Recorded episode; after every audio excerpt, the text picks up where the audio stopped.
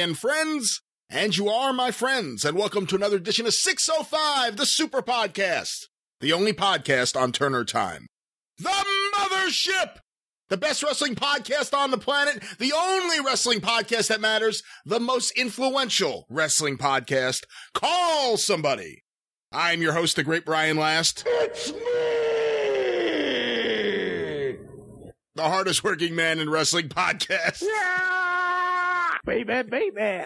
And I am very happy to welcome a longtime friend to the show to the co-host chair for the very first time. And that is my friend and yours, the late Dan Farron. Dan, welcome to the program. Well, thank you, Brian. It's it's a pleasure to be here. Though I am a, a little down today because uh, uh, I've been saving up all these stories for the show about eating rat poison and drinking my own urine. And Jerry Gray beats me to it by one week, you know. So, um, I but you know, this is th- that's okay. This is professional wrestling. There'll be plenty of opportunities to drink my own urine. In the future. That's right. That's right. It certainly will. You know, I made a joke here at the top of the show, the late Dan Farron, and a lot of people, Yes. they're new to the show, and we have a lot of new listeners, they may not know what the story behind that is. They may not know your backstory. So I know you've been on the show a bunch of times, Dan, but for the new listeners, give them a little bit of your history. So if they're saying to themselves, who is this guy and why should I care what he thinks? So they know where you're coming from and also what's the story with the late Dan Farron. You know, they may say that even after they hear my background. But uh, no, I've uh, I've been a fan since 1971 and got involved in wrestling out here in Southern California around 1990. So I've been around a whole bunch. I I worked with Rey Mysterio when he was 16 years old. I worked with Conan. I've done a bunch of things. One time, Dave Meltzer referred to me in the Observer as a guy who's done a little bit of everything, and that's kind of what I am out here. Having written, I worked for Incredibly Strange Wrestling. Of course, I Kurt Brown and I have been friends for 30 years, and and we've done a lot of shows together. And the uh, the good old uh, Dr. Mike Lano, the good doctor, had a podcast or a radio show. Not once, but twice, he has basically referred to me as being dead on these shows. uh, and and I, I believe people have tried to correct him and, and we've joked about it or whatever, but for some reason he just kept referring to me as having passed away. And there have been many occasions I feel like I might have, but this is not the case. So that's why a lot of people refer to me as the late Dan Farron, which is a really funny joke until the day I actually die, but it still might be kind of funny anyway. I, I hope people after I'm gone, see, actually that name will stick with me forever now, whether I'm here or gone. It'll, right. I'll always be the late Dan Farron. Yes, you will. But is, I mean, there's no backstory there. You and Mike Lano always got along, correct? Uh, well, you know, when I've talked to Mike, uh, uh everything's been fine. Uh, I, I don't think there's anything that's, that's irritated him. I, uh, I do know one time, um, he, for some reason, came up to, to me and Dave Meltzer at an Olympic Auditorium show and was talking to us, and he was very nice to me. And then I heard a couple weeks later that he was telling everybody that I was at the show kissing Dave Meltzer's ass. But you know, the thing is, you can bring this stuff up to Mike sometimes. You can and confront him with it, but he will just sit there and just look at you with that freshly tasered look that he has. That's certainly a look a lot of us have witnessed. But to the story of the late Dan Farron, I guess, at least what Kurt told me here on the show, is that part of it was a mix up because your friend Larry Doyle had just Yes. passed away. You know, why don't you tell us a little bit about Larry? Because I know he was around the wrestling business and he has been gone for a while. And let's uh let's share his story a little bit. Yeah, Larry was a great guy. Uh, Larry was one of those guys. I met him the very first time at uh, a show out of Cal State, LA. It was the famous one of my favorite matches. It was it was Santo and Onita and Tarzan Goto. And it was this wild, crazy six man main event. And I met Larry there for the very first time. And we just kind of had uh, a lot of the same opinions and same feelings about professional wrestling. And uh, he said to me, "Would you like to do a show together sometime?" And you know what it is is when you do wrestling, there's not a lot of people you can trust. And Larry was one of those guys that I could trust. And when we did the famous show out in La Puente with uh, Sabu and Terry Funk and and Al Snow, uh, Larry was there uh, backing me up. And uh, I remember we we talked about this on the uh, the New Year's Day Star Wars show. But I was laying in the middle of the driveway after, while this big riot was going on, trying to stay low so nobody would come up and blame me. And Larry came up to me and, and leaned over and said, "The cops are here." And I said, "I guess we're going to go to jail then." And he goes, "Oh boy, I can't wait." that was the kind of person that Larry was. Larry loved professional wrestling that way. And uh, it was one of those things, it was very hard when he passed away because he was a good friend to everybody out here. And uh, it was one of those things where, uh, you know, for a long time after that, I didn't do anything in wrestling because, you know, when you're working you know, in, in, in small little areas like we are out here, nothing big. You either do it because you're making money or you're hanging out with your friends. And when, uh, when the friends start going that way, uh, it, it gets a little, it gets a little difficult. You don't want to work that way, but always I find things that inspire me. I, I I actually uh, talk to Larry's children all the time, and uh, it's a, he was a great guy. His brother's a good close friend of mine, and uh, we uh, actually uh, we always uh, we always try to remember Larry around the anniversary of, of his passing, and he was a he was a guy that needed should have gotten a lot more credit for all the stuff he did out here than he did. You know, I recently went back and watched that match, the uh, the match that took place between Al Snow and Sabu with Terry Funk doing the run in I've always loved mm-hmm. it. I've always talked about how much I liked it here on the air. But after the last thing we recorded, after uh, New Year's Star Wars, I went back and watched. And the, I always loved when the camera cuts to Terry Funk outside and he's under the, the van screaming. But now more than ever before, I have such an appreciation for disheveled referee Dan Farron under a table in the parking lot. And you just, the camera pans and you see you, like you're, you know, obviously you've been beaten up by the wrestler, but you're, you're looking for like the moment where you can get up safely. you know, you well, can't. Yeah, exactly. Well, there's people running all around me. And like I said on the show, that there was that, that crazy lady that, that ran the place who wanted to come over and start yelling at me. So I just stayed down. I just figured stay down as long as I possibly could. But when the cops rolled up, by then I figured it's time to stop selling and time to get out before uh, something bad happens. Yeah, you hear her just screaming like a banshee on that oh, video. Oh yeah. Just screaming. Oh yeah. I you know I always wanted to print up T-shirts that said everything was fine until the guy in the cowboy hat arrived. That's what she said. That's the funniest part. The guy in the cowboy hat. Oh man. How many other shows did you actually promote? Um, well, uh, the shows my uh, that uh, that were our shows, we did two or three of the uh, of the of the Cal International shows. I first started working with Johnny Legend and Danny Wolf. We did some shows called Hollywood Heavyweight Wrestling. That's when we started working with 16 uh, year old Rey Mysterio and Conan and Chavo Guerrero and, uh, and mostly a lot of lucha guys then. but I worked for virtually every independent program and, and, and company out here in Southern California at one time or another. I was supposed to work with XPW. Uh, I worked with everybody to the point where sometimes I would come out and do an introduction, uh, and say hello to the audience and I would have to stop and turn around and look at the at the uh, banner behind me to see what group I was working for, what what what group of, of letterers I was with that week. You know, uh, I was I felt like I was for the uh, for the ten years in the 1990s. I felt like I was the um, the commissioner for Southern California wrestling.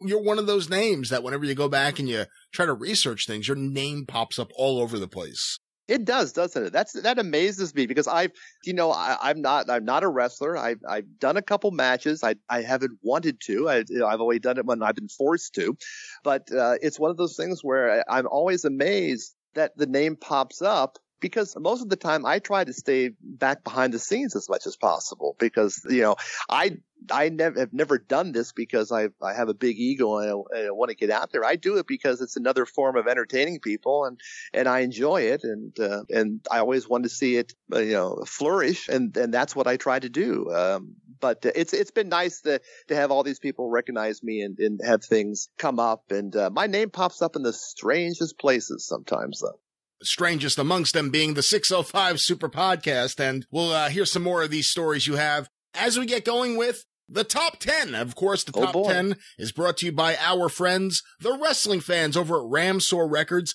Visit ramseurrecords.kungfustore.com, R-A-M S-E-U-R, ramseurrecords.kungfustore.com, and enter the promo code 605 at checkout and save 20% on all purchases. I want to make mention, this is pretty cool. For a while, we've told you guys about the Steep Canyon Rangers, their new album, which it's not new anymore. It's out. Out in the open, actually, is the name of the album. Well, for the last two weeks, two weeks in a row, that album has been number one on the Billboard Bluegrass charts. We want to say congratulations to the Steep Canyon Rangers, Dolph Ramseur, and everyone on the team. Congratulations, number one, two weeks in a row on the Billboard Bluegrass chart. That's your former job, Dan. But of course, once again, ramseurrecords.kungfustore.com, the Mid-Atlantic Wrestling of the music industry. But with that, Dan, let's get going with the top 10. Your first top 10. Number 10 this week, disappointed Lance Russell. Look out! I don't know if I've ever asked you this, Dan, but when is the first time you started watching Memphis wrestling and what were your early thoughts of it? I first got a chance to watch Memphis wrestling in the 1980s. I mean, I, I bought my first VCR in 1979 and started trading tapes as, as fast as I could with people. Really? And that's been one of the, yeah, that's been one of the, the, the great things about the 605 is, uh, all of a sudden I'm hearing and seeing the names and talking to, you know, John McAdam and all these guys that, that I used to like 20, 30 years ago. But I was trading a lot of tapes uh, all the time so I could s- see that. And, uh, I started reading the Observer in about 1985. And of course, they had all the different tape traders in the back of there. So I, I traded for a lot of tapes. I still have a couple boxes of videotapes here uh, that go back to the 1980s. And Lance Russell was somebody, even though uh, I didn't get a chance to see him until then, uh, I had always read about him in all the different magazines. And it was just so great to see him. And then it was great a couple years ago to see Lance in one of his last appearances at, at Cauliflower Alley a couple, uh, a couple years ago. He, he was just an amazing and a very nice guy. We sat and talked for a few minutes because I was born in Evansville, Indiana. So uh, he shared a couple memories with me about Evansville. So a heck of a guy. And again, it's one of those things. It's it's it's like uh, the end of an era when you start losing guys like that. You got to see the end of the era of Los Angeles wrestling having studio wrestling. Oh yeah. What did you think of the studio wrestling you saw out of Memphis when you first started seeing those tapes? Oh, the studio wrestling out of Memphis uh, was amazing. In fact, at one point, actually, for a few months here in the mid 80s, Memphis wrestling, in a way, did air on California television because Tom Renesto had taken over the booking for the infamous CCW out here, the California Championship Wrestling. And what they did was they started bringing in the tapes from um, uh, the shows in Memphis and running those matches on the show uh, as they were making the transition. But that stuff was amazing because it was so much, uh, you know, studio wrestling was the greatest. I loved studio wrestling because there was just something crazy and unexpected about it. Something could happen at any moment. And, but the Memphis stuff, you know, whenever I would talk to anybody it, and everybody would always say, if you could see one wrestling group on TV on a regular basis, which one would it, would it be? And everybody said Memphis wrestling. That, that was the thing because you never, I mean, from Tojo Yamamoto being painted yellow to Lance himself, uh, to Eddie Marlin coming out and getting busted open every week. I mean, all that kind of stuff was always going on, and it, it was it was it was a great time. It was a great time to be a fan in the 1980s with all the different. Everybody was trying to get their stuff on TV, and there was a lot a lot of wrestling out there. I wish there was any footage at all of the show that aired on Channel 13 Wrestling from Los Angeles because other than the one clip of Ripper Collins that I've seen. I think it's Ripper Yeah. Collins. Yeah. Other than that, there's nothing. And, you know, you hear everyone, I've heard Bob Barnett rave about Dick Lane. You know, I've heard so many people rave about Dick Lane. And I mean, there's some of him calling matches from the 60s and even, you know, the late 50s, Mhm. I think. But there's nothing from that studio. There's nothing. No. No, I mean they started out on Channel Five here, and then they eventually moved to Channel Thirteen, and and all of us have done our our homework trying to, you know, we keep hoping that you know maybe someplace down in the basement of Channel Thirteen or Channel Five, you know, there's a room that everybody forgot about that has all these tapes there. But knowing Mike LeBell, the promoter, the the way I do, um, there's not a chance that um, that he left anything behind to save a buck. Yeah, I'm sure he erased virtually everything. And I only was able to see Dick Lane live for the last two or three months of his his run on Channel 13 because he was very shortly replaced by uh, Gene LeBell after that. But he really was just an amazing announcer. He was one of those guys like Lance. Like Gordon Solie, that could paint a picture and could set this whole thing up. And if you could give, you could probably give Dick Lane just two or three words or whatever, and he would go off and he would set up your whole angle. He'd get the whole thing going. It, it was just amazing what he could do. And that's a generation that's completely lost now because you don't do that anymore. You don't have one guy. Uh, out there announcing the matches. You don't have a guy where you let him go and do his own thing and, and, and not have to repeat what everybody's yelling in his ear. And a guy also who's there to get the product over not himself. Did you actually get to know Mike LeBell? Uh, no, I didn't get to know Mike LeBell. I mean, I feel like I do because of the fact when I say it that way. Uh, because I mean, I've ta- talked to a lot of the guys uh, over the years who knew Mike LeBell. But um, you know, Mike was the kind of guy. You know, if if it wasn't making money, he wasn't about to. He wasn't in it for you know for wrestling, for glory, for any of that kind of stuff. He was there just basically to make money. That's that's all it really was. And if he felt like something wasn't working, he pulled the plug on it immediately. He didn't care. There, that's why there was some some logic jumps and some things that happened where all of a sudden you'd be watching the show one week and then the next week, boom, that whole program was gone. I mean, it would break your neck how fast it would happen. Uh, if it wasn't working, there's that famous story I think that Bruno Sammartino tells about, uh, when he was out here and he was wrestling, um, Killer Kowalski and, uh, they, they set everything up so they could come back and do a return match. And Mike LeBell said, nope, it didn't draw the way I wanted to. Uh, we're not going to do that.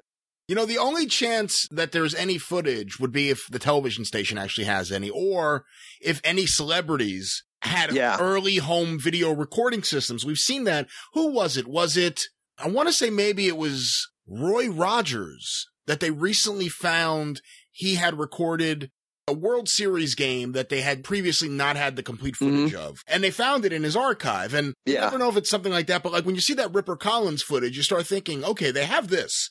This Yeah. footage has been saved. There has to be something else in the studio archives, at least. Yeah. I, I, I firmly believe, uh, from talking to people that someplace, somewhere, somebody has something. It may not be a lot, but somebody has something. And it's one of those things that, you know, you know, you keep thinking you'll go to like a, a yard sale someplace and somebody will have, you know, three quarter masters there or something. Um, but, um, I keep, I, I, I know a lot of the shows, some of the shows, the Coliseum shows and some of the other big shows they did, they, uh, they piped into movie theaters nearby here. Uh, so, um, I have to believe that they videotaped those shows. I know that one Sunday night, um, I came home, um, from a, a friend's house and, uh, turned, and this was 1970s, turned on the, uh, the TV, the Spanish language channel and found the entire Battle Royal show from the year before being broadcast Really? they had had some time available after like a soccer game or whatever, and they put on the entire show. So I, I I'm positive that somewhere this stuff exists. It's just a matter of of getting it to it before the janitor throws it away. or the janitor's the one who has it. Yeah, exactly. That's another that's another possibility. Yeah. Or you know the uh, you know the whole idea of the collecting thing. Sometimes some people are weird about that. They get a hold of something and they just want to hold on to it. They want nobody but themselves to have it, and then they wind up you know sitting on it and, and no one gets to see it. And that that would be the shame uh, if if nobody got a chance to see that stuff because by the time that I got out here. The promotion was headed toward its last legs. The best thing that came out of the last few years of the Los Angeles promotion was the Guerreros and Roddy Piper. But that, that classic stuff with Blassie and Tolos and all those guys that through all that years, it just, it seems to me just to be a shame that that stuff does not exist anymore, or at least isn't available. Did wrestling ever have any highlights or clips played on the news in Los Angeles? Uh, I don't believe so all that often. Sometimes, you know, Channel 13, because they aired the wrestling show, would do something, but not all that often. The only time you would see a clip or whatever would be like an anniversary show. KTLA would do, uh, you know, the 50 years of KTLA and there might be a little clip or something. And even when, um, in the, in late 74, they did an anniversary show, the 50th anniversary of wrestling in Los Angeles. And they showed some clips, but those again were just clips from the uh, from the Olympic or from the Hollywood Legion Stadium. There was nothing. They showed nothing from the studio wrestling at all. So I don't. I, I don't know. That's a, that's a very good question. Um, they very rarely the in the beginning in the when you look through newspapers.com and stuff like that you'll find a lot of information in the 50s the 40s into the 60s and then sometime around the mid 60s the newspapers and, and and mostly television here just could care less about wrestling at that point That's number 10, disappointed Lance Russell. Will you get that stupid fool out of here? I think he's talking about you, uh, Dan, but, uh, number nine this week in the top 10, making a return to the top 10, Sue the Shooter. oh wow Hello, Dan. Well, hello, Sue. I got to tell you, of all the things about this show, the, the, I'm a little nervous about meeting you because uh, this is my first time, and I'm, I'm hoping you're going to be gentle with me. Did you ever get to see the midgets out in Los Angeles? Why, yes, I did. I, I saw the midgets several times. Probably not the same side of the midgets that you've seen, but I have seen the midgets, yes. Which midgets came to Los Angeles? Well, let's see. There was Billy the Kid, and there was Cowboy Lang, and what uh, about before... Wee Willie Wilson from Florida? Well, now we had a Wee Willie Wilson out here, but he wasn't a midget wrestler. This was another wrestler in the 1950s. I've never seen the Wee Willie Wilson uh, midget wrestler. Uh, did you ever uh, know Fuzzy Cupid? Oh, Fuzzy Cupid, yes. Me, him, and Julius Sneezer once had a wild night out together. uh, do you know you have to you really need to to, to talk to Brian Sue about uh, getting your own uh, broadcast on this on this network. You really do. Oh yeah, I mean, be- we can call it "No One Will Listen." The Sue the no. Shooter Show. no, Sue. No, you you would be very very popular. I mean, think about it. You you've held the greats and near greats in the palm of your hand. Did you know my competition out in Los Angeles, the Chicken Lady? Oh yes, Josephine. I know Josephine very well. In fact, when they, uh, I used to go to San Bernardino Arena to see the shows. They would sometimes hold the shows till she got there. I have a ridiculous article written by Mike Lano where he claims she gave Dino Bravo gonorrhea. Okay, um, I would believe that. I, I would believe not. I'm, I'm, I, I don't believe that she that gave Dino Bravo gonorrhea, but I would believe that Mike Lano wrote that article. well, it's the first time we've heard from Sue the Shooter in a while. Yeah, that is one of those great things where he claims into the Dino Bravo, who at that point, when he came out to Los Angeles, was a pretty young yeah. wrestler, good looking guy. That all of a sudden, of all the women he can get with, it's Josephine, yeah. the elderly chicken lady from ringside. Oh yeah, and, and Dino Bravo that time I saw several of his matches when he first came out here. I mean, he again he was a high flyer at that time. He was nowhere near as big as he was later on, size wise. Uh, and I I know that all the women loved him. You know, so I would be uh, I would be very surprised uh, at that. Uh, it sounds like fan fiction again. Let's let's put it that way. It is crazy when you see early Dino Bravo and then when you see late Dino Bravo where he's just so blown up on steroids. oh yeah. He can't move. And then you see early Dino Bravo and he's actually good in the ring. Do you know I saw a match where he pinned uh 500 pound Man Mountain Mike. They really? did this. The, yeah, uh, Mike had been out for a while and he had turned heel. They brought him back and uh, they worked in the opener and he uh, Mike just beat the hell out of Bravo for about 30 seconds, whipped him into the ropes, when he came off the ropes, Bravo drop kicked him. Uh, Mike went over like a, a, ton of potatoes and Bravo pinned him. That was it. Boom, boom, boom. Just like that. He got a nice push out here. Um, he, he really did. He was very popular. I remember he and Victor Rivera had a, a tag team going for quite some time and they were feuding with the Hollywood Blondes and they did the old thing one night where the Blondes uh, were wrestling this mysterious tag team called the Avengers on the on the TV show, and uh, it was basically Bravo and and and Rivera wearing white mask, and Gene LeBell, always the master of subtlety, uh, would sit there and say, "Oh, you know, fans, I don't know what's going on here, but one of those uh, wrestlers is speaking Puerto Rican, and the other one he's speaking Italian."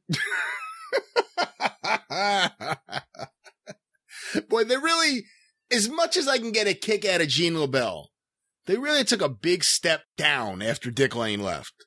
Yeah, I mean, uh, but then it was going to be uh, virtually no matter who you brought in at that point. Uh, I mean, he was he was Mr. Wrestling all throughout the 1950s and into the 60s, and you know, uh, uh, wrestling fans at that time used to be you know really really you know, uh, you came into their house, you were their their favorite nephew. Uh, you know, you gave all the the heels the hard time. You always gave the the baby faces a pat on the back. And when you make a change that way, I remember the same thing when I first started watching WWF wrestling in Baltimore. Uh, Bill Cardell was the uh, announcer on that originally, and after about a month and a half, he was gone, and Vince came in. And, and my first reaction at like at 15 years old was, who the hell is this guy? This guy's awful. Yeah, you see, you got the television show out of Pittsburgh because the other show was Ray Morgan. Well, no, Ray Morgan was a show that aired in Washington D.C. Uh, the Bill Cardell show was the one in, I think, in Allentown. No, Philadelphia. It was out of Philadelphia for a while. And they moved around those things around so much. But I used to watch uh, the Ray Morgan show in Washington on the Washington channels on UHF, and then um, locally in Baltimore they would show the Bill Cardell shows. So they actually had two basically squash match type shows uh, that they were running around the same time. They would alternate them. You know, Dick Lane wasn't just known for wrestling, he was also known for roller derby, obviously. Yes. Did you actually get to attend any roller derby at the Olympic? Uh, I didn't attend any of the roller derby of the Olympic, but I lived close to the, the LA Forum for a long time. And they used to come and do these President Cups and all those kind of stuff there.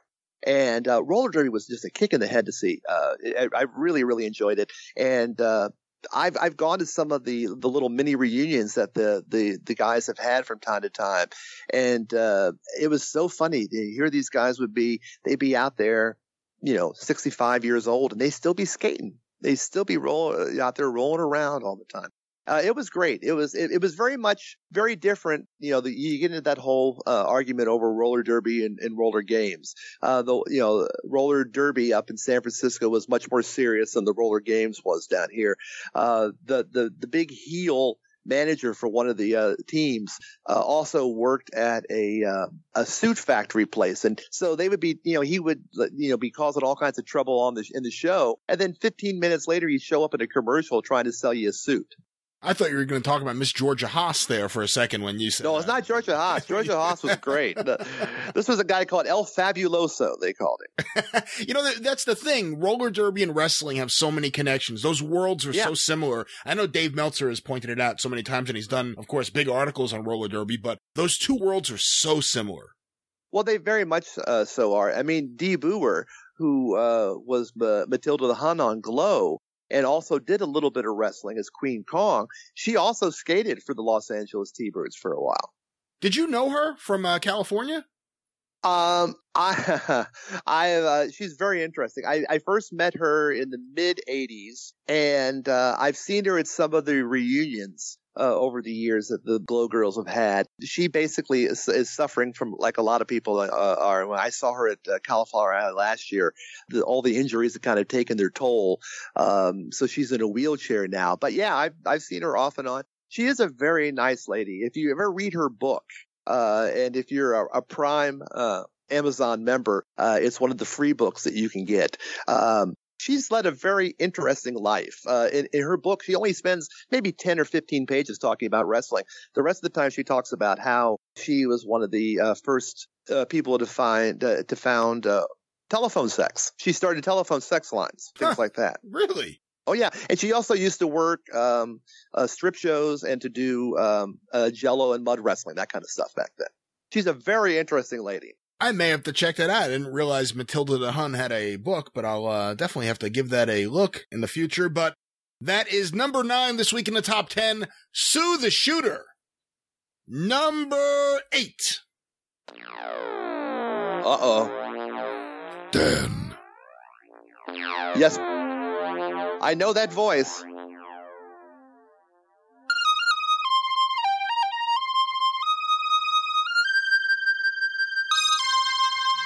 Wow.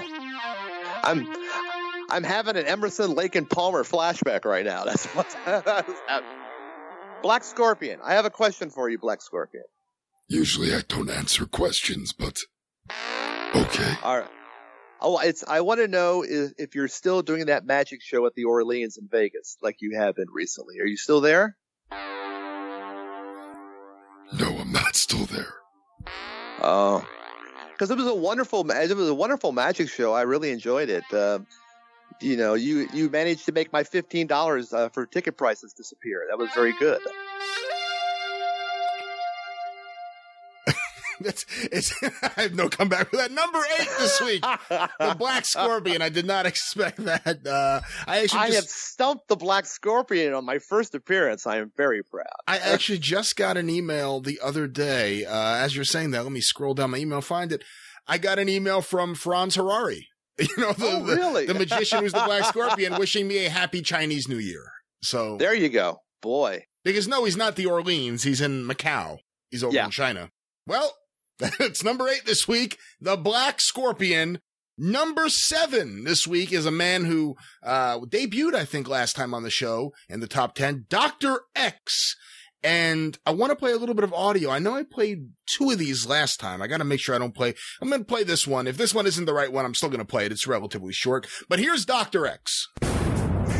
He no say what government want to say. So government no like. So you be listen to Marty Gold. From the Great Canadian Talk Show. 92.9 uh, Kick FM. Well, there you hear Dr. X. And of course, that's on the Great Canadian Talk Show. That's our friend Marty Gold. You've heard here on the show. Yeah. Well, I have another promo that he did for Marty's show. And Marty, by the way, if you're listening, if you have any more, send them in. But here's uh, one more promo from Dr. X. The Great Canadian Talk Show. Government buy media, buy newspapers, and stay in the power. Marty Gold will tell it truth. 92.9 Kick FM. And there he is, number seven this week in the top 10, You know- Dr. X. Dr. Uh, Dr. X sounds like he's been using the Boris Zhukov Rosetta Stone app. Uh, that's, uh, yeah. Uh, hopefully Dr. X will be back on the show pretty soon. Like I said, Marty, if you have any more audio, send it in. But, um, I recently heard from Dr. X and I believe he really is, uh, having some issues with the government. And, but, uh, he'll be back on probably in April, late April or May. I would expect, uh, Dr. X will make a, another appearance, a brand new appearance here on the show. But, uh, at number seven in the top 10, Dr. X. At number six in the top 10 this week, Yo Mamba, the Jungle Savage. Yo Mamba, the jungle savage. Totally awesome. I have a little bit of Yo Mamba news. Uh, Good. don't get too excited. But Oh, uh, recently on Kentucky Fried Wrestling, the fine program that Scott Bowden puts out each and every week on the Arcadian Vanguard Podcast Network, we had Nate the Rat as a guest on the program. And as we wrapped up, I asked Nate a question. I said, you know, this is my opportunity to see what he knows. He was around. He was a gopher or, you know, he was around at the time. That's the point. yeah. And I said, Do you remember who Yo Mamba the Jungle Savage was? This was a one time thing. This is the end of 1987. Here's the scenario. Here's what's, here's what was going on. And Nate thought about it for a second. And the quote was, I'm not sure. It was just some short Mexican guy. So the mystery continues. I don't know if, Oh. if Nate is confusing him with someone else, but now there's a chance Yo Mamba may not be an African American. He may be a quote, short Mexican guy. So we'll see what we can find out. Wow, boy, this thing, this case takes more twists and turns than you know, than CSI. I tell you, I, you're going to need to basically bring in, bring in some specialists to basically track this guy down. There's nothing, I've said this to a couple people in the last couple days, just uh, in conversation. There's nothing like pro wrestling. No form of entertainment or sport, politics, anything that is widely covered. There's nothing else like that where you can go as far back as 30 years in this case. Yo Mamba's 1987, 30 years. Yeah, And there's still giant holes in history. There's no Yeah. photos, there's no videos, no one knows, there's no record of it. The people who are there don't remember. There's nothing else like that. There's no baseball game where all of a sudden someone's like, no, we forgot what the score was. We forgot who fielded the ball in the third inning. Like that doesn't happen. what's going to happen eventually, Brian, is it's going to be like all the president's men. You're going to get some guy that's going to call you to meet you, meet him in a garage someplace in, in, a, in a dark corner, and he'll have information for you that uh, that nobody else has.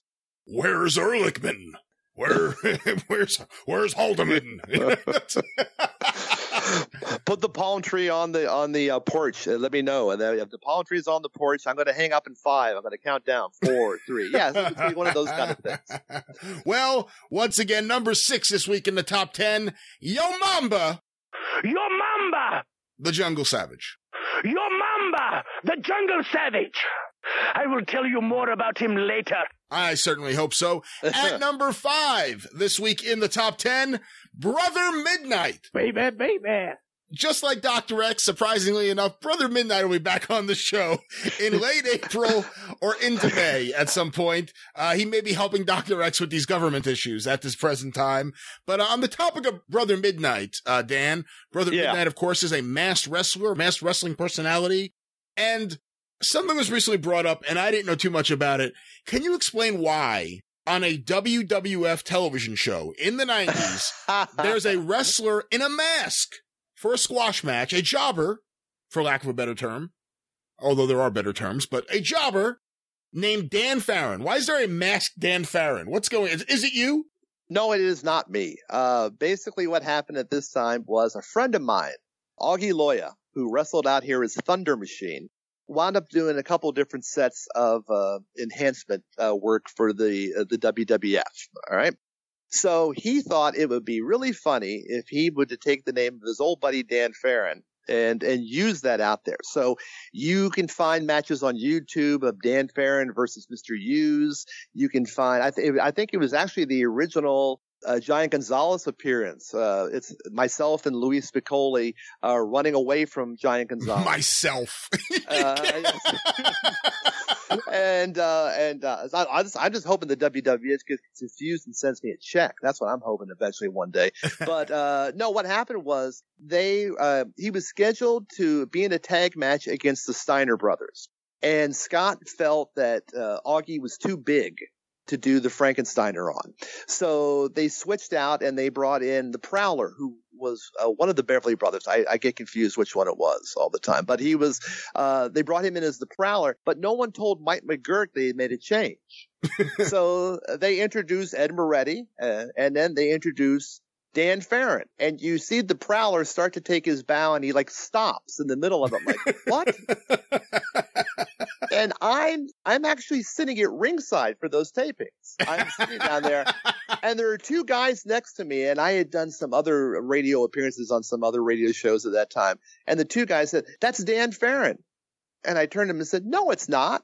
And they and they said, "Who's?" I, I said, "I'm Dan Farron," and they were like, "Yeah, fine." I had to pull out my, my California driver's license to show it to them to prove to them that I was Dan Farron. It's like So, the uh, naked this gun, is- where all of a Yeah. sudden they're like, "Hey, it's Enrico Palazzo," and he's like, "No, no, it's not. No, it's me, Frank Drebin." Yeah. So, I mean, and this thing has been like 25 years ago, and this thing still follows me around all the time. I hear about it all the time. It's one of those, again, one of those, you know, you can't find out who Yo Mamba is, but you can see that damn tape of me, you know, wrestling as, as the, the prowler over and over and over again. And what I love also was listening to the commentary when it was on TV. You would think that someone would say, especially back then, well, there's a reason why this man is wearing a mask. No, they just treated it like it was just some ordinary guy who just happened to be a mask on who had a full name. That is so fun. I have to go back now and watch that match. Man. Yeah, you don't see stuff like that too much. But what was it like No. in uh in Southern California when the WWF would come to town to tape TV? Was it a big deal for all the indie workers? Yeah, I mean, uh, the local guys out here at that point, uh, there was nothing going on. I mean, there was only a handful of shows that, that were happening because you had, had- mostly in the 1980s, you needed to have a license to, uh, to put on a show. So whenever the guys would come to this area, mostly they would wind up being students of, uh, Bill Anderson and uh, Jesse Hernandez out in San Bernardino. And, uh, a lot of the people got their, got their chances. And, and yeah, it was a big deal. You know, you had to be really good to be there and you had to make sure you didn't mess things up or, or you didn't do dumb things. The trouble with the, the 1980s is there were a lot of guys who got into the business at that point who thought they were going to make easy money and they were going to be the next Hulk Hogan. And so, you know, you wound up with a lot of guys who own jewelry stores and, and used car dealers and whatever who got into wrestling knowing nothing about the history of wrestling except they were going to be Hulk Hogan. And, uh, Chief Jay Strongbow, uh, was one of the agents at that time. And Augie told me a story about a guy who was an enhancement guy, a job guy, uh, not a very good one. I went up to Chief Jay Strongbow and said to him, uh, Chief, I, I just like to get some advice from you. Uh, Doing all these jobs, is, is that going to hurt my career? And Strongbow looked at him and said, what career? That says it all, doesn't it? That says it all right there. And uh, the guy was done a couple years later. Uh, it's just something about, I mean, uh, you know, indie wrestlers, I, I love them, but, but, you know, there are different levels of indie wrestlers. So when I say indie wrestlers, I'm not talking about, you know, the, the guys that are out there working every weekend and doing that stuff. There are just a lot of guys. Um, I knew a guy who had calf implants, pec implants, had all this stuff done to him, all this, this, had all these op- different operations. And you know what his nickname was when he wrestled? Buff Bagwell. No, the Oh. natural.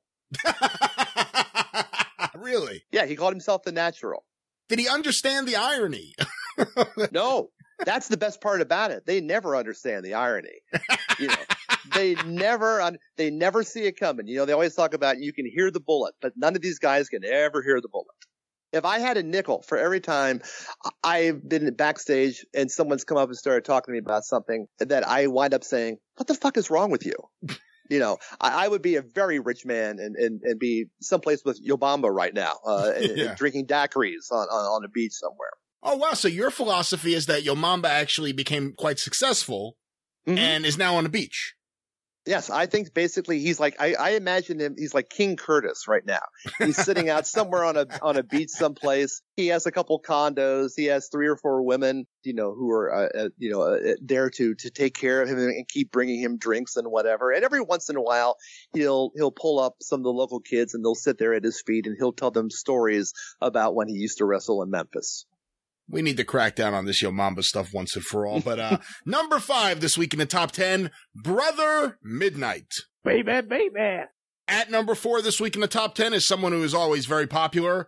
Hot Dog or Hot Dog and Lasto Ah. or uh, Podcast and Lasto. I'm not sure what we're supposed to call this uh, right now, but I did have an opportunity earlier today to record a conversation with Hot Dog, and let's go to that recording right now. Here this week at number four in the top 10 is Hot Dog, or as I sometimes am told to call him, Hot Dog and Lasto, or perhaps I should say Podcast and Lasto based on your last appearance. But Hot Dog, are you on the line? Oh, Lasto. Yes. Hey, hey, it's me, Hot Dog. The gentleman Jerry to your luscious Johnny. That's right. A combined effort, baby. You understand congenuity? Congenuity. C O N J U T Y, that word I so often use. All right. Hey, it's time to climb on board for another ride on the mighty Hot Dog and Lasto train. 60 nonstop minutes through the tracks of your mind into Oh, the no. exciting world of Oh, Hot. Dog and Lasto. this will not be 60 plus minutes. This will not be six minutes. Hot dog. You're going to have very limited time this week on the top 10 here on the show, but here you are. You are at number four in the top 10. Number four, can I get a horn for that, Brian? Uh, Thank you. you only honked it three times.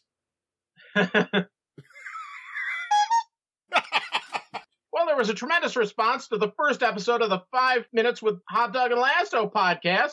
Oh God. Fans loved it. No. You know, they were clamoring for more. No Some one people is. were saying that it should be a daily podcast. I thought it needed some more fine tuning. What do you think? I I think maybe that's a good way to look at it. It needs more fine tuning. Needs more fine tuning, my bearded brother. There was a little bit of a misstep in there, though, where it sounded like, for some reason, I was calling it Five Minutes with Podcast and Yeah. Lasto. That's right. You Yeah. uh you seem to have a little bit of an issue remembering your name and the name of the program last time you were in the top Well, you 10. you honed in on it right there, TGBL. That see, that's the very thing that should have been fixed in the editing room, right? Yeah. And you know what a perfectionist I am. well, I don't I don't allow anything on this air uh, or to go out there until it sounds right to me, your humble wiener. well, I can certainly appreciate that. I uh, have a very similar mindset when it comes to the programming I produce, Hot Dog. But once again, here you are at number four in the top 10, getting close to the top spot, but not exactly there. Not exactly there, but lights, camera, action. It's time for Hot Dog at the Movies. What? That's my movie news and review segment where I talk about what's hot and what dogs to avoid at your local multiplex. okay, I don't know where you're going with this, but let's uh, give this a shot. Hey, Lasto, I saw a new teaser preview of the new film biography of wrestling superstar Paige that's coming out soon. Oh boy. Uh, okay, tell me about this uh this upcoming film. It's a story that it's a story that had to be told. Great preview trailer, and it only cost me four tokens. A small price to pay. Four tokens. Four tokens, a small price to pay, and I think it's going to be a really big, a shoe in at Oscar time. Oh boy. Okay. Well, what what other movies do you want to talk about, Hot Dog? Well, I, I also got to see that new documentary about the world of comedy wrestling. It's called Please Make It Stop. All the biggies are in this. It really blows the lid off of comedy wrestling, I tell you. Actually, the original title was Stop This Fiddle Fucking Around, Learn How to Work, or Drop Dead, and Please Make It Stop. Sounds like a You know, I guess that looked a little wordy on the marquee, so they shortened it. Yeah, no, no, I could certainly understand that. We don't like wordy titles here on this show, but uh, that sounds like a film I may want to check out. Yeah, please check it out. I give it two horns up. And now it's time to reveal my Oscar picks. And by that, I don't mean picks of Oscar the rapper from Men on a Mission, Of course. my actual Oscar picks. I'm going to start off with Best Actress. I go for Margot Robbie in I, Tanya. She gets my vote for her incredible body of work. What does this have Did you to see do with anything? one, I, Tanya? I know I have not seen I Tanya. Well, you really should check it out when you get a chance. Something I heard about the Oscar ceremony, and this is a big surprise, so keep it under your hat, that the Academy is considering giving Vince McMahon the Irving Thalberg Humanitarian Award this year to stop making movies. that would certainly be something in the spirit of Irving Thalberg. Well, that's just between you and me and the listeners, so keep it quiet. You know, I think I'm just going to go ahead and skip ahead to my pick for Best Picture. Okay. I predict the Oscar this year is going to go to Get Out, the Enzo Amore story. Get Out. Is that what Get it? is that what all the wrestlers in the locker room said? Get Out. uh, and stay out. I think we can agree. and stay out. Yeah, that was the subtitle. Tune in March 4th, gang, on ABC. Hey, I think that's all I got for you this week, my friend. All right, hot dog. Well, like I said uh, several times, you were at number four this week in the top ten. Anything you want to say to the listeners of the program before we leave today? Hey, listeners, it's you and me and Lasto against the world. So keep on voting, keep me up there in the uh, top 10 contention, and uh, we're going to get to that top position someday if the good Lord is willing and the creek don't rise, whatever the fuck that means. hey, my brother, yes. we gotta go. There he is at number four, Hot Dog, and we'll see what he has in store for us next time here in the top 10. But number three this week, the very popular old lady, Mrs. Spencer. Wake up, you stupid jackass. I think she's talking to you, Dan. Uh, Mrs. Spencer, listen, uh, I'm going to be a little late with the rent this month. You're a This- liar and a bastard. Well, I need the money to put on a- an independent wrestling show. Is that okay? Who okay? are you and what do you want? Well, I was thinking maybe instead of giving you the rent this month, if you would like to be a valet on the show, Go I could to arrange hell, that. you son of a bitch, you. You know, this sounds like every conversation I ever had with a sponsor when I was trying to get money to do Go a to show. hell, you motherfucking son of a bitch. Except they were. Fuckhead. I'm going to You retire. motherfucker, motherfucker. The 605 can stress anybody out. Okay, all right. I know. Thank, thank you, Kurt. I appreciate that. Uh, The old lady, you've never uh, talked about the old lady. What do you think of these crazy clips we have here? Oh, I I love this kind of stuff. I I, I love fans. You know, I love fans when back at the time when they believed it. I mean, when they they really thought, uh, you know, that this kind of stuff existed. And, and while she's not exactly a fan that way, she's one of those characters that you used to see at, at wrestling shows or, or hear about all the time. Um, I remember that there was, uh, you know, there, there were old women like her that used to go to the San Bernardino Arena, and they would get all dressed up and whatever. And they weren't rats or anything. They would just get all dressed up and they would sit at ringside and and they would cheer for the people they like and they would boo for the people they didn't like. And, and there was a handful of, of, of older women who loved the Hollywood Blondes, Jerry Brown and Buddy Roberts. Um, and I remember they were feuding for a while with S.D. Jones and Pork Chop Cash, and and these women did not like them.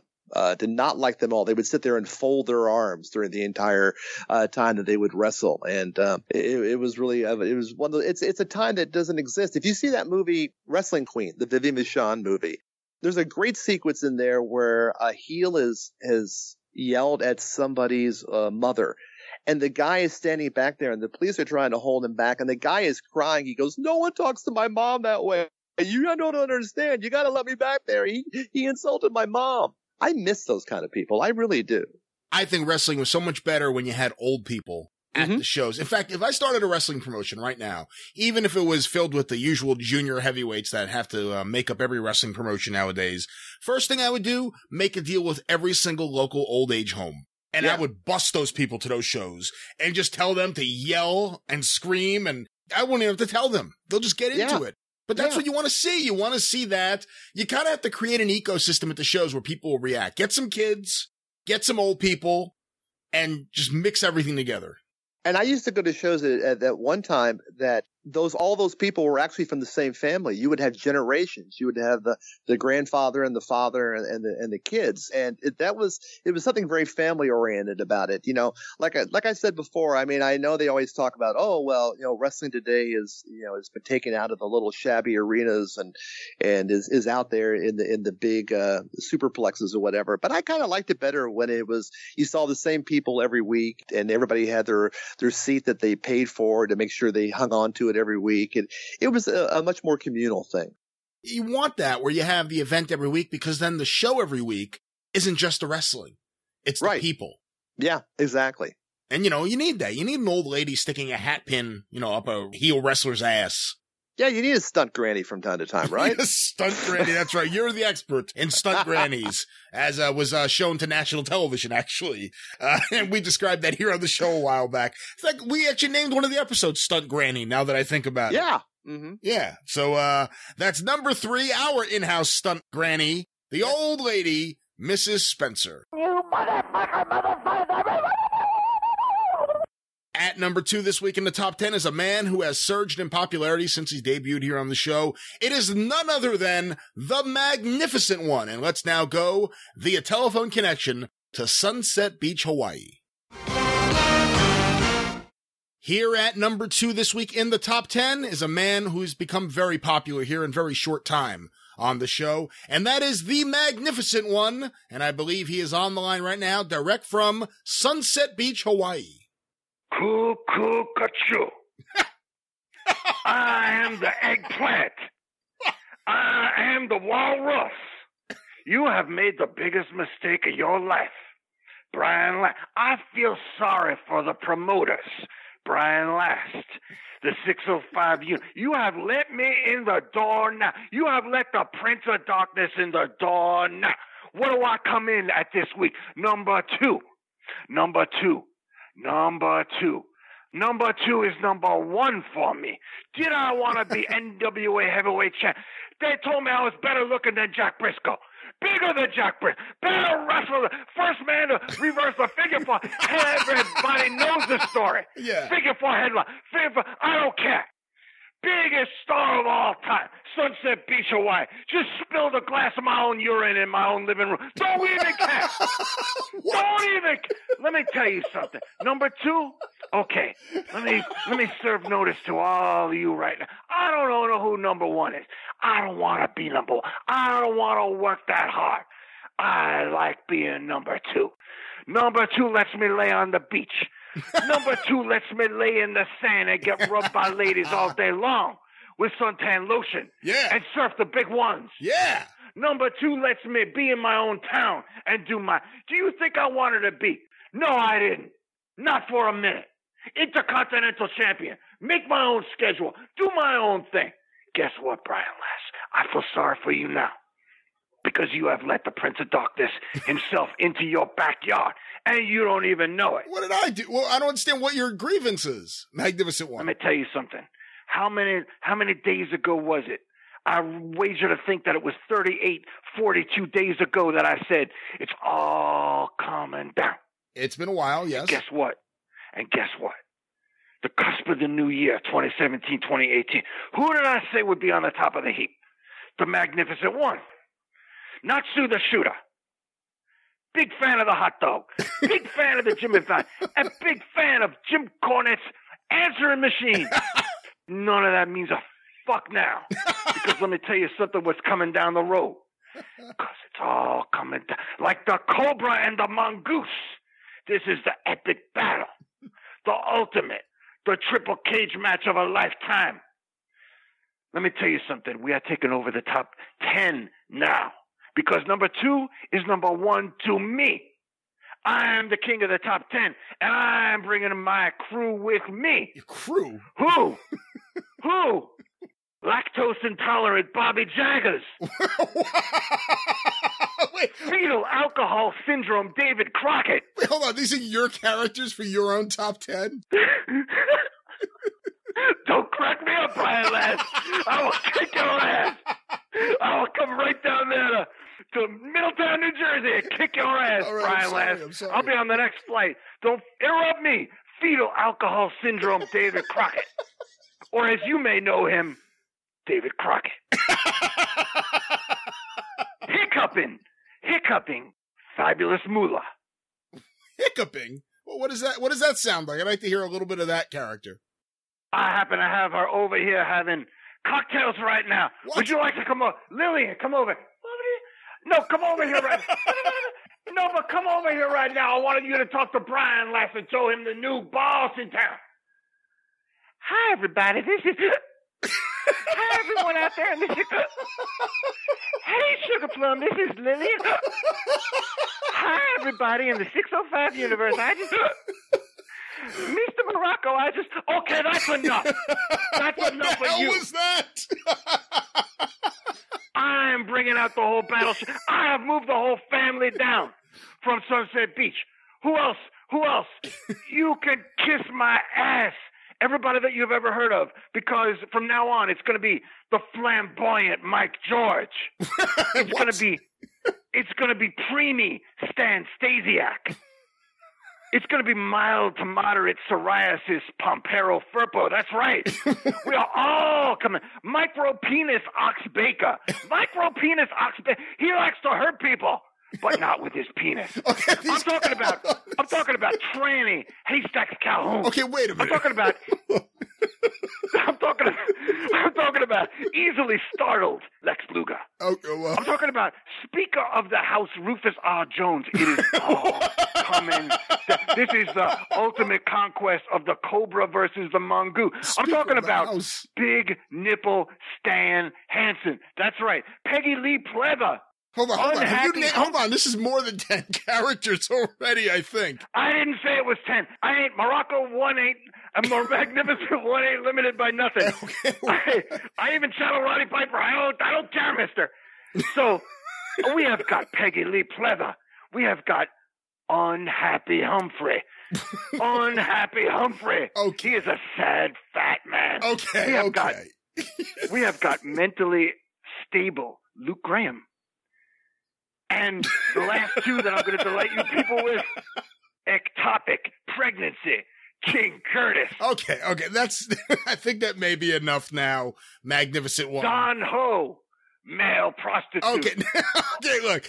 We, Think we- about it. You people will get that on the way home. all right. Well, listen. We have to end this segment now, Magnificent One, and I'm sure it's a high tide, so you want to hit the surf right now. But before you go, you are at number two. Any last words for the 605ers this week? It has been your pleasure. There he is at number two in the top 10, the magnificent one. And what an appearance he had here this week. I can't wait to see where this is going next time here on the show. But at number one this week in the top 10, making a big debut, it's Kevin.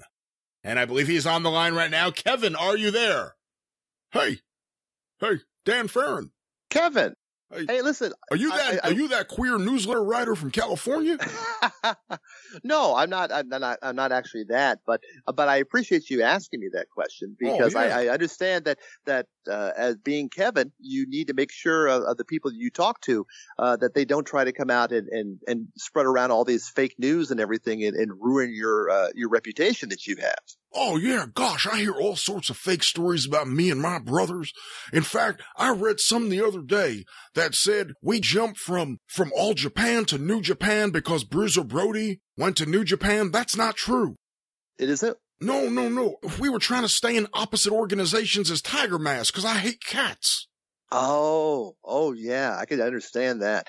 Hey, listen, we talked recently. Um, I I was talking to you about the fact that I, I may need a kidney operation, Oh no. and uh, and and you offered to give me one of your kidneys. I just want to make sure before I make arrangements for the operation, uh, you will show up, right?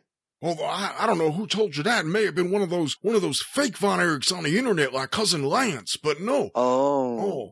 You know, you do you know Dan Farron? Are you that newsletter guy? no, oh no, I'm not. I'm not a, a newsletter Oh. guy. I'm I'm I'm a wrestler, a, a masked wrestler who has uses his real name. Oh gosh, did I ever tell you why I started wrestling barefoot? No. It was so I could crush cats with my feet. Oh, oh. And and and do you find that's a good finishing maneuver in the ring? In the ring, have you ever watched one of my matches? Oh, I've I've watched many of your matches. Yes. Oh gosh, I And- remember I remember one time me and Kerry and Dave were out on Lake Dallas and we were fishing. Yeah. Caught a lot of fish that day. Catfish? No, no, all sorts of striped sea bass. We even caught a shark. Really? We, caught, we now, caught a shark in Lake Dallas. How about now, that? When, when you catch these fish, do you what you do? Do you take the claw and hold it underwater and grab them and squeeze them, the fish that way? No, no, we, we, we do it the old fashioned way like I used to do in my grandfather's days. We take a fishing rod out, and we throw it in Lake Dallas, and then we shoot the fish. Oh, okay. That makes perfect sense, especially in Texas. Oh, yeah, gosh. It's a lot of fish, a lot of frogs. Do you feel the same way about frogs as you do about cats? Oh, no, cats are the lowest form of scum on the planet. If you ever read the Bible, it says, Yeah. crush the cats. Oh, uh, which part of the Bible is that? I don't know. We talked about it on, uh, on CTN years ago, but, uh, but I don't know where this is going. I don't either, But we but should that's okay. probably You know what? script it next time.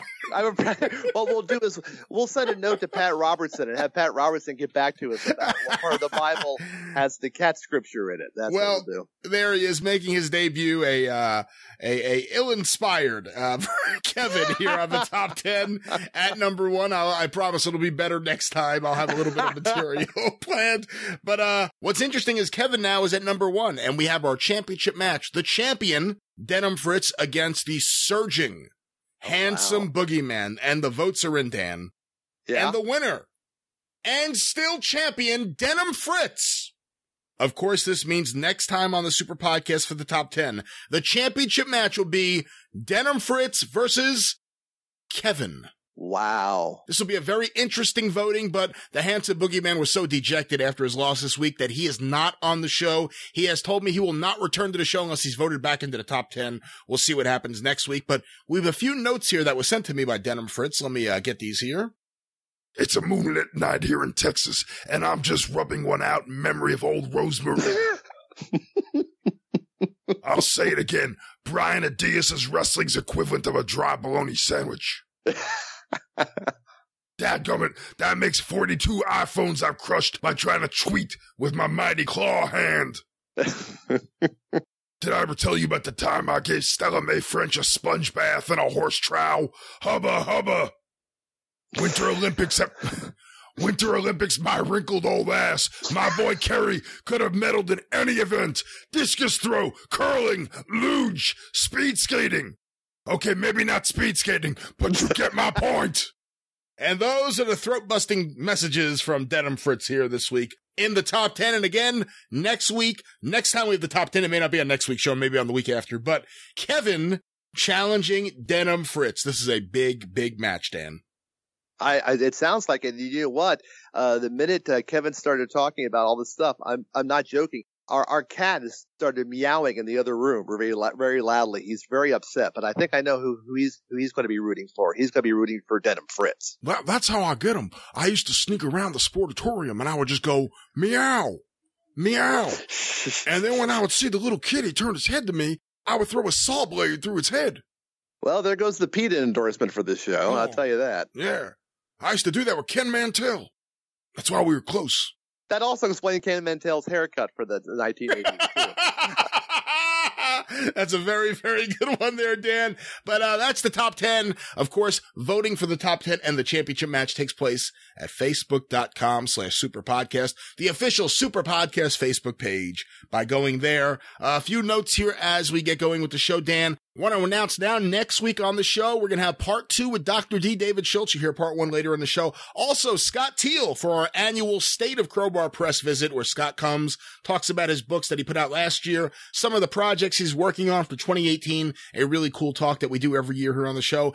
And Jeff Walton will be joining the show again. oh, great. Your old friend Dan, and he's going to be talking about Bearcat Wright and Mark Lewin in the WWA. It ends up being a much bigger discussion about some of the WWA champions like Pedro Morales, but we're going to specifically talk about Bearcat Wright and Mark Lewin next time on the show. So a really, really cool show planned, and we have some other uh, surprises in there. We've I've actually just been recording content nonstop for the last several days, so we have a lot of stuff coming in the next several shows that I think people are really gonna dig. But uh, with that, I want to make mention, I want to thank everyone who has contributed to Jerry Gray's GoFundMe page. Of course, it's tinyurl.com slash GoFund Golden Boy. I want to thank everyone. It really helps out Jerry. He's a good guy. All that money goes directly to him. And on that note, I'm very happy to say that going forward, Jerry will be a regular here on the show. The same way Scott Cornish or Howard Baum or Vandal Drummond are regulars, Jerry will be a regular on the show. And to demonstrate that, we're going to have a little segment right here, a few minutes with Jerry Gray. And we're going to talk a little bit about Jerry's trips to Japan, specifically the time he spent over there right when the UWF guys came back into New Japan. A fun, fun talk. Let's go to this right now. Let's spend a few minutes with our pal Jerry Gray this week here on the show. Jerry, you know, something we didn't really get to touch on uh, in the previous times you were on the show, but I wanted to talk a little bit about today was Japan. And specifically, I know you went over there a bunch of times, but I want to talk first about you as a fan. I mean, when did you first see Japanese wrestling? What was the first Japanese wrestling you got into? Actually, the first Japanese I saw, I would seen would have been when uh, Antonio Inoki started working with Johnny Powers in the Cleveland promotion. That was back in '73 but when I first started uh, seeing the tapes was when uh, Great Muta and Ken Nagasaki, right prior to my first tour going over there in '86, uh, Muta had given me some tapes of uh, Dynamite Kid and uh, Tiger Mask, some of those matches. So I thought that's the way uh, all the matches were going to be. So I was just he, he he tried to make me think that's the way every match would be in Japan. And I was just like, man, Tiger Mask and Dynamite Kid. That's I mean that's kind of like the a lot to live up to. The best match going. Yeah. yeah. so then uh, I found out the, a lot of, I mean, the Japanese women, when I would go over there, I liked watching them back in those days. I mean, they were so great and awesome workers, you know, all Japan women. I would be uh, watching them in the hotel. Usually they were like a lot better than most of the men at that time, back in 86. But yeah, the first time I went there, a scout came from uh, New Japan to uh, Tampa to try to find some talent. And then they, uh, I can't remember the guy's name, but um, Matsuda came up to me and asked me if I wanted to go to Japan. I was like, yeah, of course. And then the first show they, um, I guess it was like a tryout first. They had me on a Honolulu, Hawaii. I think that's on YouTube actually. I just saw it um, against Muta. They brought yeah. me. It was a New Japan co-promotion with uh, Lia Maivia, Lars Anderson. It was a New Japan Brody was there and a lot of New Japan wrestlers. And then uh, that was my first uh, show for them, actually. Like I said, uh, Inoki was there, Sakaguchi, and all the, the bookers and everything. And then they brought me that year of uh, 86 was my first tour over there. And it was right when they started, I guess it was when they started the UWF kind of uh, like the NWO against uh, WCW type deal where they did UWF against New Japan. Well, that's right when the UWF Maeda. came back. All those guys who had defected yeah. after everything went down in 83 they all came back. Mm-hmm. I mean, not all. I mean, Sayama never came back, or at least didn't at that time. But no. Maeda, Fujiwara, Takada, that whole crew came back. Yes, and I was um that was my first tour, like I said, over there. And on that tour, it was uh, Kevin Kelly was there, Nails was in WWF Nails. Jim Duggan was on that tour. Yeah, you had the UWF um, guys because a lot of the guys had the relationship with the All Japan office. So the Americans going to New Japan at that time is really interesting. And you had a lot of the guys that were coming out of Watts' territory, which hurt Watts because every few weeks a babyface had to get hurt and disappear for a while. But you had a lot of those Mid South guys in New Japan. Yeah, and actually, uh, Bruiser Brody was, uh, I guess, that was when he just jumped back to New Japan again. He was on that tour too with us. Um, so that was the first time I really got to meet him, and he was a really nice guy to me. He was quiet, and I was quiet, so he kind of liked me, and he asked me if I wanted to um, go eat with him one night, and I was just like, man, that's weird because he wasn't even talking to anybody else on the bus hardly. So I got to know him then. That was a really a privilege. I mean, to know. And then he had uh, at that time the weirdest thing happened too. He had asked some of the Americans like Kevin Kelly, myself, and uh, Jim Duggan to watch his back when he was working uh, Inoki. For some reason, he thought somebody was going to, because he jumped, you know, from all Japan to New Japan. Yeah. He was wanting uh, us to come out to the, you know, well, not to the ring, but I mean, standing out pretty far so we're to watch his back during the match with Inoki. I don't know what was going on exactly with that, but nothing happened. But I don't know what he thought was going to happen, but it was kind of strange. But um, yeah, and then like I said, uh, I ended up working. Uh, I don't know if Maeda had a lot to say, I guess, and Fujiwara, like who they worked. So when they found out that, uh, and I had trained in Florida and worked out with Matsuda a lot and everything too, and Louis Tillet and all, they wanted, they requested to wrestle me a lot. So it was, I had a lot of good matches, Maeda and Fujiwara, Takada, and then uh, one story was funny because uh, Kevin Kelly had won a lot of tough man contests. I don't know if the listeners remember. He was nails in WWE. he uh, was tagged with me one night against uh, Fujiwara, who is like maybe 200 pounds, a little over 200 pounds, and he had a lot of training with Karl Gotch. So I guess Kevin Kelly tried to get a little tough with him in the ring, and next thing you know, my partner's on the mat, six foot five, 280 pounds, a big muscled up guy, but he's can't get off the mat off the mat for some reason. Fujiwara had him stretched and he wasn't moving until Fujiwara decided he's gonna let him back up again. And Fujiwara was just smiling over at me and then he finally let him tag me and then we started working again. that was kind of funny though. And he came back in the dressing room and told him he had a no good coach and he told me I had a good coach, so Fujiwara did? kind of a yeah, right in front of him. I mean, he just said, "You have no good coach. You have good coach." he didn't. He didn't speak real good English, but that was uh, Kevin Kelly didn't like him too good, but it wasn't much he's going to do about it. Yeah. But yeah, so yeah, that was that was a thrill though to um, get to know all the and then the UWF guys. After I'd been there, you know, a couple of years of tours, they would uh, actually uh, ask me to come over in the dressing room with them, their dressing room, and was pretty cool. The Americans didn't like it too good sometimes because they usually weren't big fans of the UWF guys because they'd like to do a lot of, uh, you know, Maeda with his kicks and everything. But yeah, I was um, going to ask you how how long but- did it take you to get used to those kicks? What was it like the first time you took one of those? Um, well, like uh, I'm sure you've heard the stories. They, they test you at first to see if you can, you know, if you're going to let them do it. And then uh, the first time he did it, Maeda, I mean, right in the ribs, like so lightning quick too. You just got to wait till one of them you can catch, you know. And I just kind of caught him, and then before I got to know him, I caught him and got him in a Boston crab and set on him for real a little bit. And then they respect it though; they like it, like when you fight back, you know. But some guys made the mistake of just letting them keep kicking them, and then they're gonna end up beating the crap out of you the whole tour then. So mainly, you just got to fight back. That's all. True what people say. I mean, if you fight back and show them that you can, you know, you can wrestle a little, and then they'll they'll respect you for it. So yeah, Maeda, he he always liked me after first tour we worked together, and then I think he would always request because I always ended up working either him or Inoki a lot of times. So I'd be in tags against Inoki with uh, either Doctor Death or whoever was on the tour. You know, either Doctor Death would be my partner, Dick Murdoch. That was a really nice being uh, partners with him because he could really actually good as a worker as he was over here. I mean, he was like he could do technical anything over there in Japan. I mean, he never believed the stuff he could do. I'm sure you've seen tapes, but I Oh, mean, yeah. just house shows over there. Uh, I mean, when he had a lot of time to go a long time, well, I mean, he could do as good as that. I mean, anybody in the business. I don't think anybody could outwork him if he wanted to. Do you remember the first time you saw Yamada, Jushin Liger? Um, yeah, he was. I think he was a young boy when I first went there because I remember he, yeah, he was a young boy then because Chris Benoit too was actually at that time. Uh, he was, uh, you know, they'd carry, you know, the guys' bags and all that, and Chris Benoit was there, a young boy, and Daryl Peterson, Max Payne, him and Chris, Chris Benoit were there together. Yeah, that's that whole class. Yeah. Sure. Yeah, yeah, and uh, I mean, he was. They were nice guys to me. I don't know, but uh, yeah, I remember at Liger. He was. Uh, I don't. I think he might have just started wrestling, maybe, but he didn't have the gimmick. I know because he needed that mask definitely. you know, the, the outfit, the way he just didn't have a the look really. But he, uh, yeah, he uh, he wasn't Liger definitely yet when I was there. How did the guys, from what you saw, treat the young boys? Like, well, what was that like the first time you saw that whole young boy system when you got there in '86?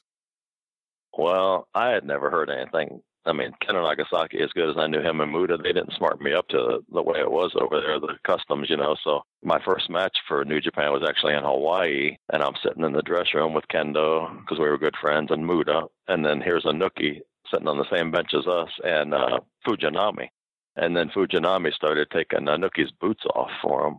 Uh, I didn't. I've never seen nothing like it before, you know. so I was kind of, I was kind of, I was kind of laughing a little bit. And then, uh, I mean, I thought he was joking. And then I was like, because Fujinami was a big name too at the time, you know. So I was just kind of like a little bit laugh, a little bit, and then uh, Inoki him in Japanese, you know, to stop. I guess because I don't know if he seen me laughing or what, but I was just like, oh, okay, that's a little bit different over here. Oh man, you ruined guy his taking whole thing. you ruined this whole slavery he- thing. yeah, he, he was like, no, no, no. He said something to him. I was just like, okay, I don't think I'll laugh at that again.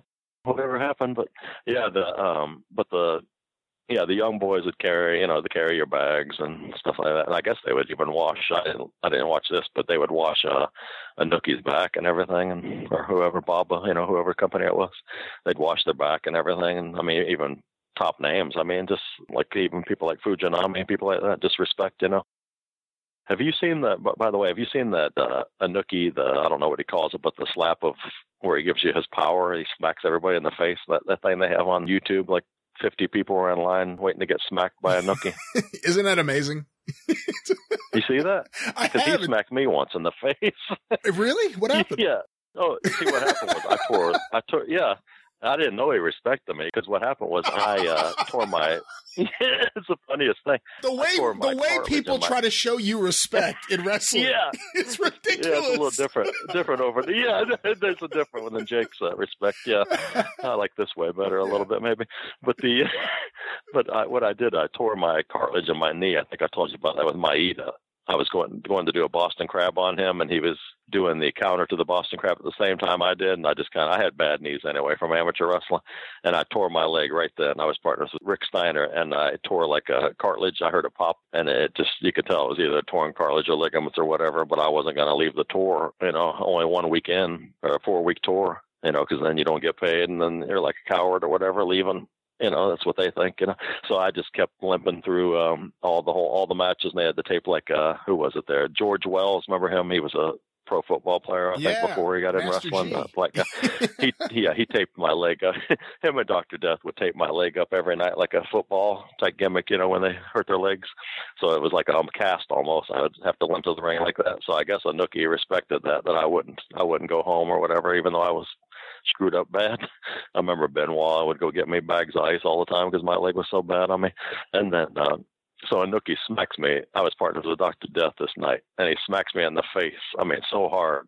Um, uh, it was hard not to even go down. I mean, so I was like, what the hell was that for? I'm trying to wrestle with my leg torn like this, and he smacks me in the face that I never knew, you know, all these years. I guess that's his way of saying, like, you know, giving you his power or whatever.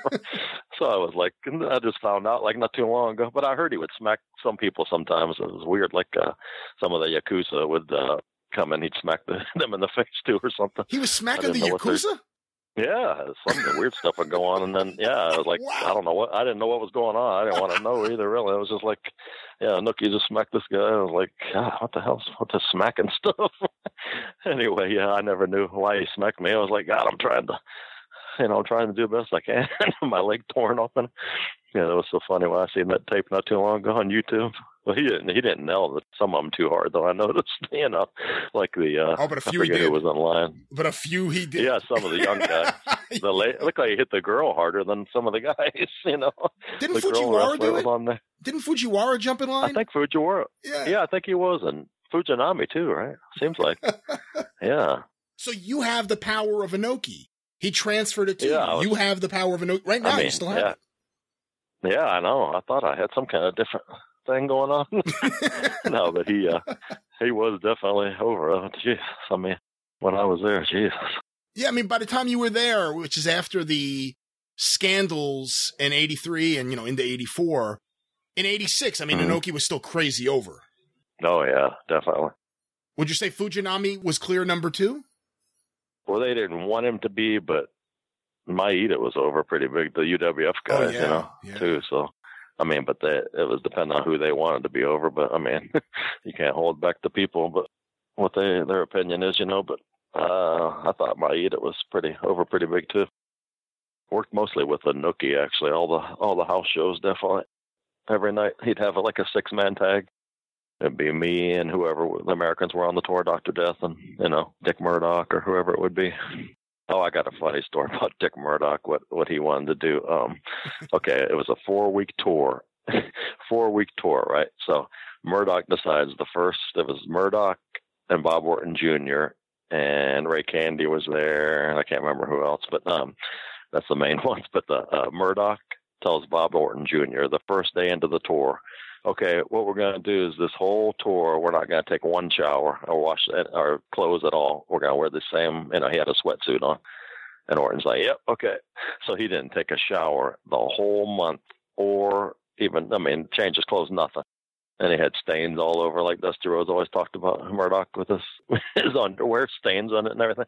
But he had stains all over. And then Orton finally broke down after like the third weekend. And Murdoch got so mad at him for taking a shower. Funny, I never heard nobody. Yeah, he, he broke down and said, "I have to, I have to, I can't, I can't handle anymore." And Murdoch was so mad. I said, "I've never seen nothing like this." I mean, go a month without a shower after sweating every night and everything. In Japan too, back then they didn't even use air conditions, you know, in the summertime or nothing in the buildings. so, so it was like, oh my god, this is nasty. That was so funny though. He got so mad because he wouldn't. uh Murdoch uh, Orton went ahead and took a shower. oh god. But yeah, what a what a worker he was though. Both of them really, Murdoch and Orton. I got the privilege to be tagged with uh, both of them actually over there, but Murdoch a lot over there. We were tagged a lot. And Matsuda was actually there with us on that tour. He doesn't usually go to Japan anymore, but he he actually went with us. Why? Um, I don't I don't even know why he went exactly. I guess just to visit some of the Inoki and all them. But he uh he was on the bus with us the whole time too, and he actually I didn't realize how much uh, Matsuda could drink either. But he was keeping up with Murdoch. I mean, they were drinking. I'd say after the show they would drink at least 30 to 40 beers just on the bus ride back. Wow. Each 40 beers. Yeah. I was like, you got to be kidding. Matsuda even drinks like this. Yeah, he kept up with Murdoch. There he is, the golden boy Jerry Gray once again, tinyurl.com slash gofund golden boy. If you enjoy listening to Jerry here on the show, if you laugh, if you enjoy, if you learn something from his stories, then please considering donating to him and his fight. He's currently battling stage four cancer. Every little bit helps. Every dollar, every cent helps. Once again, tinyurl.com slash gofund golden boy. And from there, Dan, we're going to move on to a conversation I had with Greg Oliver. That's a name a lot of people know from the fantastic Oh, yeah. books that he's put out. Also, of course, Slam Wrestling, some great wrestling articles nonstop that Greg Oliver's behind. I wanted to talk to him about that because I think preserving wrestling history is such an important thing. And I wanted to talk to Greg a little bit about that as well as his newsletter. A lot of you may remember the Canadian Wrestling Report if you're an old newsletter person. So let's now go to this conversation with Slam Wrestling's Greg Oliver. I am very happy to welcome to the Super Podcast today a man who has done a whole lot to preserve wrestling history and get those stories out there, and that is Greg Oliver. A lot of you may know him from Slam Wrestling. If you're old enough, you may remember him from the Canadian Wrestling Report newsletter, but Greg is on the line right now. Greg, how are you today? Hey, thanks for having me on the show. The Canadian Wrestling Report, when you go back and you look at those newsletters, what's the first thing that comes into your mind? The, these creations of yours, when did it start? 85? Yeah, yeah, it was all it was 85. I mean that how naive I was, I guess, when you look at it. I mean, I was 14 years old, right? Yeah. Um but yeah, I mean, I look at those and I I realized both that I got some wonderful opportunities through it and made some lifelong friends, but uh, on the other side is it's like, yeah, man, I was a long way from a true journalist at that point. So I mean, there's good and bad to it, and it's it's neat that it's out there and and that entrepreneurial ability that that helps you in life. Like you know, you learn how to deal with people, you learn how to deal with a little business. All those things really help pay off over the years. when you're 14 years old and you're putting out the wrestling report, the Canadian wrestling report, and you're writing about what's happening, a lot of the uh, WWF news at that time, because obviously they were big in your area. Did you ever think then, as 14 years old, that all these years later, you'd actually be making a living writing about wrestling? Oh, I don't make a living at it. Let's be, realistic here. Um, I uh, I've been very fortunate. Uh, I married well. Uh, my wife's got a really good job, and uh, when my son was born, uh, we made the decision I stayed home. Um, so that was the last full time job I had was like 2001. Um, oh, that's that's not true. That's my last full time job with benefits. Uh, then I worked a number of other jobs uh, in the publishing industry, and then then I stayed home with him ever since. And so he's 11 now. He doesn't really need me anymore. So I'm a I, I'm a writer slash stay at home dad, able to jump up and help when necessary. But uh, yeah, I mean, I've never made a full time living at this wrestling because I didn't. I don't think I ever pushed hard enough. I mean, I'm not Mike Johnson like, uh, and that's not an insult. I really respect what those guys do, him and Scherer and stuff. It's incredible. It's just I don't think that's what I'd want to do. What I meant to say was when you were 14 years old putting out this newsletter, did you ever think all these years later you would actually marry well? That's a very good point. Yes. Uh, you know what? When I was at Ryerson studying journalism, I purposely had stepped away from all the wrestling uh, and just, you know, the whole internet. And then the internet boom coincided with WCW and and the rise of, uh, you know, all that wrestling again. And all of a sudden, I was back in it. It was uh, kind of bizarre. All those old contacts were still around, and I was able to get back in it without uh, much thought, really. And and yeah, all these years later, here I am. Well, let's go back to the very beginning. You know, this first newsletter was 1985, but it wasn't the beginning of you being a wrestling fan. Talk a little bit about when you first discovered wrestling and some of your early memories. Well, no, it sort of is. That's the thing that most Oh. people don't get about me is that it was Hulkamania that I got into wrestling with. And, you know, so then it coincided with us getting an Apple IIe computer. And uh, we one of the first programs we got was a publishing program. And so my brother and I sort of fooled around with it and uh, came up with a wrestling newsletter because everybody was talking about WWF uh, in the schoolyard. So that's how I started. Um, I didn't watch wrestling before that. I mean, I guess I sort of knew about it, but I was never a big fan uh, until Hulkamania. Uh, yeah, so that's how it starts. And then, you know, my dad worked at an office. He was able to, uh, you know, do some of the printing for me, all that kind of stuff. And then, you know, all of a sudden he took a few to the to the office, and I we took some to school, and you put a couple ads in the newspaper, and then you realize there's a far bigger wrestling world out there. Um, and it's those guys like the Tom Burke, right, that put you in the uh, in his newsletter and starts Yeah. getting other people subscribing, and then you learn about other those guys. And then, uh, you know, you didn't know about Meltzer when I started. It's not like I started. I started in a vacuum. I didn't know anybody else existed doing wrestling newsletters. When did you first see another wrestling newsletter? Oh, I don't think it was too long afterwards. Um, probably by the end, well, early 90, 86 for sure. Because by 88, I was going to the conventions, right? You'd be meeting these guys, you know, that you'd been getting your newsletter, your, your Wade Keller, who started up uh, with the torch, or Dave Meltzer, you get to meet, or John Gallagher and uh, Tom Burke. Uh, it was a wonderful experience to get to meet these guys and, and see they weren't really all that different than you. That's just in some cases a little bit older. Well, going back to 85, you know, this is the year of WrestleMania. This is really the year that WWF takes off because they also get on national television in America with NBC and Saturday night's main event. What was it about Hulk Hogan and Hulkamania that really drew you in? it was all that pomp, the circumstance, the the color, the uh, and and you know it's that MTV generation. I mean, it it'd be foolish to dismiss the importance of you know watching Wendi Richter and and seeing all you know you'd see her on MTV or we had MuchMusic up here, but uh, that idea like there was the crossover. Uh, wrestling was cool and wrestling was hip, and uh, everybody talked about it. So uh, there was that. But I mean, as much as you get drawn in by Hulk Hogan, you stay because of a Roddy Piper, uh, you know, a Bobby Heenan, those kind of guys that you really liked. Um, and then it didn't take long till you realized there was a heck of a lot more out there. And you start finding tape traders, you start finding other opportunities to watch wrestling, whether it was um, Stampede Wrestling finally got on TSN, which is our ESPN. Uh, you had the chance to watch uh, BC All Star Wrestling in, the, in its dying days, which was actually broadcast nationally on the CTV affiliates. I mean, there there was wrestling out there, and and I don't think I had the respect for it that I do now. Like even the BC product, for as bad as it was, with Al Tomko still putting himself over when he was in his fifties, um, still have a lot of fond memories for those guys who really followed it and really watched it. It was their hometown product. Uh, it wasn't for me, so I think it was easier for to dismiss it. And it's, you see a lot of that now too, right? It's like I never understood those Continental guys, or I never understood the Tennessee guys pushing all the the chicken shit heels. It's like, well, it was just a different promotion, right? We watching WWF was really boring for some people, but if that's what you grew up on, that's what really matters to you. That's exactly right. And, you know, everyone has that same experience. And when it comes to what you grew up on, you, you named, you know, a lot of promotions in Canada when they would start airing. But in terms of where you grew up, how big was wrestling amongst the other kids your age?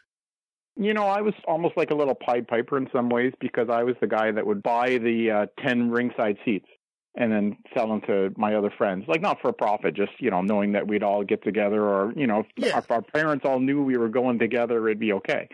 Um, so I ended up doing that a lot. And then as I grew a little bit older, I made some friends that had cars or I, you know, learned to drive and was able to go to other events and other places. So it was okay in high school for a little bit, but I certainly by the end of high school, it, wrestling wasn't as popular anymore, right? We're talking, you know, 88, 89, you know, going down a little bit. Certainly WrestleMania in Toronto, though, 1990 was a highlight, uh, getting to cover that. and, and be a part of some of those uh, events was was pretty magical.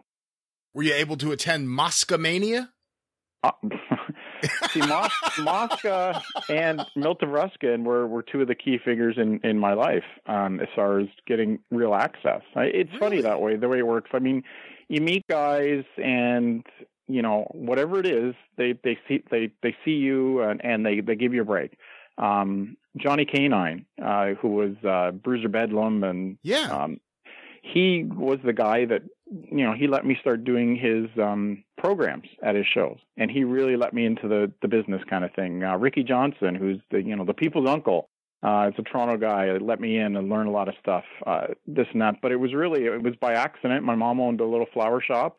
Uh we went around a corner to a little restaurant and uh there was Angelo mosca and milton Avruskin so, you know, you gather up your nerve and you go over and you talk to them, and they were doing Pro Wrestling Canada. Uh, and so, you know, that leads to come on down to the shows. And, and you know, we get interviews with Road Warrior Animal and Ivan Koloff and Gino Brito and a couple other guys, you know, backstage at, as long as, as well as Mosca and Avruskin. Um, and Milton and I stayed friends right until his death. Uh, and Mosca's not in good shape right now, but yeah. he's got Alzheimer's and stuff. But man, we we stayed in touch a lot too, and he was always happy to give me a story. And and uh, one of my favorite Mosca stories. This sort of ties it all in together. Well, actually, there's two stories related to that. I couldn't get him on the, on the phone to get, confirm that he's coming to my book launch. This was 2003, so we're jumping ahead a bit with the Pro Wrestling Hall of Fame, the Canadians. But it was in Niagara Falls, and he lived on Niagara on the Lake. And I got his wife Helen on the phone, and she says, "Don't worry, he's coming." So Mosca came to my book launch. It was awesome because uh, my wife's aunt knew him through the football things. Uh, so she and and through horse riding and things like that. So they were all excited to see each other again. Years later, we go to Mosca's book launch uh, because I helped out a lot with uh, Steve Milton, who wrote it. I helped a lot with the wrestling side of things. And there's Helen, who I'd never met, his wife. And I, I go up to her and I say, Helen, you're not going to remember this story, but here's the deal. So I tell her the story about how you got Mosca to my book launch, and here I am at his book launch. So it closes the circle. And in the same way, you know, I went to Johnny K-9's funeral. You know, they thought they all thought I was a cop because I was the only one there in a suit. There was a lot of leather and a lot of biker kind of people. Um, first funeral I've ever been to where a fight breaks out, but it was interesting. It was important to me to go and uh, just sort of be a part of it. And it ends up being one of the more interesting funerals I've certainly ever been to. You know, I can't say I knew him very well. I only met him a few times in 94 when I was 14 at Smoky Mountain Wrestling Fan Week. And I know all the stories. I know all the stories. We covered them here on this show and on Jim Cornette shows but he was always really nice to me. What was he like with you? Well, yeah, he was nice for sure, but he also had hot and cold moments. I mean, he had a temper. There's uh, no doubt about that. There were certainly times that uh, he went off the rails, uh, got upset about me, whatever I wrote, this and that. Um, one time, this was again years later. We're jumping ahead. I'm working at uh, Slam Wrestling. We do a big feature about him and uh, I wrote about all the cocaine convictions and all those kind of things. Well, you know, Greg, Greg, why did you have to write all that shit? I said, John, is any of it not true? Because if it is, I'll correct it. But as far as I'm concerned, it's all true. And I I'd done my research, and he got really upset. And then there was King Kong Bundy there. Uh, he was he was in the dressing room. He just sort of stood up and just you know K-9 back down you know, there's certain guys I guess that he wouldn't take on, and I I would think King Kong Bundy was a guy that most guys wouldn't want to take on. He's just kind of big. And when it comes to Mosca, you know, we we in America we got to see him in the WWF. He was in Florida. He was in Mid Atlantic. He had a lot of good runs. But in Ontario, just what level of star was he? Well, you have to understand he was such a big star in Canadian football. He's just such a fascinating story. Like he got kicked out of Notre Dame for gambling. So a lot of Americans just never got to know him as a football player. And so he became a big star up here in Canada, won lots of Grey Cups, uh, was a controversial figure. Everybody knew who he was. So therefore, it was a shorthand, right? Whatever he was doing in the ring, we already knew who he was. Uh, and I think that was a big help for him getting over and, and being a star. But, you know, he, while he wrestled in many places across Canada, yeah, it was mainly the Southern Ontario where he liked to just like to be, right? That's where his home was. So he would he would perform here and do a good job. Someone asked me this the other day and I didn't have an answer, so I will ask you. Where is Angelo Mosca Jr.? Oh well, I saw him um well he lives not he lives in Southern Ontario as well. He works as a um at a prison. It's not as a prison guard, it's it's more of a, a counselor kind of role. But he's a good dude. I mean, I, they had a big event for Ange uh, essentially before he went into the retirement home. He's he's in a home for Alzheimer's at the moment, and uh, you know, it was nice to actually meet Ange in person. I talked to Ange Jr. on the phone when I was working on the piece, and um, but yeah, he's a good dude.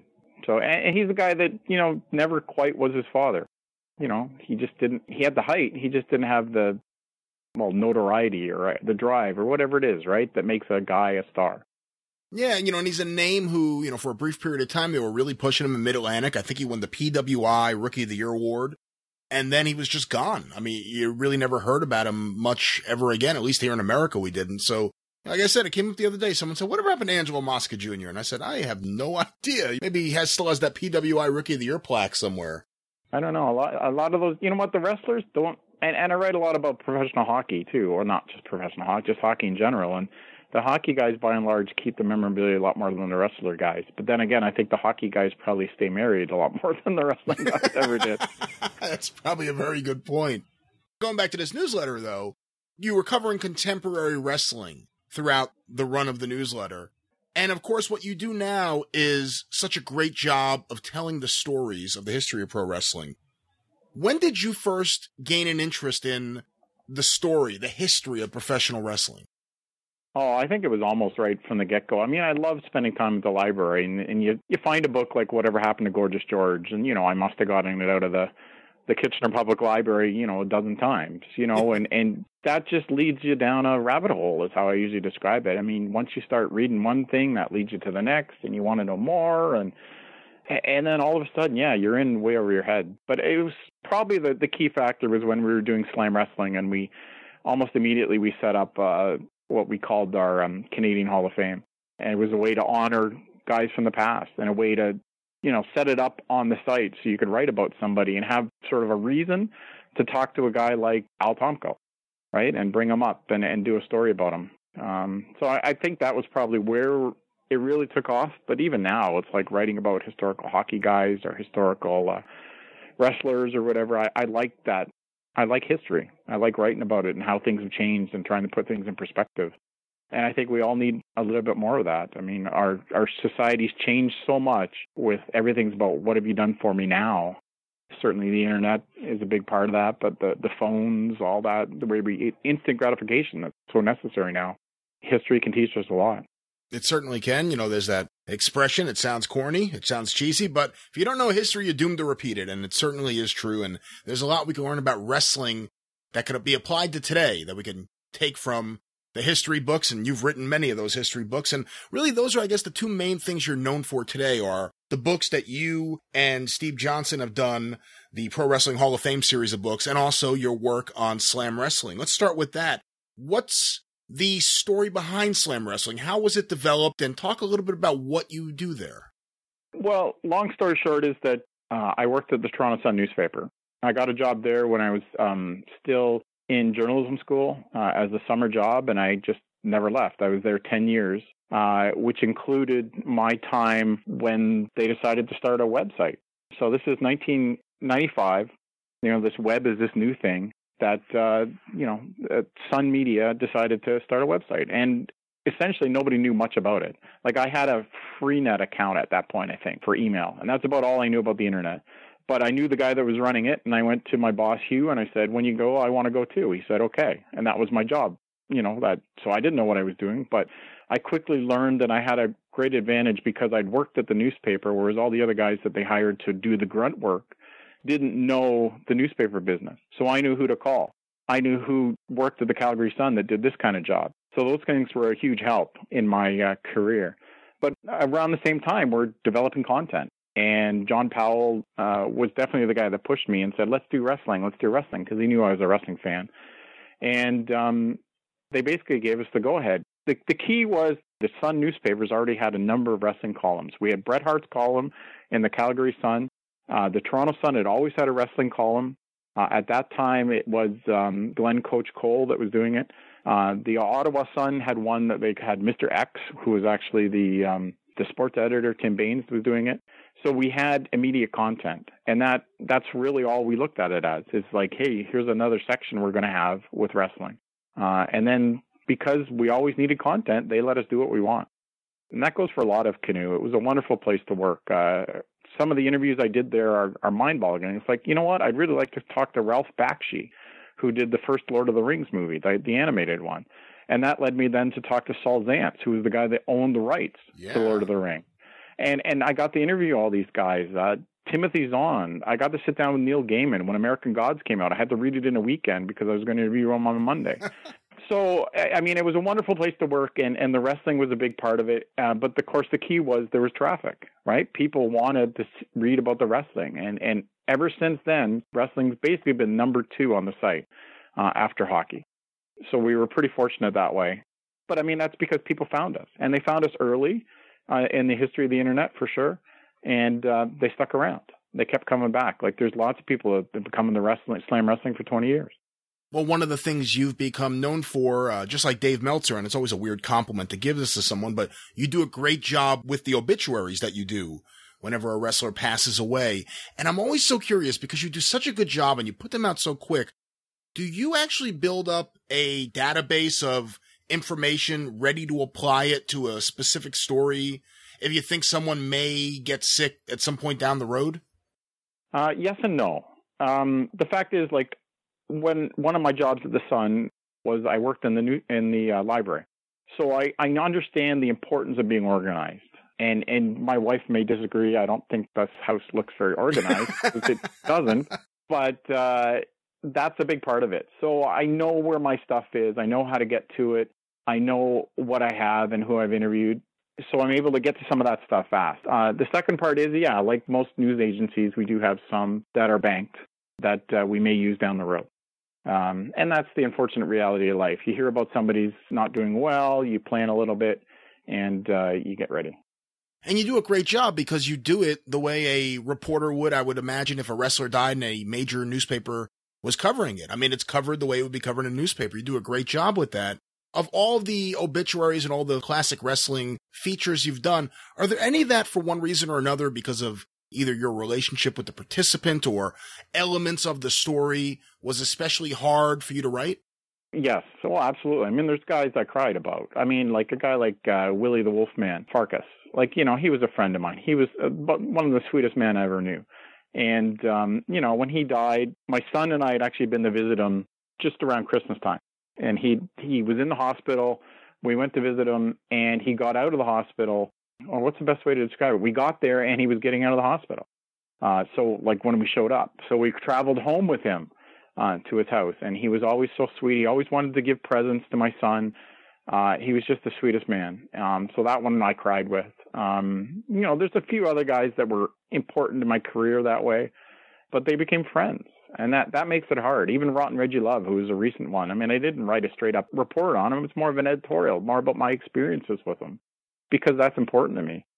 Others are challenging in different ways, right? Trying to find the facts, or you have to call, you make that call um, to, you know, Chief Jay Strongbow's wife, Mary, and you go, "Is this true?" And and she says yes, and then you can run with it. I mean, that's a step that most of these internet journalists don't do. But then again, they probably they've never taken the time to create those personal relationships, right? To dig up the phone, to sit down with a guy. Um, you go to these events, right? Like it's uh, well, running the Titans in Toronto. We've done six dinners up here, so you know Baron Mikhail Scicluna comes up because you learn that his wife Gloria was from Toronto. So he came up to one of our dinners because he could come up and see family.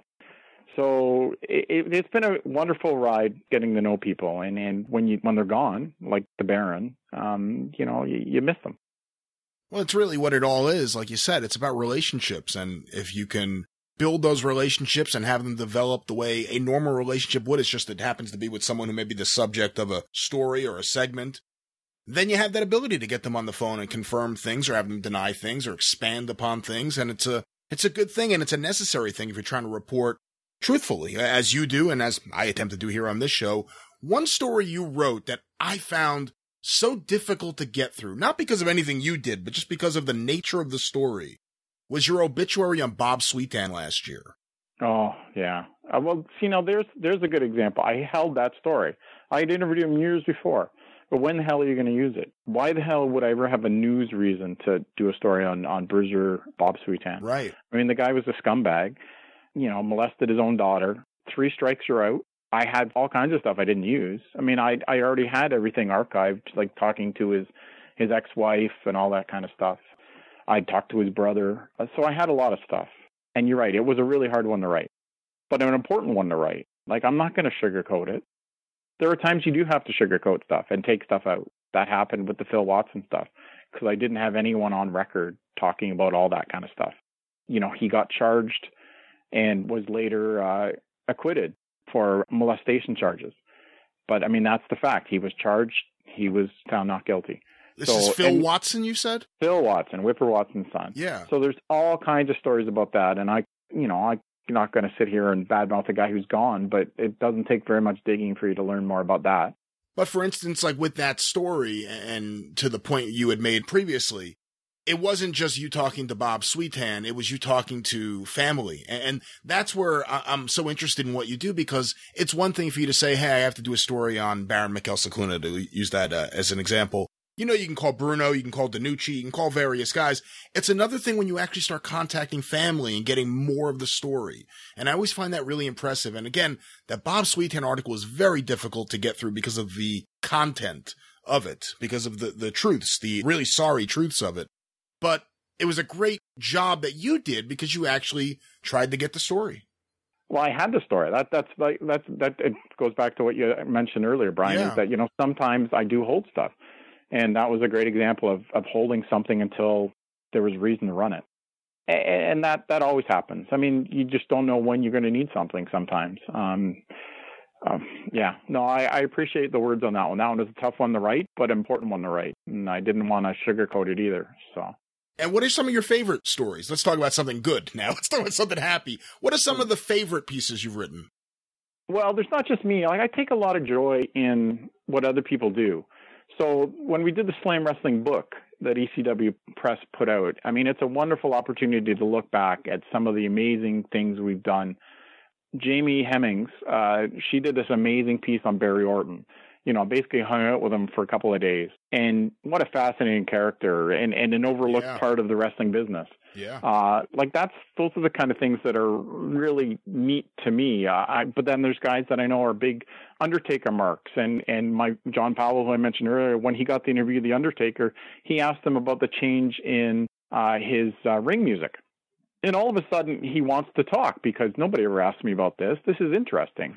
Uh, John Cena was at an auto show in Calgary, and Jason Clevett sat down beside him and said, "Hey, tell me about Samoa Joe." and UPW. And all of a sudden, Cena lights up because you don't get to talk about this stuff anymore, right? If you're talking to Joe Blow, who runs, you know, the the local TV station, he doesn't know about that stuff, but we do.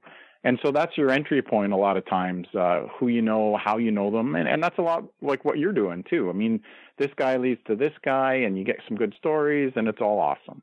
And when it comes to your stories, obviously you're writing all the copy, but how much of a hand do you have in picking the photos that are applied to each column? Oh, I'm doing everything. You're doing I- everything. Yeah, it, it's my it's my part-time job is the best way to describe it. I mean, like we we talked earlier about not making a living. Well, I don't make a living, but you know what? I some of the things get taken care of, right? So my phone and my internet bill and whatever, you know, that that's sort of what I get out of this. Besides all the joy and the way th- you don't always know how something's going to pay off, right? So you know, hanging out, you know, down the road. Uh, so there was an old actor named Billy Van. So hopefully I'm working on a biography on him down the road. But I got in touch with Reggie Love, who died, but I've been to Reggie's house. Reggie lent me all his pictures to scan. One of them I scanned was a picture of Reggie with Billy Van and with John Byner, who did the old Bizarre show. So I've got this great picture of all three of them. Well, talking to John Byner for a story about Reggie Love gets me a quote about Billy Van. So all these things sort of intersect. And it, it's that's what I really love about this writing business is you never know what you're going to get, and it makes it fun. And so yeah, this guy may lead to this guy, may lead to this guy, and I'm always looking at that picture too. It's like so Kerry Williams talked to Ron Simmons this week for a story that's next week. Well, here I need a question about Ron Simmons for this story that somebody else is doing. So I'm an assignment editor. I'm doing the photo editing, and it leads to maybe it's time to talk about Lano because I know where all these photos come from. Like again, my job at the Toronto Sun. I worked in a newspaper. I understand how copyright works. I understand how photos are taken by photographers, who owns them, how they should be reproduced, all those kind of things. And uh, so yeah, there's people out there, and and but that's a lost art on the internet, right? How many times do you see photo credits anywhere? Right. Uh, but we try to do that as best we can. I mean, you're never going to be perfect, and I think people understand that. Uh, even in a newspaper, you get stuff wrong. So uh, we, we try to do that anyway. Well, that's one of the things I've noticed in your books is that you always have at the end of it a section that not only says, you know, these are the photographers, but it really explains. And I always found this interesting because I always try to do this kind of thing with tape collecting and you do it with photos. It tells you who owns what collection. You know, this person has this collection and this collection and these negatives and this. So it kind of gives you a basis of, okay, this is how this person ended up with this. This is where this comes from. And you bring up Dr. Mike Lano, and I'm, I don't want to pile on too much here, but that's where the issue really comes with, with this specific topic is enough people, a lot of people, people with credibility have, I'm not even going to say accused. They've proven that he's used photos, or I shouldn't even say used. He has, I guess, submitted photos under the claim that he took them that were clearly not his. Is that the best way to say it? Yeah, it's it's perfectly fair way to say it. So I even have a great example. So besides all the photos he's contributed to my books, and, and you usually can tell a Lano photo because it's off center and blurry. But um, it's true. I mean, he was there at a lot of these events. I mean, nobody can deny that. I mean, you can see him in a lot of shows and whatever, and that that's fine. I mean, credit to him. He he he hustled. He got out there to stuff. So I was a part of the Iron Sheik documentary that uh, the Magen boys did. I've known the Magens a long time, and um, they uh, they relied on me for a lot of things. And then we did a Sweet Daddy Siki one, which hasn't had wide distribution yet, so it's really hard to find, but it exists. Anyways, doing the Sheik one, you know, Lano obviously wants to be a part of it because he sees a payday, and he sends me all these photos that are his, he claims, uh, of the Iron Sheik. One of the photos he sent me was this famed photo of the Iron Sheik sitting on this big box. And it's like, this looks really familiar. And sure enough, I looked into it, and it was a Walter Iooss Jr. photo that was in Sports Illustrated and that famed one with Hulk Hogan on the cover. Yeah. It's like, okay, you're not trying to rip off some nobody's image here. You're ripping off, like, you know, one of the biggest names in sports photography. So from that, oh no, that was just an accident. Just an accident. No, it wasn't, Mike, and we know that. And then from the writing perspective, I mean, I we've all seen the emails from Mike too, and it's just hard to follow. And um, I try not to talk badly about people, but uh, it's hard to be on Mike's side, and and he's he's his own worst enemy no one wants to speak bad about him, but he does enough things that you kind of, if you want to tell the story honestly, it comes across like you're saying things bad about him. But on this topic, is this something you've ever had to deal with in general in terms of people giving you, you know, if you're if you're trying to do a story on someone and you have a source for the article, I shouldn't even say source. You have someone who will go on the record with an interview for the article, but you know they're just telling you complete bullshit. What do you do? Well, um, you get better at that for sure. That's a big part of it because there's certainly things in the past where I've gotten um, snookered. You know, you you you screwed up. Uh, you and the internet's nice that way because things can disappear. Uh, whereas you make a mistake in print, like there's one th- I got I got in um, big trouble once at the Toronto Sun when I I was doing the birthdays, and uh, I listed a guy who was that was dead who was alive. I wished him a happy birthday, and so I got in big trouble over that but it, it, was an honest mistake and I should have looked into it. So you learn from these experiences. But I mean, that mistake is there forevermore. Whereas on the internet, it's like, well, it was there. Where did it go? and, and, so, yeah, there's always going to be people feeding you lines. Wrestling, especially. Yeah. Uh, the guys are always trying to uh, put themselves over. That's the only way to put it. I mean, hockey players don't do that in the same way because their stats speak for themselves. Whereas wrestlers, yeah, it's about titles, but it's about more than titles, isn't it?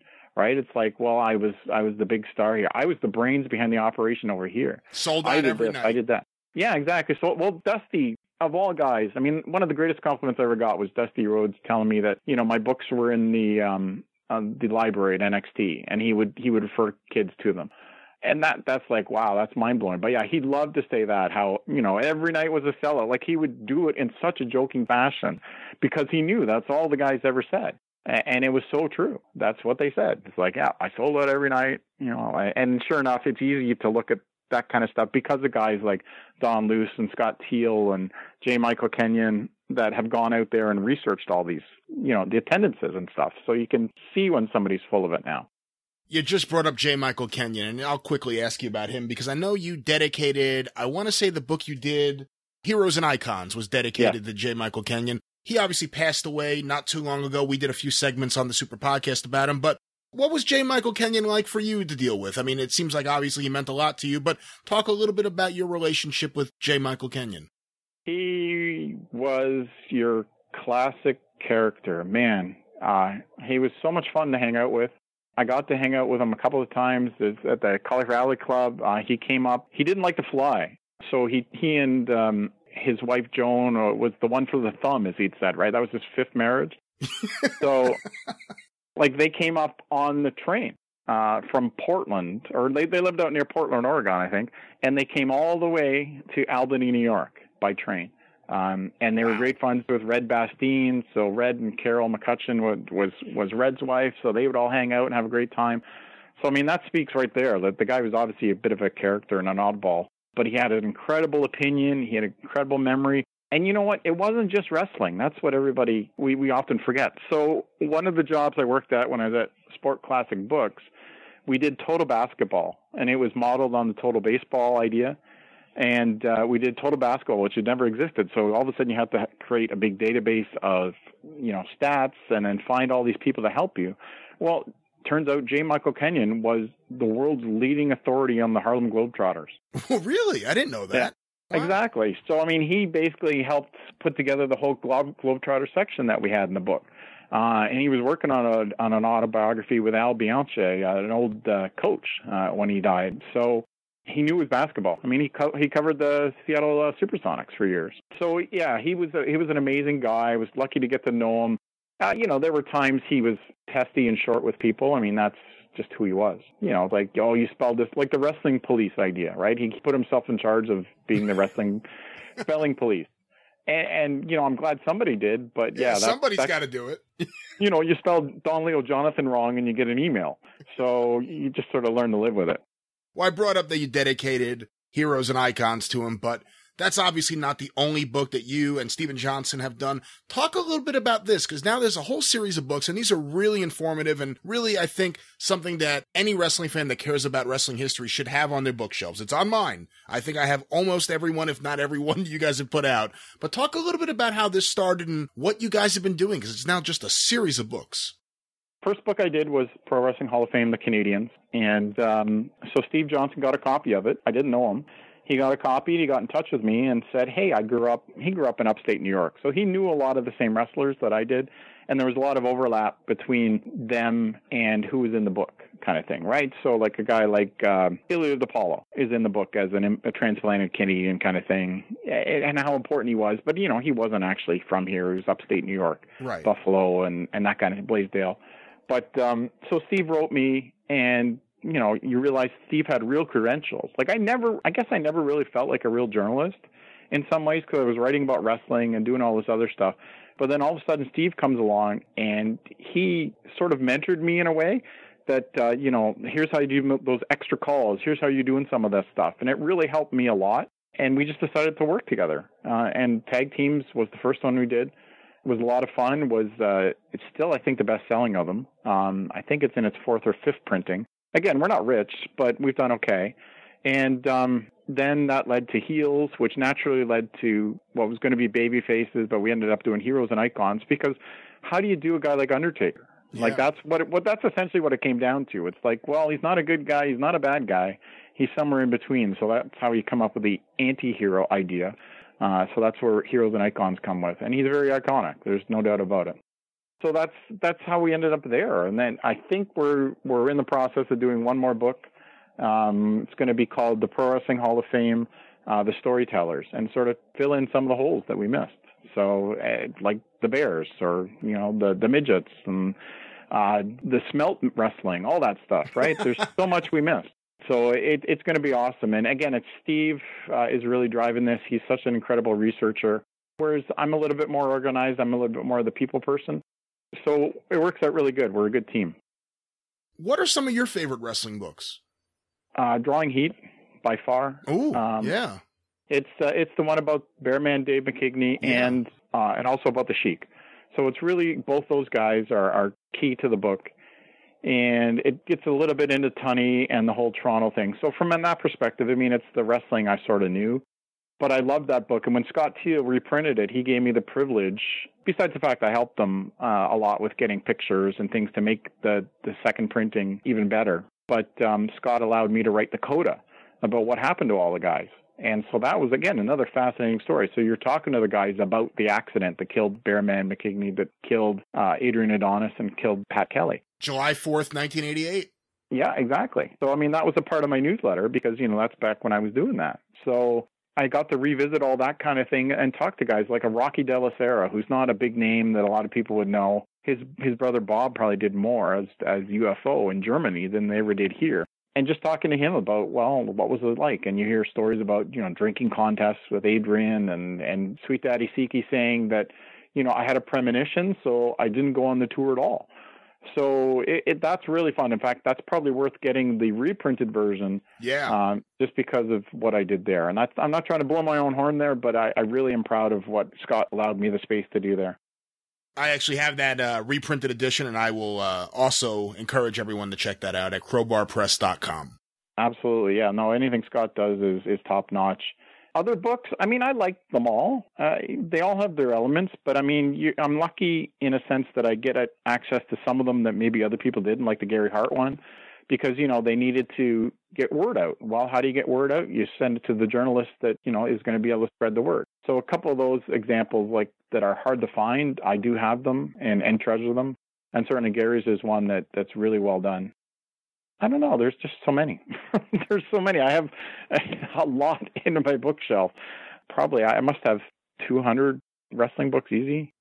It's pretty crazy to think about where we were in, let's say, you know, the late 90s, right before Mick Foley's book came out. Yep. You know, your bookshelf may have had six books at the most if you found everything that ever been written. If you had an original Fall Guys and an original Whatever Happened to Gorgeous George, you may have a few books on your shelf, but otherwise, you probably didn't. And then it was pure dynamite and followed pretty quickly behind that by the Mick Foley book. And now we have all these books, and really they are just such a valuable resource to people like me who care about wrestling history. They're great, and your books are certainly some of those.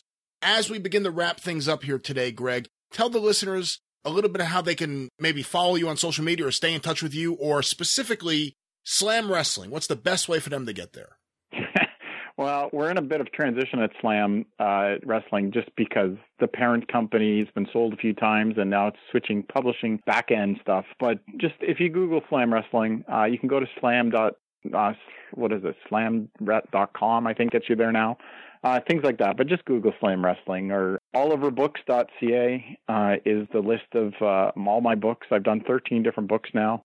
So seven uh, seven hockey books and six wrestling books uh, including a hockey book I did with my son. Um, so that's aimed sort of at kindergarten kids called Duck with the Puck. Um, so that that's one everybody should be getting a copy of. Um, and then yeah, I'm on Twitter. It's just Greg Mep, uh, M-E-P. Um, that has to do with my wife's nickname. But uh, anytime you've been married, as long as we have, you're sort of stuck together. So that's uh, how that goes. Um, but yeah, and on my Facebook, but that's uh, that's a little bit more personal, I guess. And and a lot of people have to make those decisions. It's it's a weird world out there now that wasn't there when you know even a few years ago. Yeah. And is this my public forum? Am I doing this? Who's this guy on LinkedIn? Does he have a wrestling connection? What do I do? Twitter. Oh my God, who's following me now? I don't get this. So I yeah. tweeted to Nattie Neidhart, but she didn't tweet me back. It's like you know what what's happened to the world, right? There he is, Greg Oliver, and I encourage everyone to check out his books. And in fact, we'll probably have another one as a book of the week here on the show pretty soon. And of course, check out Slam Wrestling to read the fine articles that Greg puts out. When a wrestler passes away, I hate to look at it with these eyes, Dan, but you know, so many people would always look forward to Dave Meltzer's obituaries. Well, Greg Oliver's obituaries are really great, and they're usually the first ones out. They're out there pretty quick after someone passes. So right away when you want information, he does a great job of getting it out there, and he does great articles all year round, not just obituaries. So once again, check that out at Slam Wrestling. And from there, we're going to move on now to a conversation I had with Judge Richard Boner. Now, that name probably doesn't mean anything to anyone unless you're a criminal in the Charlotte, North Carolina area. But Judge Richard Boner wasn't always a judge. In fact, he used to work as an attorney, and he was an attorney and a partner in Mraz and Boner. And they were the law firm that worked with Jim Crockett Promotions for many years. So we're going to hear all about the judge's experiences working with Jim Crockett Promotions. A lot of interesting things I never knew about, including the fight to stop people from putting out bootleg merchandise. Interesting stuff here. Let's go to this, my conversation with Judge Richard Boner.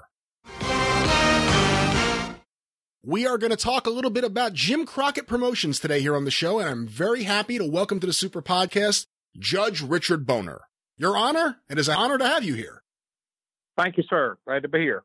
Before we get going with your background, your history with Jim Crockett Promotions. For the listeners, can you give a little bit of your background, how you ended up working for them, but just your background as a lawyer? Yeah, I, I'm a native North Carolinian. I grew up uh, in Lexington, North Carolina, which is a barbecue city about 90 miles uh, northeast of Charlotte, where I currently live. And before I became a lawyer, was a newspaper reporter, had a journalism degree, and uh, decided to go back to school and uh, graduate from law school at UNC Chapel Hill in 1975. Came down to Charlotte uh, to practice, and um, originally was a criminal defense attorney. But in 1980, I went uh, to a law firm that did civil litigation and and also did uh, b- uh, business uh, representation. And the firm represented Jim Crockett Promotions Inc. and its subsidiary Charlotte Sports Promotions Inc. And uh, so I spent seven years there as a partner in the firm. And one of the clients that we represented and that I did work for was uh, Crockett. Was it a big benefit to you to have that journalism degree and the journalism background going into being a lawyer? Absolutely. Uh, I uh, I could draft pleadings. I could draft uh, briefs. I could draft memoranda, basically sitting at a typewriter uh, and writing a news story or writing a, a column came in handy uh, as far as preparation for being able to basically compose uh, right there uh, at a typewriter. Uh, I kept a typewriter at my desk. I, I didn't like dictating uh, letters and so forth. I found it was a lot easier from my background just to sit there and type it, uh, type rough drafts off on a typewriter. And so, yeah, the back the journalist background came in really handy as as a lawyer and later as a judge too. In 1980, you begin to work at the law firm as a partner. At that point in time, what was your knowledge of professional wrestling? Did you ever watch it? Were you at all a fan? And specifically, when we look at the Carolinas then versus now, there really wasn't major sports other than college sports. So, what place did Jim Crockett Promotions and wrestling have in the Carolinas? Well, Crockett uh, Crockett had a weekly television show. It uh, aired every Saturday on WBTV Channel 3, uh, which was a CBS affiliate uh, here in Charlotte. And uh, growing up in the 50s, uh, I I watched the, the, the Saturday wrestling show. Uh, and I remember um, as a child uh, having friends that we would sometimes get in wrestling matches. I remember Billy Two Rivers, the the Indian wrestler, and he had a war dance he did. And I remember remember him. I remember Rip Hawk. I remember Swede Hansen. Johnny Weaver, George Becker, the Mask Bolos, all those guys. So yeah, we grew up with it. Yeah, you're right. The only only sports we had other than professional wrestling were stock car racing, and then the college sports, uh, basketball and football. How big, like for instance, a Johnny Weaver and a George Becker tag team, uh, a top babyface tag team, a popular team? How big were they in the Carolinas? I mean, was it something where the good guy wrestlers were were known and loved by everybody? Yeah, yes, sir. Absolutely. And, and I remember Swede Hansen and, and Rip Hawk were partners, and they were the bad guys, and as well as the Masked Bolos. Uh, and of course, the Crockett's, uh, in addition to the TV show, they would go to local YMCA's to have the uh, the, the matches, and they were they people would show up uh, for them. Uh, and yeah, the, the Johnny Weaver and George Becker, the good guys, yeah, they were they were everybody's favorites. Uh, you know, not many people pulled for the Bolos because they cheated and nobody pulled. Not, not many people pulled for Rip Hawk or, or Swede Hansen or the bad guys. Before 1980, had you, when you were a criminal defense attorney, had you ever run into or done any work with any wrestlers? No, it was not until I, I became a member of the firm that represented uh, Crockett that I started uh, actually getting to meet them, uh, uh, and uh, that, that was one of the fun parts of uh, of representing that company was basically being able to get to, to know the people behind the celebrity face that uh, that they had. I mean, getting to know them as individuals as opposed to celebrities. Was Crockett one of the bigger, if not the biggest clients that the law firm had? Well, it was one of the biggest we had. We also represented some businesses. Uh, we we, represented the bus company in Charlotte, uh, did all their defense work. Anytime they got sued uh, because somebody would get hurt during an automobile accident or a collision between the bus and a car, we did all the defense work for them. Uh, we also had some, uh, we had uh, other business clients both professional and commercial uh, clients. But yeah, Crockett was one of the bigger clients that we had, and and uh, we were fortunate because it was nice to be able to say that, you know, you represented them. I mean, people say, you represent Jim Crockett? I said, yeah, we do. And I assume that because you represent Jim Crockett, you also represent some of the wrestlers if any issues arise, because they have this law firm they could just tell the wrestlers to go talk to. That's correct. Uh, we we did individual uh, uh legal work for the wrestlers. Uh, for example, uh, when Ricky Steamboat, his real name is Richard Blood, when he and his wife bought a house uh, in Charlotte, I did the real estate closing, did the title search. And then if a, a wrestler got a traffic ticket, uh, we would handle that. Our firm also represented Ric Flair uh, during his uh, first divorce. Uh, I didn't do it. One of my partners did. And then, of course, anytime they need a legal representation, uh, they were referred to us, and we and you know so we got to know them again as individuals and, and you know regular human beings as opposed to uh, celebrities. How big of a problem were traffic tickets for those wrestlers driving all over the Carolinas and Virginia? Well, they would, you know, like anybody else, they would get like a speeding ticket, or you know, uh, I don't think I ever had any. Well, I did have one that was charged with uh, driving while impaired uh, that I had to handle, but uh, they were pretty responsible because uh, they knew they had to be able to. Uh, those days, they had to be able to drive between cities to get around because Crockett pretty much was back then was uh, in the in the uh, early 80s was still a pretty much a regional operation North Carolina, Virginia, and South Carolina, and uh, uh, so they had to basically travel by highway to get where they were going to be for a match.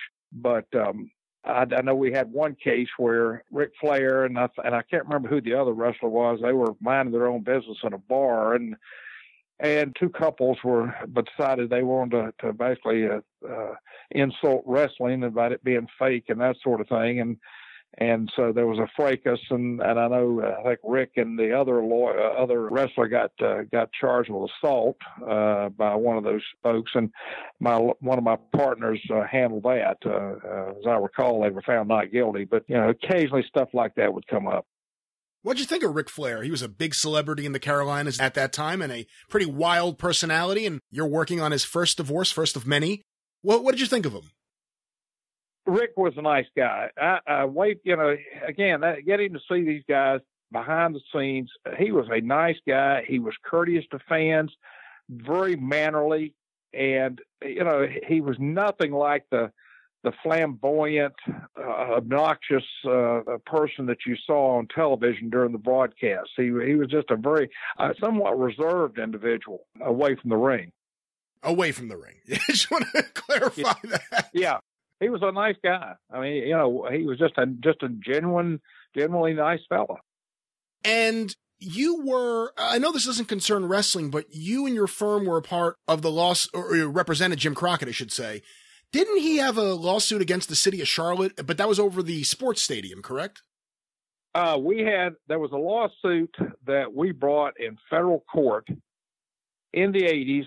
Uh, the, the Crockett's, their subsidiary, Charlotte Sports Promotions Incorporated, owned the baseball park, the old baseball park uh, that was then called Crockett Park. That that park had been a part of Charlotte since back in the 30s, uh, and it was where minor league baseball had been played all those years. Uh, the the Charlotte Sports Promotions had the Double A Baltimore Orioles franchise, uh, and they played there at Crockett Park. Well, Crockett Park was was surrounded by a neighborhood, all around it, and uh, they didn't have any problems uh, from you know most of the time they they used the park. But the city of Charlotte uh, amended their noise ordinance, and uh, one of the provisions of the new ordinance provided that uh, if you exceeded a certain decibel level uh, at any point on the property line, uh, then you were in violation of the ordinance and you could get a citation. Uh, in the off season, uh, the Crockett's would rent the park out sometimes for concerts and they were concerned that they would rent rent it out, uh, and that uh, some promoter would go to the expense uh, of having a concert, uh, and then some of the little ladies in the neighborhood might complain about the noise. Call the the uh, police, and the noise control officer would come out and tell them, "We're going to give you a citation, or you're too loud." And it was going to make it difficult to continue renting out the baseball park for concerts. And so we we thought that the new ordinance, as it was written, was unconstitutional. So we brought a lawsuit in federal court uh, against the city to restrain its enforcement of the new ordinance. Uh, before Judge James McMillan, uh, one of the federal district judges, who was well known because he was the judge that entered uh, the uh, holding or ruling that required busing to achieve desegregation uh, of the uh, Charlotte school system back in the uh, 19 early 1970s. And uh, anyway, Judge McMillan ruled in our favor, ruled that the ordinance as it was written was unconstitutional. The city appealed, and we had to go down, go up to Richmond to the Fourth Circuit to argue in defense of Judge McMillan's ruling. As it turned out, we won in part and lost in part. The, the Fourth Circuit Court of Appeals judges ruled that part of the ordinance was unconstitutional, but un- unfortunately, they did uphold the part regarding the decibel level. And so uh, I don't know that really it made all that much difference in the long run because uh, the park, the grandstand, which was wood, caught on fire one night and it burned to the ground. And uh, so the Crockett's had to use, uh, you know, regular bleachers, uh, metal bleachers uh, that that following season and it wasn't but a few years later that they sold the uh, the franchise to a local businessman, and Crockett Park, what was left of it was uh, was sold, and it is now apartments that no longer exist. And when we talk about Jim Crockett Promotions, obviously that was named for Jim Crockett Sr., who had passed away in the early 70s. But when you're doing business with them, when you're representing them, it's not just Jim Crockett Jr. I assume you get to know all of the Crockett's, David, Jackie, and Frances I, as well. I got to know uh, Mama Crockett, uh, Jim Senior's uh, widow. Nice lady, beautiful, genteel Southern lady. Uh, I got to know Jimmy. I got to know David. I got to know Jackie. I got to know Frances. Frances managed the baseball franchise. Uh, that was her operation. Uh, and then, of course, Jackie uh, helped out uh, with the wrestling. Uh, David uh, was integrally involved in the wrestling, as was Jimmy. But yes, I got to know all the Crockett's when you represent them, how often are you talking with them? Like, how often were you doing something on behalf of Jim Crockett Promotions? I would say probably at least, I'd say monthly. Uh, my law partner, senior law partner, uh, Crockett actually was his client. Uh, and so he dealt with Jimmy and David more than the rest of us. But uh, uh, you know, I, I, I had my share of work with them, and but I'd say the firm probably dealt with them. One of the lawyers, either Jack or I, or one of the other lawyers would would have dealings with uh, with the the company uh, and Jimmy or David. I'd say at least monthly, if not more frequently than that. You brought up the Ricky Steamboat home ownership or uh, buying a home with him and Bonnie. Did you do a lot of those kind of deals, land deals for wrestlers? No, uh, that one I, I remember. Uh, we did some other real estate work for the Crockett family. They owned some land uh, in southeast Charlotte, uh, a building where they they had their offices at one time. They moved uh, out to uh, this location from where they started. But anyway, we we dealt with the sale of that property and its development. it was purchased in two different parcels by developers, and uh, we, we helped negotiate the terms of that sale uh, for the Crockett family. But the Rick uh, Rick Steamboat's uh, individual purchase, I think that is the only real estate deal, uh, real estate transaction that I recall doing individually for uh, one of the one of the wrestlers. I think it's possible that Jack or one of the other guys did some, but that's the one I remember. Well, I know you briefly mentioned to me off air, so let's talk about this here Andre the Giant's situation. Of course, Andre owned a farm in what Ellerbe, uh, North Carolina, I, th- I believe. Right.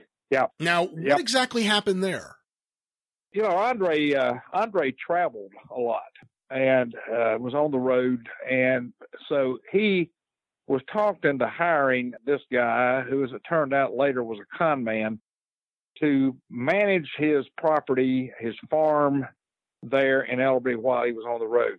And we found out later that this guy basically was spending Andre's money on himself and just going through it like water. And, and uh, so we ended up bringing a lawsuit against this guy who had taken off for parts unknown. Uh, one of the things that the guy had done was uh, got signed a uh, note and, and deed of trust on the property that gave, as I recall, First Union Bank a mortgage lien on the property. And uh, Andre found out about it after the fact, after it was already done. And so we brought a lawsuit uh, in Richmond County, North Carolina. County seat is Rockingham against this con man to re- try and recover some of the money and also to try and get that uh, mortgage lien removed. And uh, could not get it settled. Uh, we ended up having to go down to Rockingham to try the case. Uh, and the town is not that large. It, uh, you know, it's a small southern town. The, the the word got around town that Andre the Giant Roosevelt was in town, and so it was like the circus had come to town. Uh, we I remember one day during the lunch break, we went to eat at a restaurant uh, within a block of the of the courthouse, and we were seated in a back room. But that didn't stop people from coming back there and peeking around the corner and and wanting Andre's autograph. And there were people, as I recall, who actually came into the courtroom to you know to see him. Andre did not speak very good English. He could speak English, but it was somewhat broken. And so during the trial, when Andre was testifying, one of the lawyers for the bank kept objecting because we were asking leading questions. And and we were having to do that so that we could communicate with Andre. And so we had another wrestler and I don't remember who it, the guy's name but another wrestler that was going to testify as a witness in the case. And he was from Canada and spoke fluent French. So we told the judge the Superior Court judge that we could put this, uh, we could get this other wrestler to act as an interpreter, and we could have him translate our questions uh, into French, and let Andre answer in French, and then he'd translate it back into English. Well, the bank's lawyer wasn't satisfied with that. He said, "Well, Your Honor, he's going, this guy's going to be a witness." And the judge, I remember saying, "Well, I speak very fluent French." And if he mistranslates, I will know it. So I remember that we actually got this other wrestler sworn as a translator and used him to basically communicate uh, without having to ask leading questions of Andre to get through it. Uh, we got the case settled uh, with the bank and got a monetary judgment against the con man. I don't think they, they ever recovered anything from it, but we at least had the judgment. And later that evening, uh, before we left town, we went to Andre's house to have dinner. Frenchie Bernard uh, and his wife were living at the house at that time and taking care of it. And so we had dinner with Frenchie and his wife, uh, my law partner Jack, and uh, Andre. And I, I still remember uh, watching Andre drink a bottled beer, and it was I, I'd never seen somebody pick up a bottled beer with their hand, and all you could see was the very tip of the bottle. I mean, Andre's hands were so big, he literally just basically his hands swallowed most of the bottle, and you'd see him pick the bottle up and see him put this little tip of it to his lip, and in about three three swallows, the beer was gone. Uh, he could go through a bottle of beer in, in you know in, in no time, but I, I still remember that. I mean, vividly. Uh, also, the other thing I remember is going into the going into the bathroom, which was very ornate, and, and seeing this this thing that was not a toilet. I didn't know what it was. I later found out it was a bidet. It was the first time I'd ever seen one, but Andre had one in his bathroom. Was it a big one, considering Andre's size? Oh, I, I, I, no, I don't think he used it, but uh, but it was there in the bathroom, and I had to ask what it was because I didn't know, uh, had no idea what it was. I thought that was an unusual toilet, but uh, it, it was a bidet. First one I'd ever seen. well, like you said, Andre was a big touring attraction, not just in America, but worldwide. And he was going to Japan regularly during these years. That's right. So what was it like for him? I mean, I can't imagine what that sort of scam would be like if I was here 24 7 able to deal with it. What was it like for him having this happen to his property, someone he trusted, someone who conned him, and Andre's not really able to be home I mean, he's always on the road. He's always on the go. Did did he ever express to you what he thought about the whole thing while it was happening? Obviously, he wasn't very happy about it, but I think Andre, to a certain extent, was a very trusting soul, and I think he probably was a an easy mark for this this con man. I think possibly the language barrier helped this guy do what he did, but. uh he never spoke about it. Uh, I never heard him speak about it later, but I, am sure he was very disappointed. I mean, as I recall, he he this guy took a lot of money, a lot of money from him, and and I and and I doubt very seriously that he ever rec- recovered any of it. Uh, the guy basically took off for parts unknown. He was not at the trial, and it just basically disappeared.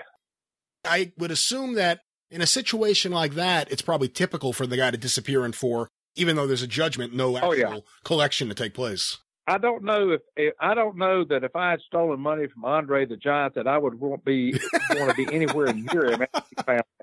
That's a good point. That's a very good I, point. Especially after I saw, especially after I saw what he did with the beer bottle. So, uh, uh, guy had the biggest. Guy had the biggest hands. I mean, I, his hands were huge, as was the rest of him. But I mean, I, I still remember. I've never seen anyone that had hands that large. Did he ever tell you why he settled in Ellerbe of all places?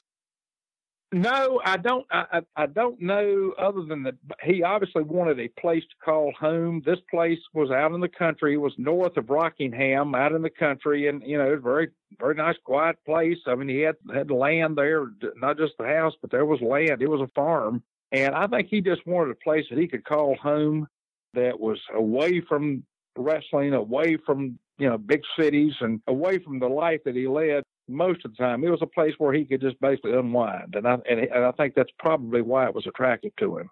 You have brought up several times your partner Jack. This would be Jack Mraz.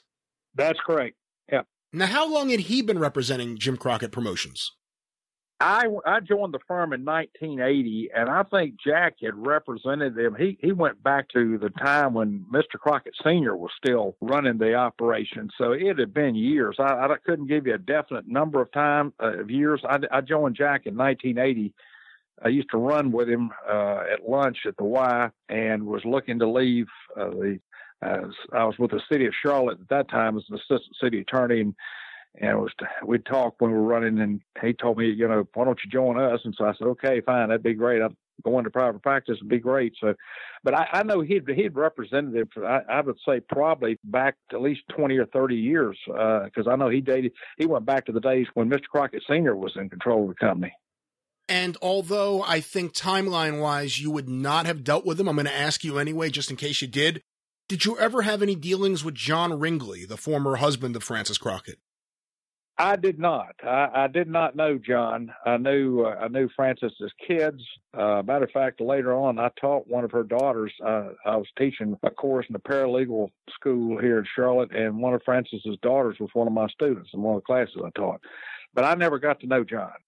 And when you're working for them in these early days, from 1980 to let's say 1984, when really the expansion for Jim Crockett Promotions really kicked into effect, was it just like a small family business? I mean, is that the way it seemed to you, even though they were a hugely successful promotional operation? Did it just seem like a small family business? Yes, yes. Uh, the the uh, all the members of the family. Uh, well, Miss Crockett, I don't think she was actively involved in it, but uh, it was a family business. I mean, Mr. Crockett Senior started it, and then you had the, the, the, all the kids uh, involved in, in some way. I mean, Jimmy, uh, Jim Jr. and and David and Jackie and and Frances, like I said, she ran the, the baseball operation, so they all had a part in it. And they, I think even their kids, when they got old enough, actually uh, did some work for them. I'm not not a lot, but I mean they they they had they had uh, involvement uh, in the baseball around the baseball park or whatever. Basically, the guys I dealt with had m- most contact with uh, uh, was uh, Dusty Rhodes, and then Rick Steamboat I did work for, and then John Weaver, Johnny Weaver I would you know I would would see.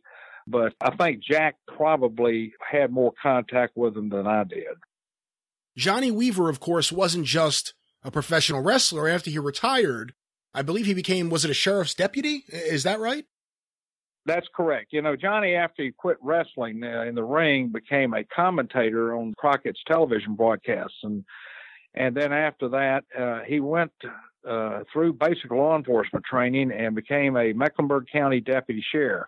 And he did that for 19 years uh, up until his death. John uh, John was involved in transportation of prisoners. That was his primary responsibility, and he would drive prisoners, you know, around, get them to court and whatever. And uh, he had an affinity for it. I think he, uh, John was such a nice guy. I think he could get along with anybody.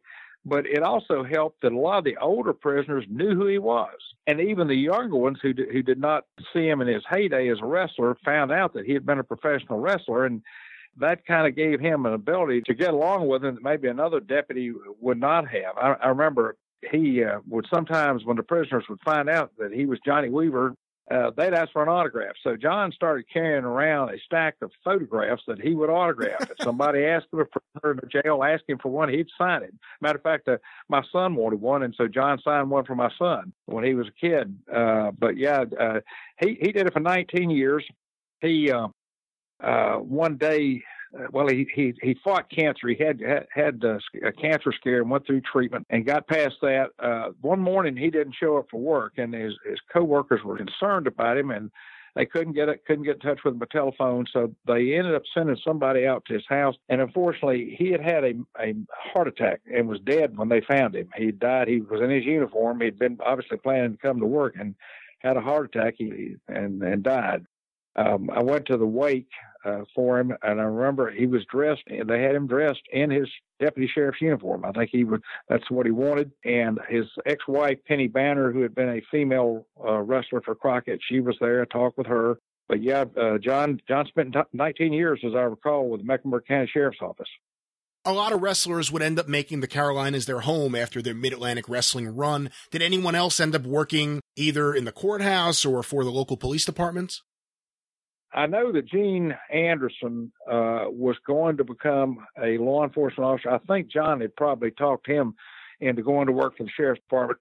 Gene went to uh, the basic law enforcement training, which has a component where you got to get in good physical shape. And unfortunately, during that uh, training, and I think he was I think he was running when it happened. Uh, Gene suffered a fatal heart attack and, and died. Uh, but he was going to become a law enforcement officer. And again, I think it was probably with the sheriff's department because I suspect that Johnny had talked to him into, you know, about going to work with him and uh, as, as a member of the department. Did you know Gene or Ole Anderson at all? I knew who they were. Uh, I did not have direct contact with them. I knew that they were with the Crockett's at the time we were representing them, and uh, but they were not one of the they were not wrestlers that I actually got to you know do work for. You mentioned Dusty Rhodes before, and that kind of sets us up perfectly to talk about this period of time where Jim Crockett Promotions expands. All of a sudden, they have a jet, then they have two jets, then they're buying other companies, they're expanding to other parts of the country. A lot of things that some people trace to the downfall of the company, but they were really riding high there for a little while. Dusty Rhodes is a key figure in that. He was the booker. Tell me about your experiences with Dusty Rhodes. Dusty again was a guy who I got. I, had, I was fortunate that I got to see away from the celebrity, the face, the public face that, that he gave. Uh, the Crockett's back in the mid '80s were going head to head with Vince McMahon, of now WWE fame, and so they began to expand from the regional base that they had had. And I spent a lot of time, a lot of effort basically getting them licensed to do matches in other states. I remember California was one of the places. There were some states in the Midwest, and so they were going to go national. They bought uh, a twin-engine Grumman aircraft because they had been flying the wrestlers on commercial airliners. And I think Jimmy thought it would probably be cost effective to fly these wrestlers on their own, on the company's own aircraft. So he bought a twin engine a Grumman aircraft from a soft drink, the owner of a soft drink bottling company in New Orleans. And I was involved in closing that purchase. He also later bought a Learjet, and I remember uh, they were going to buy out a wrestling promoter that had East Texas and West Louisiana. Bill Watts. And yeah, Bill Watts and and uh, Dave Johnson, who was the business manager, called me as he often would and said, "I need you to go down to, you know, fly with Jimmy or uh, whoever to close this deal." So uh, we we got on Jimmy's jet to fly down to Dallas Fort Worth, where we were going to sign the papers.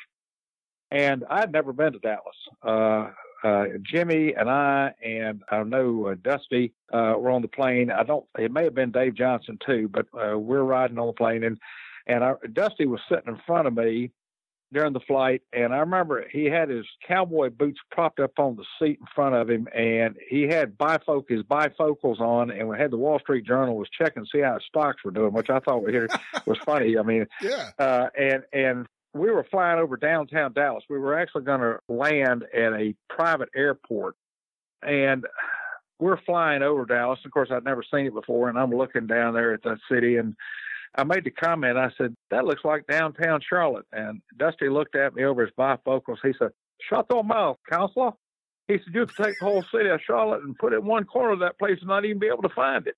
And you know, and I, I thought it was kind of funny. I looking back on it, but uh, also the other involvement I had, Crockett found out that uh, that there were some screen printers in North Carolina who were taking photographs out of the wrestling magazine that Crockett published and uh, using them to screen print T-shirts with wrestlers' photographs of pictures on them and selling them at flea markets. And matter of fact, I found some of them in a convenience store up near North Wilkesboro when we stopped there. But anyway, we were asked to bring a lawsuit in federal court against these folks to shut down their screen printing because they were violating Crockett's copyright on these photographs. And so we sued all of them we could find in federal court, and I got a federal judge to sign a search and seizure order, which allowed us and the U.S. Marshals to go into the homes and businesses of these people and look for the T-shirts, and if we found them, seize them. And on a Saturday, another lawyer and I split up with teams of U.S. Marshals to go raid these places. And and uh, the group of marshals I was with, we went north of Charlotte up into the mountains. Uh, we stopped. Uh, the first stop I remember was I think it was outside Statesville, uh, a little town outside Hiddenite, I think was the town, and uh, stopped this lady's mobile home. That's one of the people was selling uh, living in a mobile home, and I remember. I think uh, it scared the dickens out of this lady because we show up uh, on a Saturday morning wanting to search her trailer, uh, and then we didn't I don't think we found anything there, but we went on up to another place and same thing. Lady is at home, her husband's not there. That's who we're looking for. But we search her house.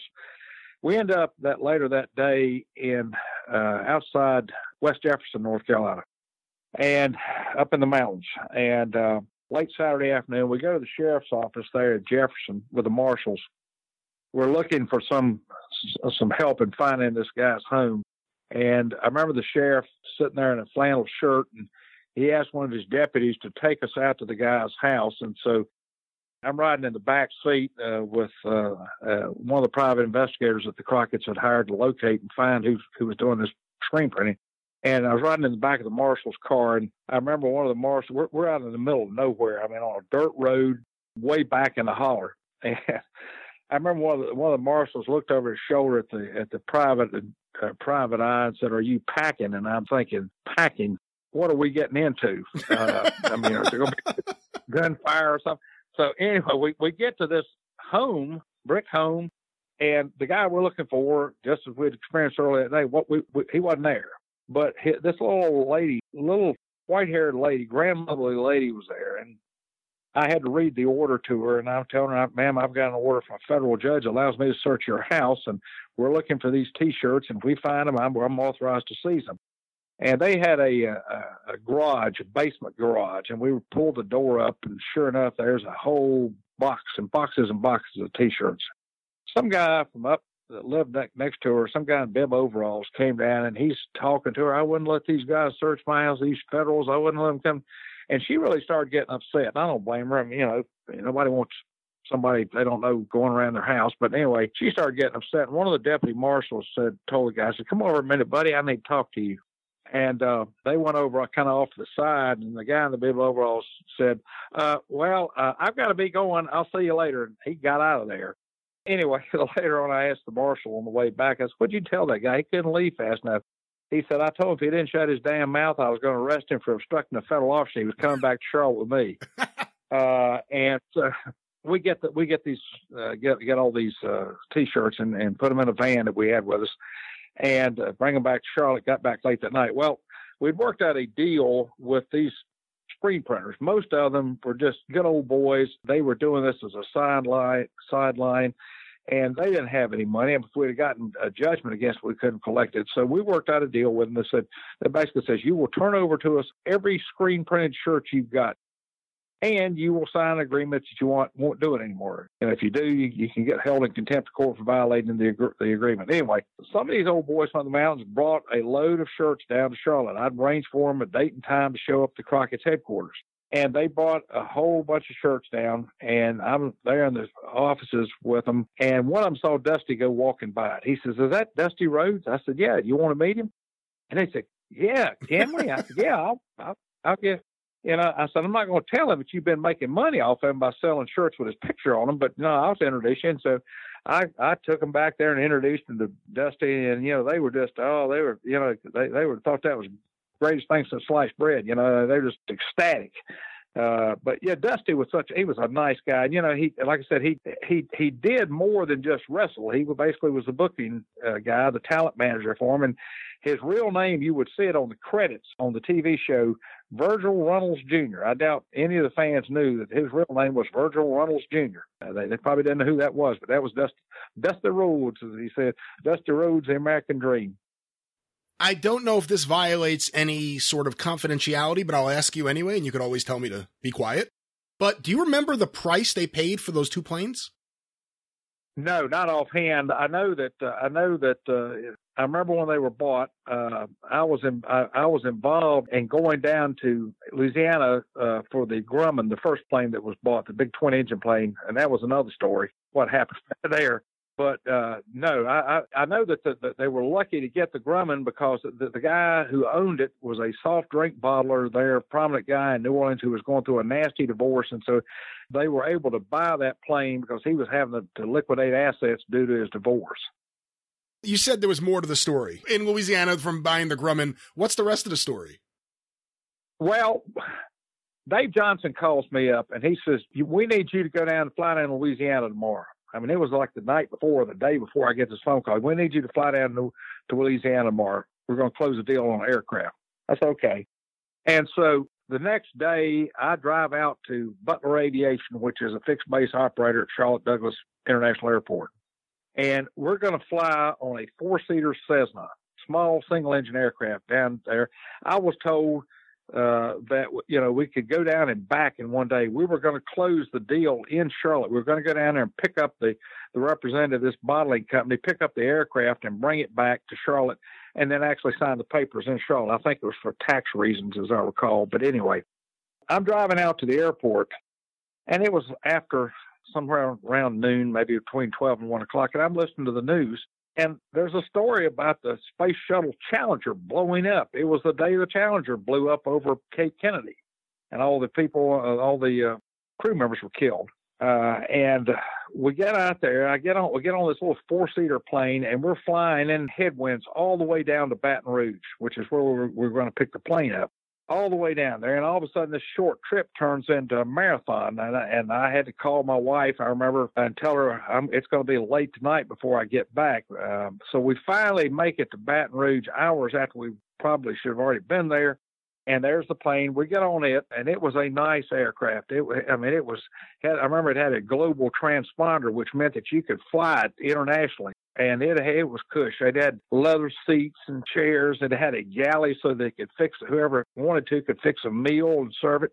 And we're on the aircraft. We're going to fly down to New Orleans and pick up their representative, the owner's representative, and then fly back to Charlotte. Well, sitting there waiting to take off, and we're sitting there and we're sitting there, and finally, I guess it was the pilot that told us we can't do it. We can't take off. Why? Well, the, one of the engines just threw a belt and it's like five o'clock, five thirty, and they said, "We're, you know, somebody's going to have to fix it. They can't do it right now. They're going to have to do it overnight." So we have to spend the night in Baton Rouge. Of course, none of us I think Dave Johnson was on that trip with us. Uh, uh, none of us brought anything overnight. We didn't bring the ch- change of clothes or anything because we figured we were going to be back in Charlotte. But I remember we had to check into a hotel that night, and the next morning we get back to the airport. The aircraft is fixed, and so we do fly on over to New Orleans or down to New Orleans, pick up the uh, person, fly back to Charlotte. And I remember we closed the deal late that next morning, and maybe it was around lunchtime that morning out at Douglas Airport but I still remember that, and I, I, I don't think I was involved in the purchase of the jet. I don't. Jack may have handled that. In terms of the purchases of other wrestling companies, you brought up Bill Watts. I want to ask you about that. But did you have anything to do with any of the other transactions? I know that Jim Crockett got involved with the Kansas City promotion, with the Florida promotion. Did you have anything to do with any of those transactions? That was not one of the transactions I worked on. That probably was one that Jack did. And the Bill Watts one you worked on?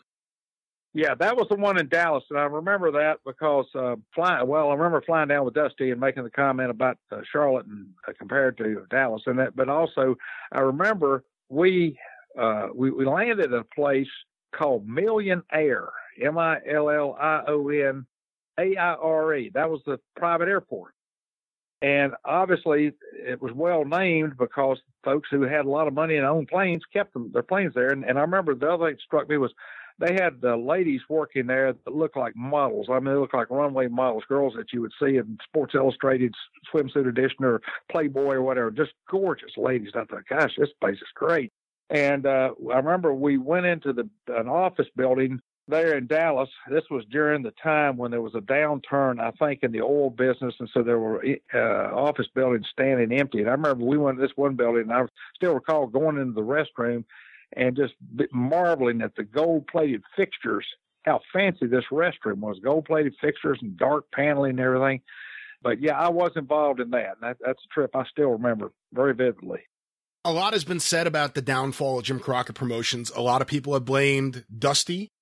A lot of people have blamed Dave Johnson. A lot of people have blamed Jim Crockett Jr you weren't there at the very end in 1988. You ended up becoming a judge in 1987. But up until the time that you stopped doing work for them, did you have any thought? Did, did you have any anticipation that there was coming soon a downfall, that there was going to be a financial crunch based on the amount of money they were spending for planes and for Mid South Wrestling or anything else?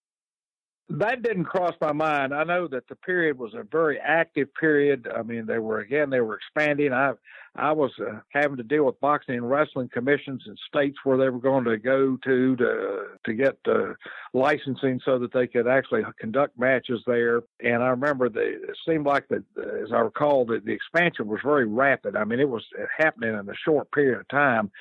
Uh, no, I don't think that I was that it occurred to me. Well, they're they're going to get overextended. I, that's exactly I think what happened. But uh, it never occurred to me that you know that there was going to be a problem. They again they were going head to head with Vince McMahon. I mean it, that that was their main competitor at that time, and so they were having to they were having to spend money obviously to to to, to expand and uh, but I, I don't recall ever thinking well you know they're getting in over their head a lot of people have blamed Dave Johnson, even though not too many people know who he actually is, but they always, they've heard, I think, Dusty Rhodes and other people say it was the accountant. It was the accountant. From the best of your knowledge, from your involvement with them, was Dave Johnson a reliable CPA? Did you think he was doing a good job? When I dealt with Dave, I never had any inkling or any thought, well, that he didn't know what he was doing. I mean, I, he was my contact person a lot of times when I had like when I was doing the licensing work, uh, filling the applications out for licensing, Dave was my contact person, and there was never any indication that I had that that anything that he was doing anything wrong or that he didn't know what he was doing. I mean, I, I never had. There was nothing that indicated to me that he was basically going to be a problem or that he was going to cause uh, a problem for Crockett uh, down the road. Uh, so no, I never. There was never indication that I had that anything was wrong. Uh, my work was uh, was basically the, the legal work was again was dealing with getting them licensed. Uh, mo- most states, oddly enough, had boxing and wrestling commissions, and I I remember thinking to myself a couple of times, why why do they have this? It's you know why do they need it for wrestling, professional wrestling matches? But uh, most of the states they went to, I think just about all of them that they were going to expand to, I had to go deal with a state wrestling commission uh, to go and fill out the application. And, and again, Dave Johnson was who I would call because I had to get stuff to put into the applications or to send with the application. So Dave was basically my contact person during that period. I mean, I may have dealt with Jimmy or David some too, but by and large, I, I, Dave was the guy I went to. Did you deal with any states that wouldn't license a particular wrestler for one reason or another? No, no. We, as I recall, every every application that we made was granted. There was no problem in getting it, uh, and and I don't recall ever having a, a state commission turn turn them down. Things really became much more adversarial after you left between Vince McMahon and Jim Crockett Promotions, with various predatory business practices being done to hurt Jim Crockett. Was there anything at this point? Did you have any issues with Vince McMahon directly up until the time that you stopped representing them? I did not deal with Mr. McMahon. I know Jimmy, you know, Jimmy, I'm sure did, um, but I, you know, I know that they were going head to head. That that that that uh, that was a vivid impression that I had because again they were they were moving out of their territory, the regional territory they had occupied, and so McMahon obviously was expanding too at that time, and so they, they were going to be going head to head nationally. But I no, I never had any dealings with Vince McMahon. I remember his name being mentioned when I was with the firm, uh, but no, I, I, I, I never had any dealings with him. Typically, was everyone very anti Vince McMahon from what you heard? I don't think they were the best friends. So Let's put it that way. uh, you know, and you're going to, he's your chief competitor. You're going head to head with him for the business. And, you know, so I don't, I'm sure McMahon probably felt the same way about the Crockett's. You would end up leaving private practice shortly after the UWF sale in the spring of 1987. For the listeners, can you please let them know why you left the law firm and what happened next? Dating all the way back to my years as a newspaper reporter, I had always been fascinated by uh, watching judges work in the courtroom. I, when I was a newspaper reporter in Salisbury, North Carolina, which was a newspaper I worked for after I graduated from college, uh, my beat was covering the courts. And I was always fascinated when I'd get a chance to talk to the lawyers and talk to the judges, and and I always thought that it would be fun to be a judge. And so, in spring of 1987, uh, Governor Jim Martin, who was Republican governor uh, of North Carolina at that time, uh, his he, offered me an appointment as a Superior Court judge. And so this was my golden opportunity to fulfill that dream that I had. And so I told my law partner that I was leaving the firm to go on the bench and take the appointment. And uh, I was sworn in April the 23rd, 1987, and never looked back. Uh, stayed on the bench and for almost 28 years, retired at the end of uh, 2014 after, again, almost 28 years wearing the robe. You had been fascinated by the way the judge worked the room going back to your days in journalism. Was it all that you thought it would be? Did you enjoy being a judge? Oh, best job I ever had, best job I could ever have. Uh, I, I often said, and, I, and, it's true, that every uh, be, being a judge is an intellectual exercise. It's it's a challenge, an intellectual challenge, and until the right before I retired, I don't think there was ever a day that I didn't look forward to getting up and going to the courtroom, putting on my robe, and, and I uh, I got an opportunity to travel all over North Carolina, go to places I otherwise never would have gone to, from one end of the state to the other, and and met a lot of interesting people. Uh, and um, I had some mixed feelings about retiring, but I'd put in my time, and uh, it was time to kind of slow down a little bit. So I I decided to to hang up the robe at the end of uh, 2014, and and I really haven't regretted. I miss the people, but uh, and I miss the challenges that I had, but it was the right thing to do at that time.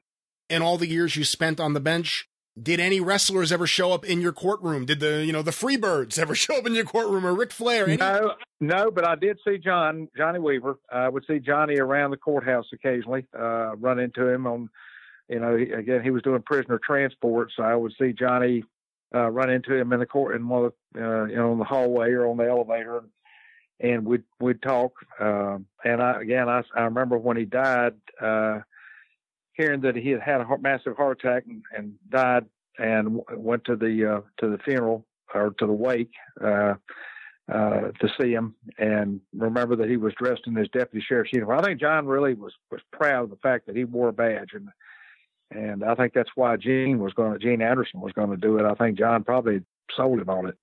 All these years later, when you look back on your time around professional wrestling, representing the wrestling company, what's your lasting memory?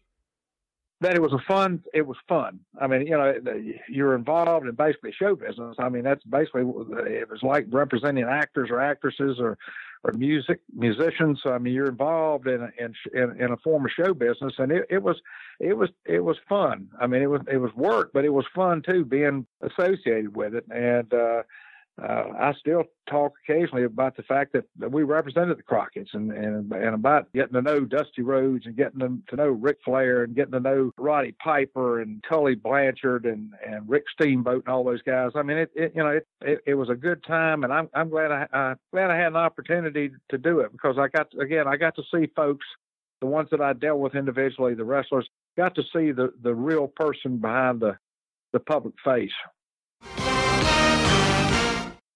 There he is, Judge Richard Boner. I want to thank him for appearing here on the show. I also want to thank my friend Otis Gibbs and, of course, Jason Boner, the judge's son, for helping me put this segment together. I really appreciate their help. And I also want to wish Otis a very happy birthday. I believe he's in Europe right now. He's a friend of the show, a friend of mine. Otis, if you're listening, happy birthday. I hope you're having a good tour and I uh, hope to talk to you soon when you get back here. But with that, it's time for Book of the Week. And this week's Book of the Week is don't Call Me Fake, the real story of Dr. D. David Schultz by Dr. D. David Schultz and of course our friend John Cosper. I just got this book. I haven't had a chance to review it yet. I just flipped through it. A lot of really cool pictures, a lot of pictures I have never seen before. For everyone who wants to talk about Mr. T and Dr. D, there's a picture of them shaking hands, smiling, seemingly chummy in this book from the night that he was allegedly fired for attacking Mr. T. And that's something we're going to talk about in a future segment with Dr. D. Uh, we have a multi-part interview. You can hear part one shortly here on the show. But if you want to check this book out, you could do so by going to tinyurl.com slash superpod Amazon. You guys know how it works. By going to that link, you don't spend any more money than you would normally spend. You don't do really anything differently than you would normally do at Amazon, except you punch in that link. At that point, anything you add to your cart, we get a little bit of credit. We get a little bit of love, a little bit of support from those fine people at Jeff Bezos' gargantuan company. Amazon.com. So by using that link, you support this show. You don't have to do anything. You don't have to spend any extra money. If you're going to shop and you use this link, it helps us out. Hook a brother up. And while you're there, check out Don't Call Me Fake, the real story of Dr. D. David Schultz by Dr. D and John Cosper. You can get that and so much more. You guys know how it works. Anything you need. Movies, music, books, gardening tools, bulk denim. Whatever it is, tinyurl.com slash superpod, Amazon, Lots of other shows have links they want you to use. Lots of other shows put no effort into their program, yet they still want you to support them. You have to ask yourself, why? Why should I support this jackass? You shouldn't. I believe in only supporting things that don't suck. So with that said, you need to ask yourself a question. When it comes down to it, when it comes down to supporting them or us, fuck those guys. Fuck those guys. Support the Super Podcast. Support your Super Podcast. I was very entertained by listening to your F formulate there for a few yeah. seconds, Dan. I was trying to hang with you. I was going to try to do it at the same time, but you, uh, you basically you pulled back at the ledge there, and I went over like Wiley Coyote. you certainly did. Well, with that, Wiley, let's go to our next segment. It is part one of my conversation with Dr. D. David Schultz. I've been looking forward to talk to Dr. D here on the show, and I think everyone will dig this conversation. We're going to talk about a lot of things here in part one. One of them is bounty hunting. And we all know Dr. D famously became a bounty hunter after he left professional wrestling. He actually got a lot of media for it. He was on Joe Franklin. He was on Morton Downey Jr. He really became a nationally known bounty hunter. So we're going to talk a little bit about that and also how the worlds of bounty hunting and wrestling mix together. Also a little bit about how Dr. D first got started with Herb Welch. This is a lot of fun, this talk. And I had a great time talking to Dr. D. Here's part one of my conversation with the man who just put out the book, Don't Call Me Fake, Dr. D. David Schultz.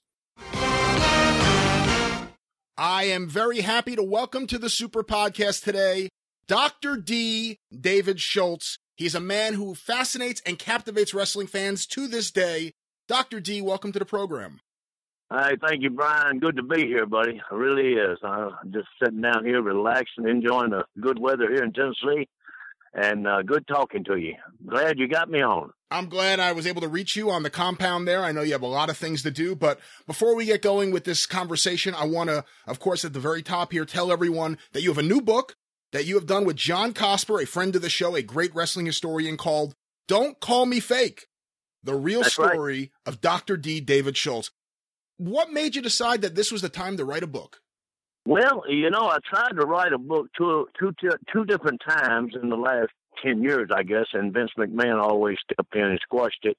Uh, he would tell the companies that was writing it, the people who were writing it, if you write this book, then you don't write none of my books. That's what I was told anyway, you know.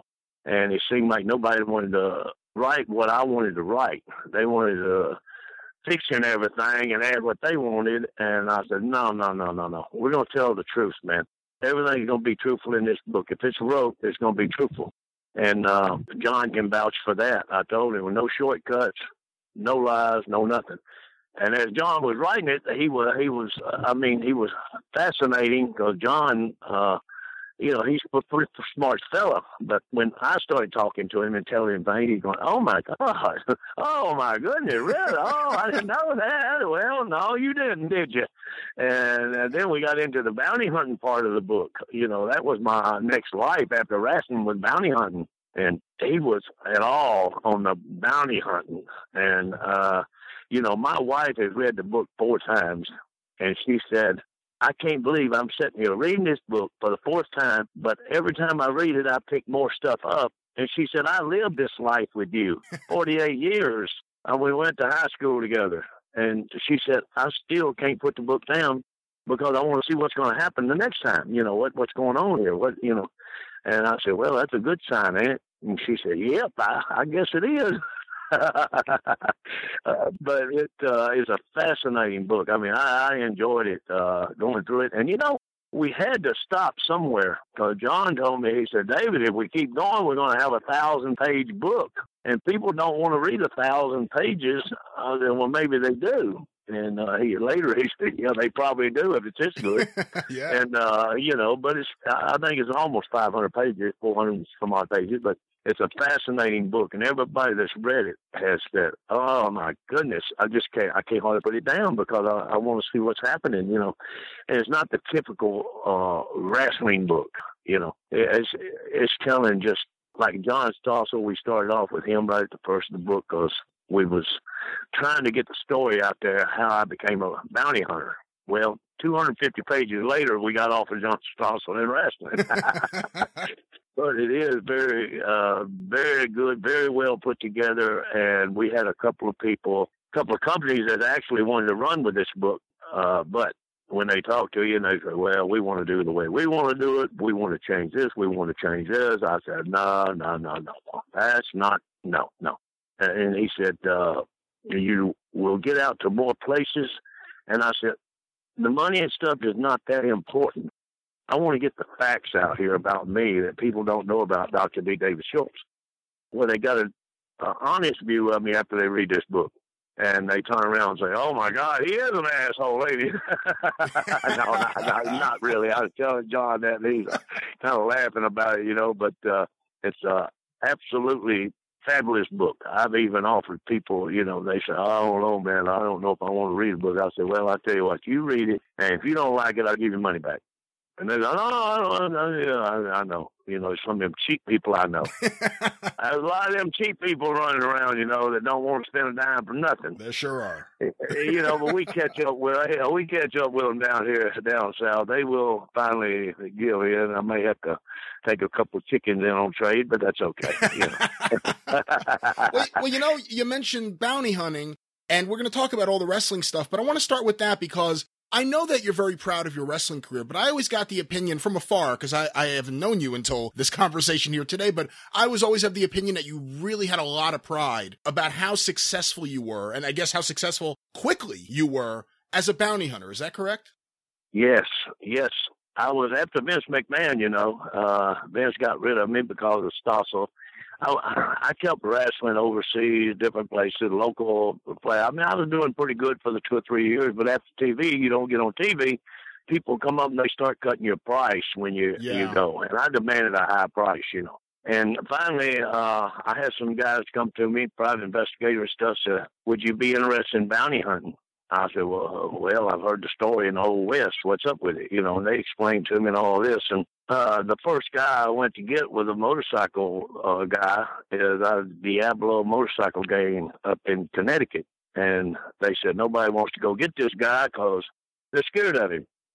I said, why is anybody scared of somebody? And they, he said, well, if you go get him, you'll get a handsome payday. Like, I don't know exactly what it was at that time, ten, fifteen thousand dollars or whatever. So I went in two days and had the guy, took him in jail, and put him in jail, and uh, they paid me. I said, oh, this is okay.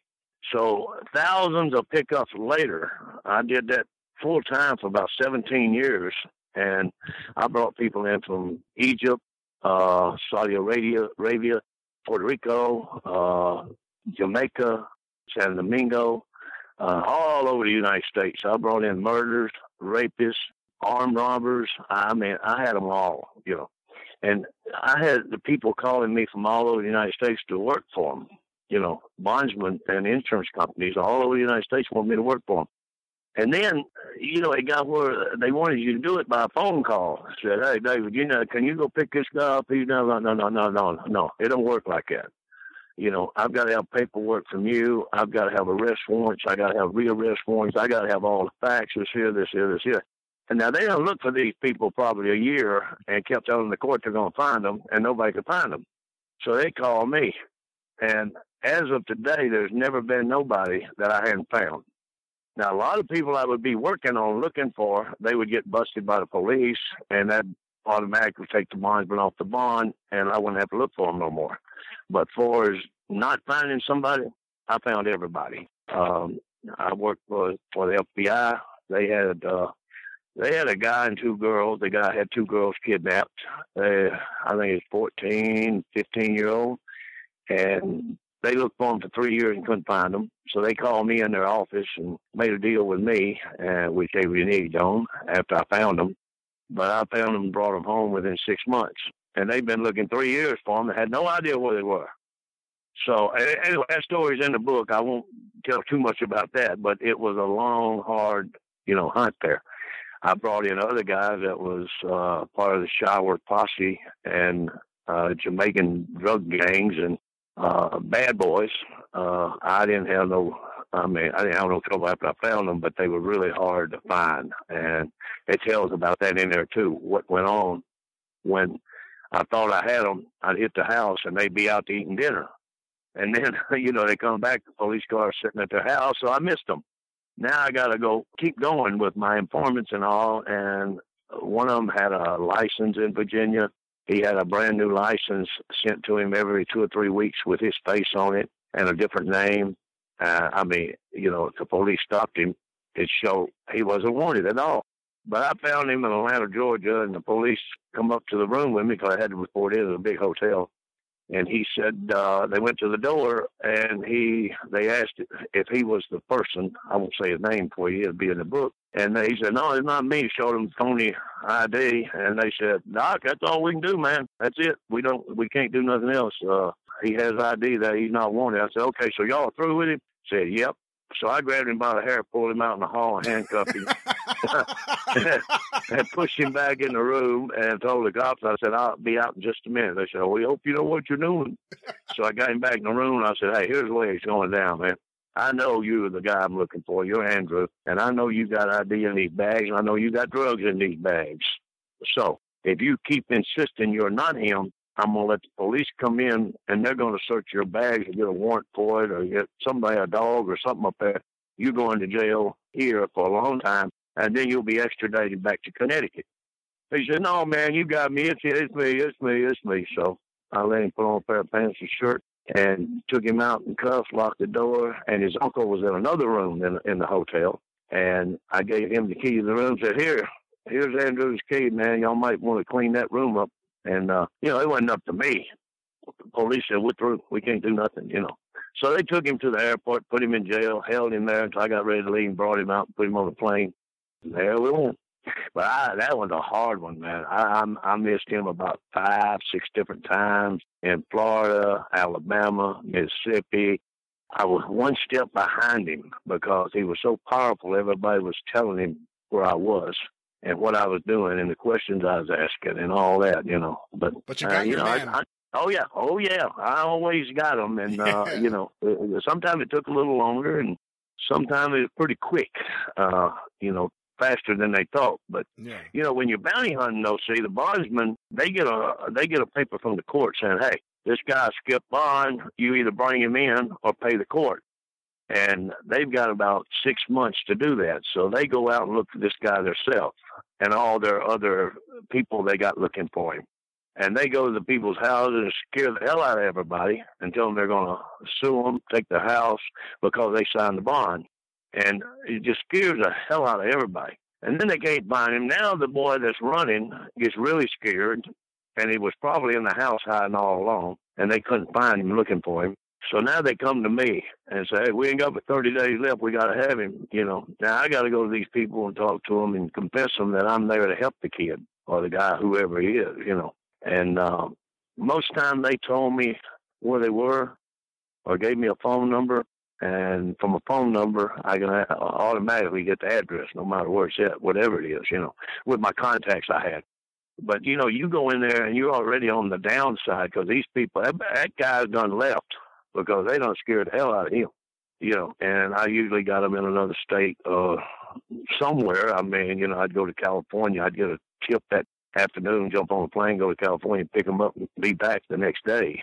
And um, but these people, uh, you know, uh, they're dangerous people now. They'll hurt you if they get a chance.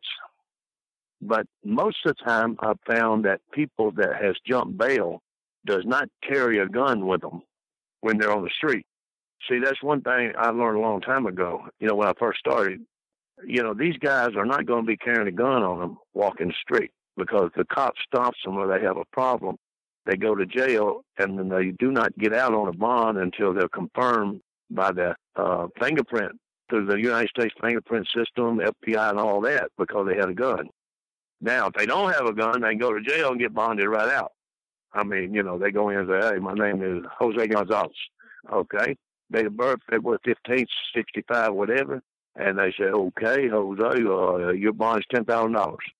They make a phone call. Their drug dealers got them out within thirty or forty minutes, an hour, because I mean it's not a big charge; it's just drug charge, you know. But if they had a gun, they couldn't get bonded out. They would be held until all the positive identification made on them. So, you know, that gives you a good indication that people don't have good. I ain't all of them don't. I got a lot of guns off of people, you know. and, I mean, a lot of them had guns on them, but a majority of them don't. Especially the young kids that are running, you know. But the old time drug dealers and all, oh my God, you got to watch it. Got to watch their wives, their girls, their boys, all of them. You got everybody to watch, you know. But uh, it's exciting, though. It, it keeps your blood pumping, your heart, keep you alert. And then sometime after you get the guy, you say, "Oh my God, I'm lucky to get out of that without getting shot." But uh, you know, that's uh, it's a good life, though. It was. Now it's getting where you have to have a lawyer with you uh, if you break into a person's house. And when I was doing it, you kick a door down. If it's the wrong door, you say, "Oops, sorry." And, you know, yeah, just move on. Oh yeah, it was all over. I mean, any, I mean, you know. But now, if you kick a door down, you better bring somebody out of that house that's wanted. Uh, you know, the guy you want or somebody you better bring out in cuffs and take them to jail. Because if you don't, you're liable for all the damage and the people they sue you. And uh, you know, it really gets complicated. Uh, you know, these people in these drug houses, they know everything to say. You walk in, they see your gun. They say, "Oh, this guy pulled a gun on my kids." I mean, they make all kind of accusations about you, but most of the time, the police know they're lying. But if you're in a different state, nobody knows you. Uh, like Illinois, see, Illinois, you can't go into Illinois and pick up anybody because they don't recognize the bail bond system. Illinois has their own bonding system through the state of Illinois. So they threatened to put me in jail up there if I took people out, and I brought six or eight out, but I brought three out at one time, one night. And uh, you know, I it was just they they they agreed to go with me, and uh, you know, I didn't force them to go. Uh, you know, it, it's just a way you can do it and get away with it without being you know locked up. But nowadays, the way I hear it, I mean, I'm always getting calls wanting me to go find this guy, find this guy. Every once in a while, I'll go do it, you know. But you know, guys, they'll call me and say, David, I need you to help me on this guy. He's down here in Alabama and he's going to shoot somebody. They said he's very bad and mean. He's on a $200,000 bond. Can you help me? Well, see, the police won't help them because the police, it's a, uh, uh, you know, they're not, the bondsman is a civil matter, contractual matter with them. And the police, you go up and tell them, hey, that guy's in that house. Uh, you know, they can get in a lot of problems by going in there trying to get a guy they don't know, and they check the computer, and sometimes they don't put them in the computer. The you know the federal computer, they put them in a local computer, but not in the, the NCIC computer. Now he called me up. Uh, I'll give you one instance here. A couple of weeks ago, a guy called me up one day, and I, everybody scared of him. They, the big bond is here, and uh, I said, okay. Uh, you want me to go with you, or you want me to go get him? Well, I just want you to go with me. So on the way down, I met him up the road and went down there. And I said, Now, are you going in the house? He said, Oh, no, I'm going to the back door. I said, So you want me to go in the house? Yeah. He said, Oh, yeah, I'm paying you. You go in. You know, yeah, you go in. I knocked on the door. The guy come to the door. I grabbed him by the hair, pulled him out, threw him on the ground, handcuffed him, dragged him out, put him in the car, and hollered for the guy in the back. He was hiding back there somewhere. I don't know where he was, but he come running around. You know, I mean, I don't. I mean, he didn't give me no resistance, and I didn't have to physically, you know, I just kind of guided him to the ground, you know, and uh, told him who I was and handcuffed him, and you know, he didn't fight or nothing. Uh, wasn't been no sense fighting, but you know, not with me. You know, my baby needed a new pair of shoes. I had to arrest him. well, let me ask you But this. it- because you, Yeah. you said that sometimes you would get calls from people that would want you to grab someone and they wouldn't they wouldn't have the paperwork they they would just want to say it to you over the phone and you wouldn't do that you wanted to do it by the book what would you say are the most common misconceptions about a bounty hunter and what a bounty hunter does Well, most time people think a bounty hunter, uh, you know, they say that the word bounty hunter. They don't understand how the judicial system works with bondsmen and all that, you know. But they think you can just go out and grab the guy and throw him in the car. Don't have to have any paperwork. And, uh, you know, that's wrong. You got to have authorization from the bondsman to act as their representative.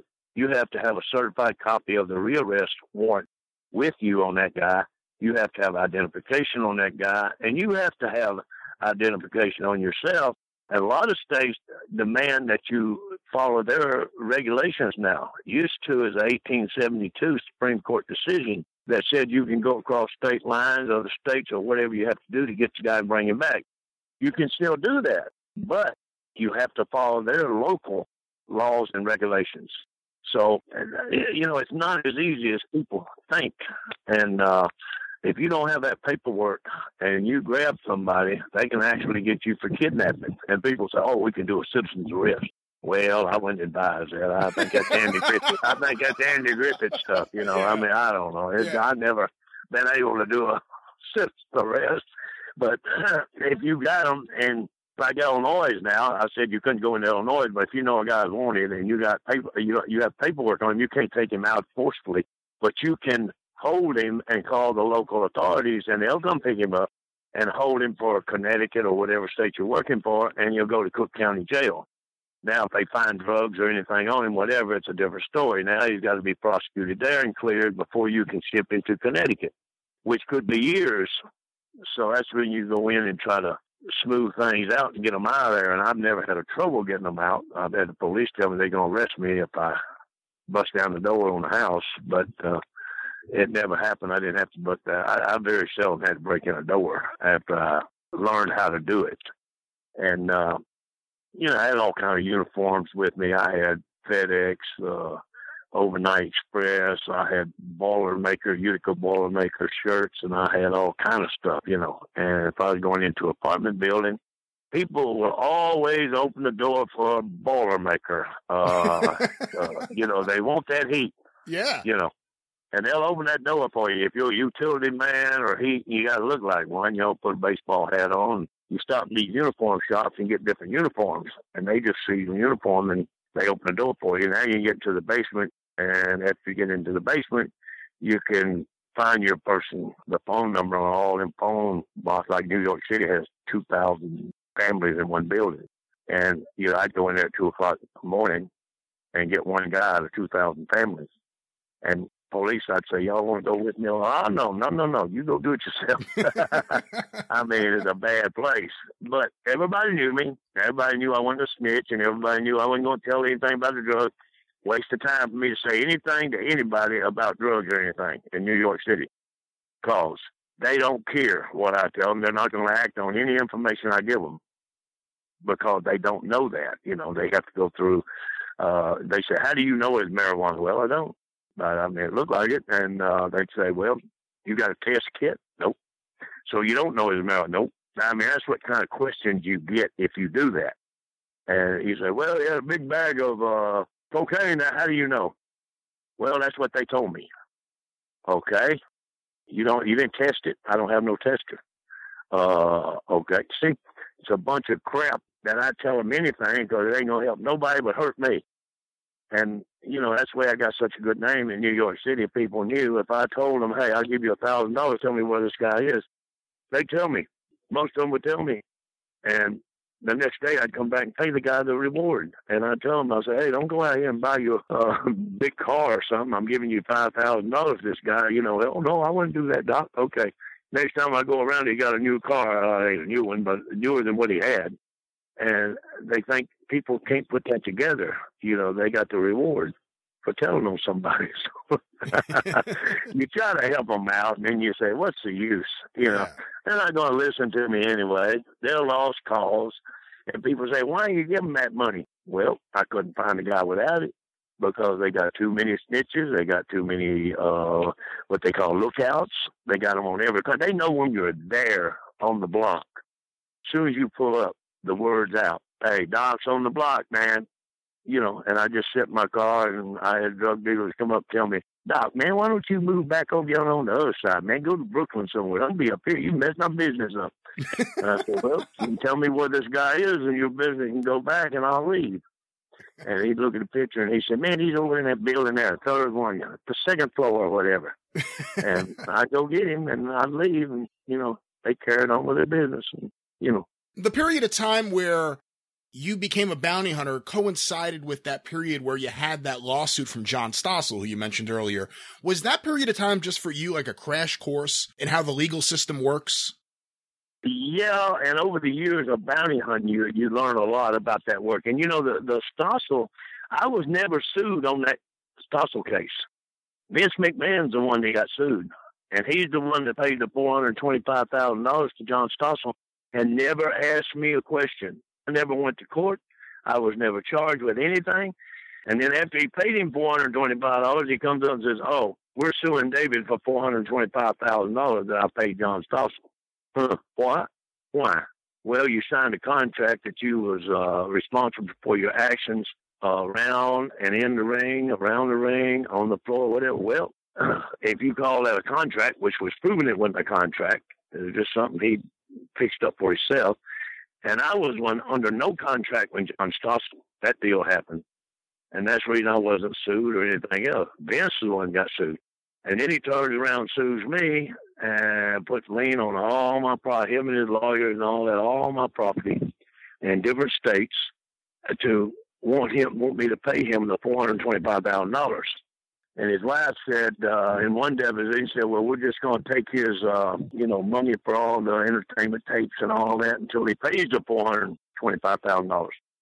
And that's where the lawsuit got in there, all that stuff. See, and they drug that thing out about seven years, and um, you know, and then there was a tape that they got, uh, Vince McMahon's lawyers and his people that took from my lawyer that implicated some of the people in the WWE, WWF as sexual predators, I'd call them. And the tapes, my lawyer said, if you give that tape up, you're going to lose it. But if you don't give it up, you can never talk about this stuff again because the court has ordered you to give it up. It's discovery. So she said, if you give it up, you're going to lose it, David. And I just want you, I said, well, maybe I should make copies. And she said, no, copies are no good in a court of law and copies would just be a record of what is on tape, and that's not going to be admissible, so you couldn't use it. So anyway, they got it, and the court ordered them to return it to me. I never got it. That's been almost 30 years. They refused to turn, return it to me, and the court ordered them to turn it to me. And they come up to, oh, we uh, inadvertently lost it. What was on that tape? Oh, that's what I'm going to talk about on the next book. That's reason we didn't want to put it on this book because Vince McMahon would have squashed it probably or tried to, so we didn't even talk about it at that time. But uh, it's some heavy duty stuff. It fit right into what's going on today in the government and uh, you know all the sexual allegations and stuff. And it's a shame, really, what was on the tape. And uh, you know, plus uh, there's other things that needs to be brought out that that I have. You know, I have probably eight or ten depositions of different people and different things. And Right, you kept all the depositions throughout the years, correct? yeah, all the depositions I was given to me, returned to me when I settled the case with Vince. Just uh, you know, all of them was given to me, and I started reading them, and I said, how can they?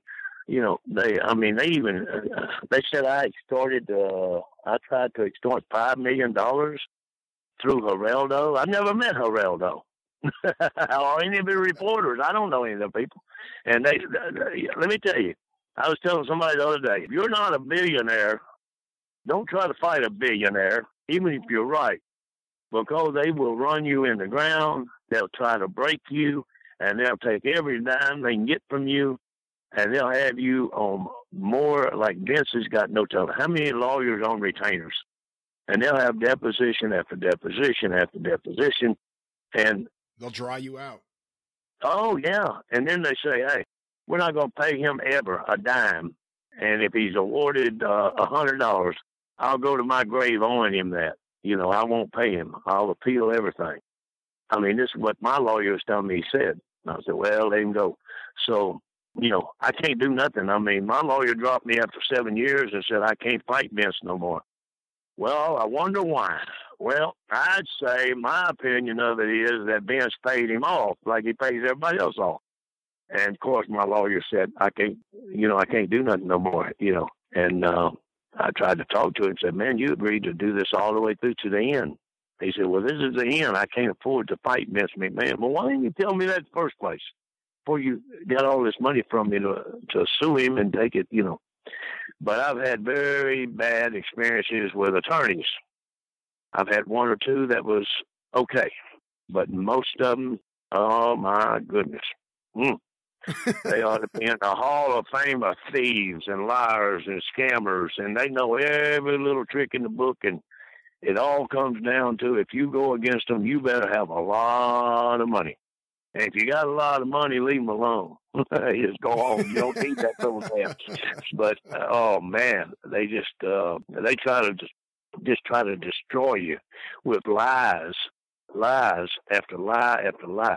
They tried to say I had a attack dog that tracked down bears and killed bears. Whoa, that's interesting. That's what I said. I said, yeah. Oh, I mean, people up north there probably know what kind of dog I had. It was a Bouvier des Flandres, which was about 160 pounds, and he was capable of tracking a bear down. But I never hunt bear. And they, uh, you know, they had one guy on there that uh, they said, "Oh, did David? Uh, did the dog try to hurt you?" He said, "No, the dog was great, man." And then they got mad because the guy said that. well, we heard he was a bad dog. Yeah, he was AKC registered and a support dog, so it couldn't have been that bad, you know. But that's what kind of stuff they try to turn on you. That may You be know. my new favorite Dr. D story. That Dr. D is so bad that he has Yeah. a support dog that hunts and kills bears.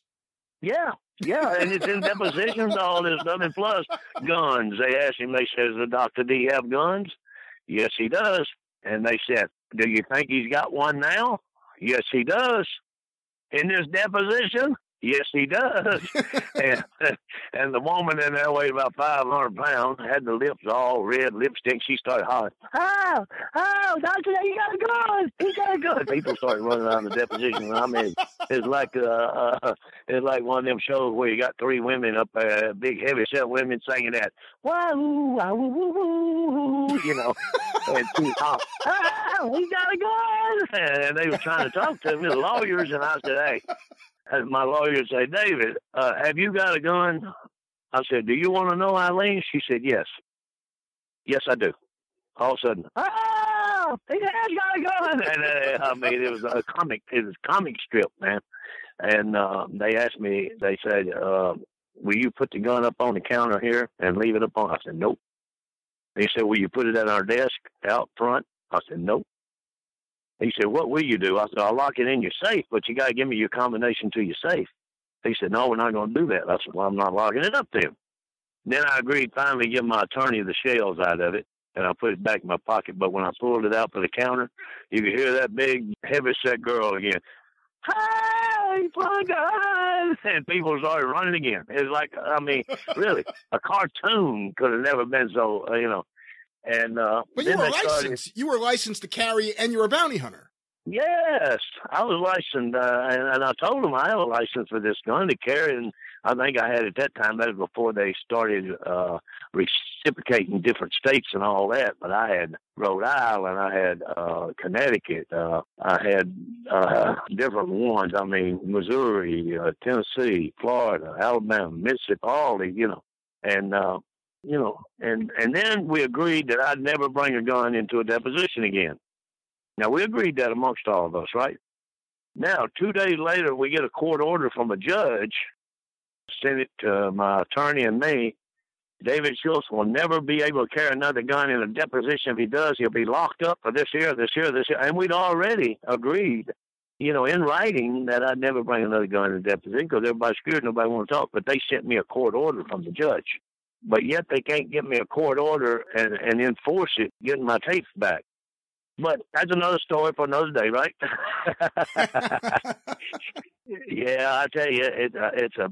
I mean, it was a rough world out there when I was in New York and uh, all up there northeast, and you know, I didn't have much trouble in Minneapolis because we worked so many different states from Minneapolis, you know. Uh, but up there, you're in the middle of all that, man. You got some of the, uh, you got some of the big time crooks up there.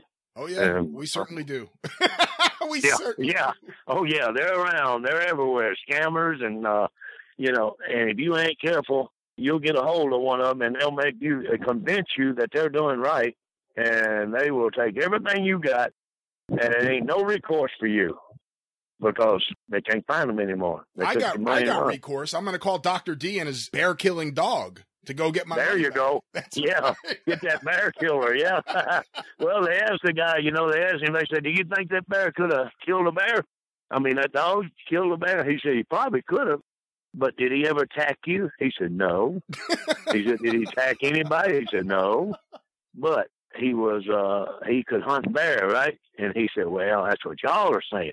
I ain't never know David go hunt no bear. But if I was a bear and he was hunting him, I'd be moving because he's gonna find him. like I said, it's kind of like a comic story once you start uh, tearing it down after it's over, you know. But uh, you know, one thing about it though, if you're gonna be a bounty hunter, you gotta be smart about it. These uh, these guys go out there. I remember here a few months ago, there was two bounty hunters got shot in Texas. Went in to get this guy in a car dealership, and they rushed in on him. The guy had a gun, pulled it, shot both of them, and they shot him too. All three of them dead. But you know, you don't do that. I mean, that's stupid. You know. Do you like the movie Midnight Run? Yep. Yep. That's a great movie. I watched it, and parts of it would have been very possible, and the rest of it was, uh, was just entertainment. But the the idea of what they was doing is absolutely right. You know, Yeah. that happens. I mean, things like that happen every day in bounty hunting, uh, unless you don't know what you're doing. If you know what you're doing, you know you can. I mean, there's. I brought people back from. I, I brought some high government officials back that skipped out on bonds. Wow, really? Yes, and you'll read about that in the book. and these guys skip out, and uh, you know, and they get on a bond because uh, it's like a domestic dispute. And then you start reading the police report, and you know, this guy beat the heck out of his wife. He threatened to kill her, tried to stab her, all this, and and once I caught up with him, he was in Tampa, Florida, I believe it was, down there close to Tampa. And the guy that was with me was Ken Passariello, Mr. Universe. Uh, he was former Mr. Universe. And he took the trip with me to cover the back door. And as I went to the dealership, this guy said, You have no authority here. And they've already called the police down there because it's a dealership. I said, well, yes, I do, and you're under arrest. He run into his office. I went behind him. He grabbed the telephone up like he's going to call. I jerked it out of his hand and grabbed him and clean the desk with him. You know how you sweep a desk down with oh yeah, Whisper just cleaned his desk down. he hit the floor. I handcuffed him. Here come the cops. And lo and behold, one of the policemen used to wrestle with me under a mask in Pensacola, Florida. And he said, David Schultz, man, don't you remember me? He said, no, you wouldn't do that because I was under a mask, but I knew who he was. And he said, wow. And the guy started hollering, hey, he can't do that. I know my rights. Uh, you know, I'm just here. Blah, blah, blah, blah. And the guy said, I'd advise you shut up before David gags you, you know. So we did have to gag him, get him out, and put him in the car, and he's screaming the whole time. After we got a couple hundred miles up the road, he calmed down to like a baby the rest of the trip, you know. Who was the masked wrestler?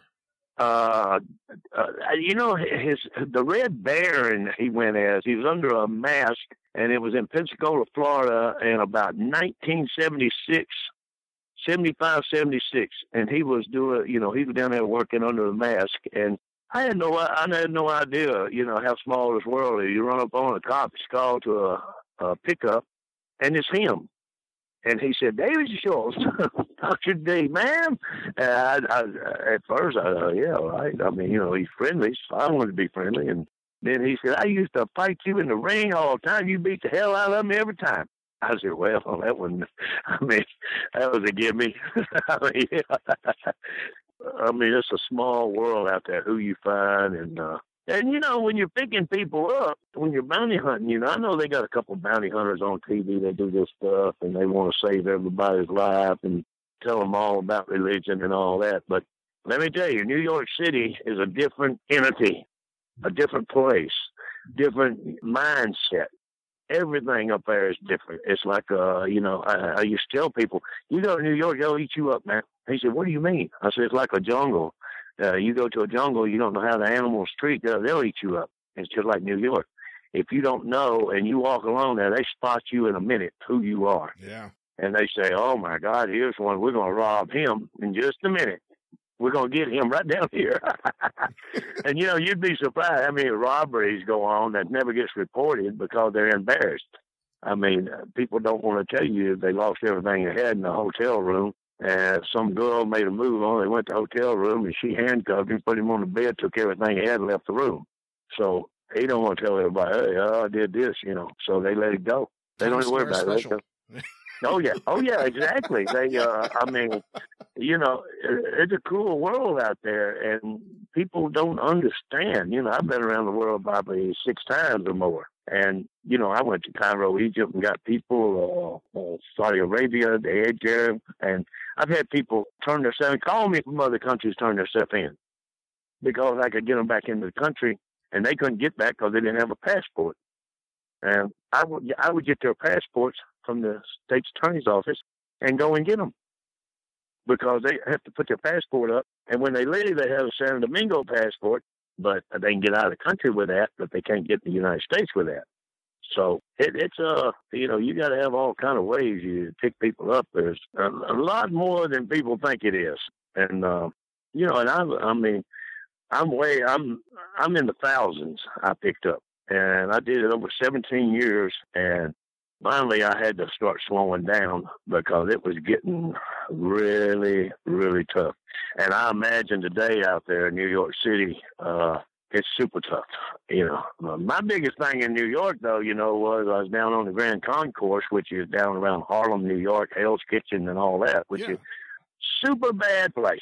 Yeah, especially back then. Oh yeah. Yeah, and I was over there going. I thought it was a little puppy over there. It was a rat.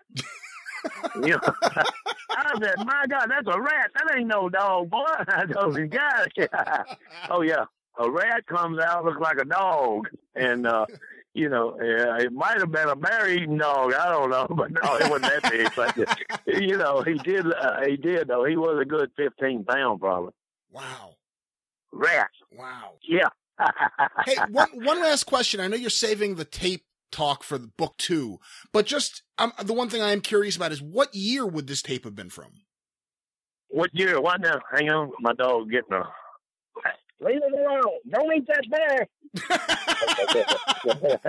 Go ahead, do that one more time. I'm sorry. The um the tape that you talked about earlier, I know you're saving it for book two, but yeah. what year is it exactly from?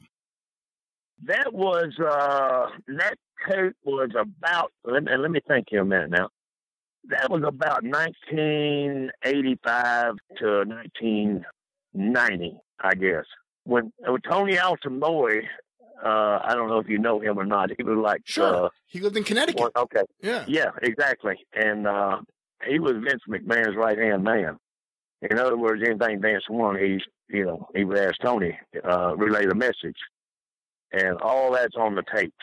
And uh, wow. as soon as they got them, hey, as soon as they got them tapes, they got rid of them, and they and you know my attorney was Eileen McGann. Eileen McGann is the wife of Dick Morris. You know Dick Morris? The the political consultant. Yeah, and now he he was uh, Clinton's right hand man. He he's a For all them years. conservative who Clinton hired when he ran for re-election because he thought he needed that edge. And That's he did that. exactly. And then Dick Morris and Hillary hated each other. And Dick Oh, yeah. Morris got pushed out, but then he also had that scandal. I don't even know if it's a sex scandal. It's a scandal where was it they caught him with hookers and shoes? I forget exactly what it was, but it was something.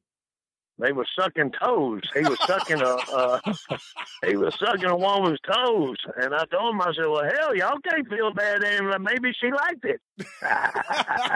but Eileen, his wife, was my attorney when we had to go to court a few times against uh, Hartford Police Department. They arrested me, and I had three guns on me, and they arrested me and charged me with interfering with them, and uh, we took them to court and sued them, and I think we got about twenty five thousand dollars federal court out of them, false arrest, and uh, see, it's a lot of things, a lot of lawsuits and things. But I, Eileen was a good attorney, very good. But she told me, she said, David, you're not going to get them tapes back if we turn them over. So she listened to the tape, and her paralegal listened to the tapes, so they know what was on them and verify my story anytime I want to talk about them. So then, then they sent them in, and they re- I got all kind of uh, requests from Eileen requesting them to turn them back, do this, do this. They said, "Oh, we sent them off, and they was uh, unauditable." And she said they was perfect shape when they left here. So, you know, they just, that's what I say, man. They tear that stuff up, and they tear you up. You go by the law, and if you gave the tapes up for discovery, you should be able to copy them for yourself. And they said, no, you can't do it. It's not admissible, you know. But anyway, that's uh But anyway, that's going to uh, be in book two. But today we're going to talk more about book one. And of course, once again, book one. Don't call me fake. The real That's right. story of Dr. D. David Schultz with John Cosper. Dr. D, let's go back to the very beginning. When did you first see wrestling and what were your first impressions? I first seen it about 71, 72, and my uncle tried to wrestle way back when I was 12, 14 years old. We'd go down with him to the studio and watch him, you know, wrestle. But he never made it. He quit. It's too rough for him. And when I seen it, I, I was running an oxygen acetylene welding truck because I was a certified welder, and I went by Herb Welch's uh, house in Dyersburg, Tennessee. Herb Welch was one of the Welch boys Yeah. he was a bad uh, Southern champion, and you know he used to tell me stories about on the oil field where he worked and part time, and he would go in these towns and challenge anybody in town. You know, if they could stay in the ring with him five minutes or two minutes or whatever, nobody ever stayed in there with him. This guy was a super super shooter. Anyway, I asked him to train me, and he said, "Okay, I'll do that." And after three months of torture, uh, I'd have to come home at night. The first three or four weeks, I'd come home from Dyersburg, Tennessee. I lived in Jackson, Tennessee at that time, and I'd have to blow my horn, have my wife to come out and help me out of the car. I could not get out of the car. I mean, my legs were hurting, my back. I couldn't do anything because he stretched me so bad trying to get me to quit. That's way it used to be when you got in the business. They try to make you quit, and most people did quit. And if you stayed with it, then they would see you meant business and then they would start helping you, you know, if you could be a wrestler. So he taught me for about three months and taught me all. But really, he was shooting on me all the time, and I didn't know that. I mean, he was hurting me, And then he bring guys in, pro wrestlers, to work with me, and they told him, "Hey, we gotta quit coming down here because this kid's gonna cause us to hurt, hurt ourselves because we can't handle him." You know, because I was pretty rough growing up, and uh, I didn't know anything about wrestling, being controlled or whatever, entertainment or whatever. You know, I thought it was real. You weren't Get in smartened there up. and fight. Yeah. No, exactly. And then Herb told me one day, he called me out and said, Boy, you ain't gonna make a dime if I don't smarten you up. So forget everything I've showed you so far, and I'm gonna show you how to be a pro wrestler. But don't forget this stuff I show you because you'll need it all through your wrestling career. Because people will try you. So he started off showing me that and this here and this and within three months I was in the ring working and I don't know how many times I had to fall back on his moves. He showed me how to hook people and how to lock them up and what to do to them. And I'd go to Japan first thing they try you.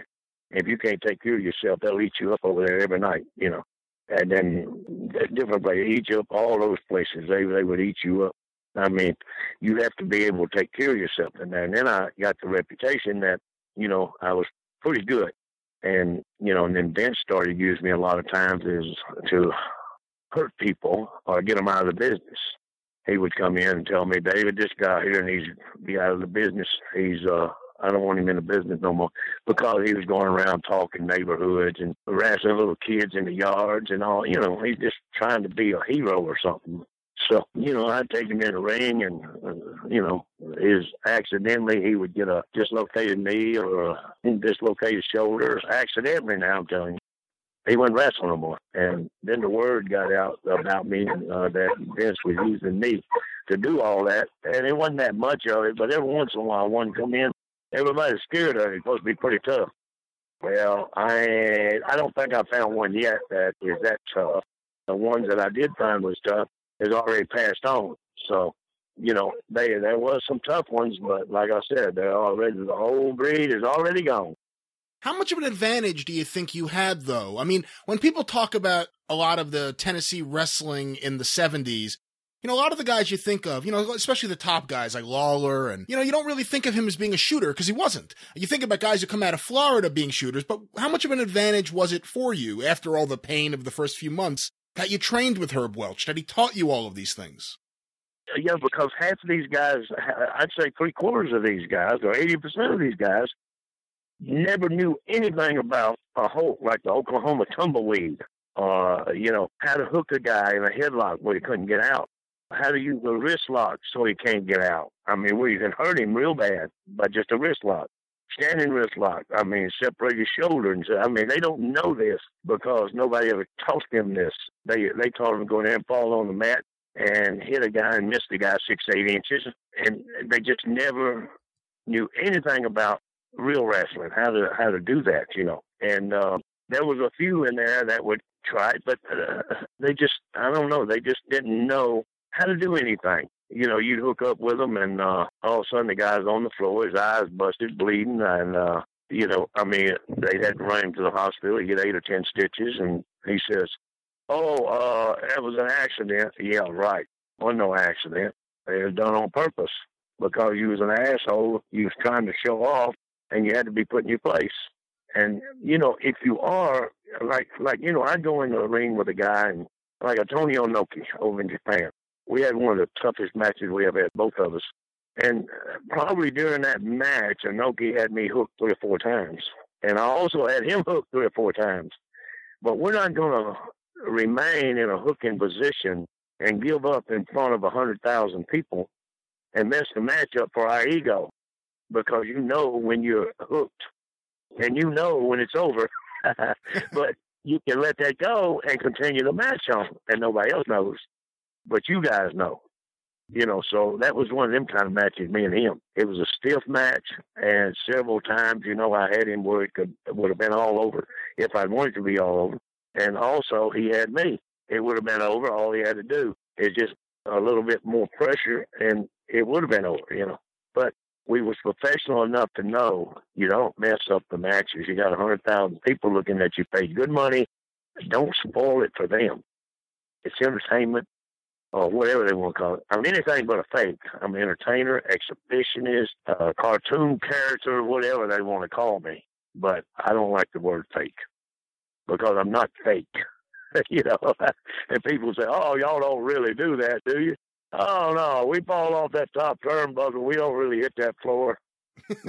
we got a little invisible thing, you know. Uh, you didn't see that, you? He said, "No, I, like, it looked like to me you hit the floor." I said, "Well, what are you telling me I didn't for?" Well, you got up. Well, you know, people are uh, people just mm, they want to believe other things, but they see it and they say, "Oh my God, how he survived that."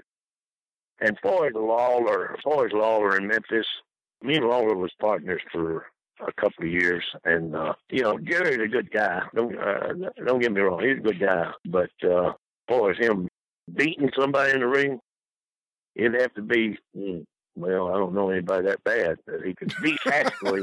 I mean, you know, he. Uh, uh, I mean, you know, he's learned all all these years some things, but Gary never was a fighter or when I was wrestling with him, I'd have to take up for him at night, going getting in the car, people pull guns. And he said, David, this guy's got a gun. I sneak around, knock him out, and, you know, we drive off. But things like that happen all the time. But Jerry's no uh, tough guy. I mean, he wouldn't have won all these matches he talked about winning if he went in and owned the business. you know, I mean, people don't realize that, you know. And uh, boy, Memphis, Tennessee, you know, I started basically in Memphis with Nick Gulas and in Nashville, Memphis, all that area. Yeah. And, uh, you know, Lawler was with Jerry Jarrett, you know, saying who's going to win, who's going to lose.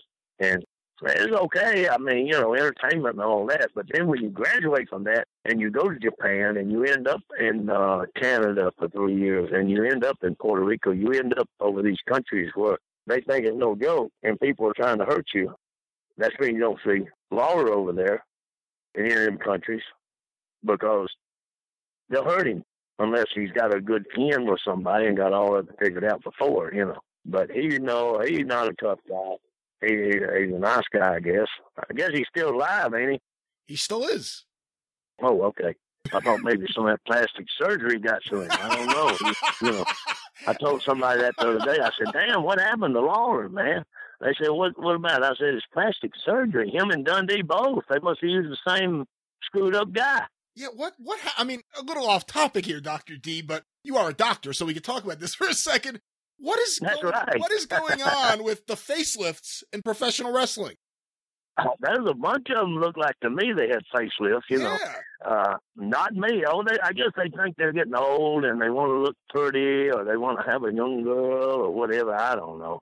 I don't have. I, I look just like I did 20 years ago.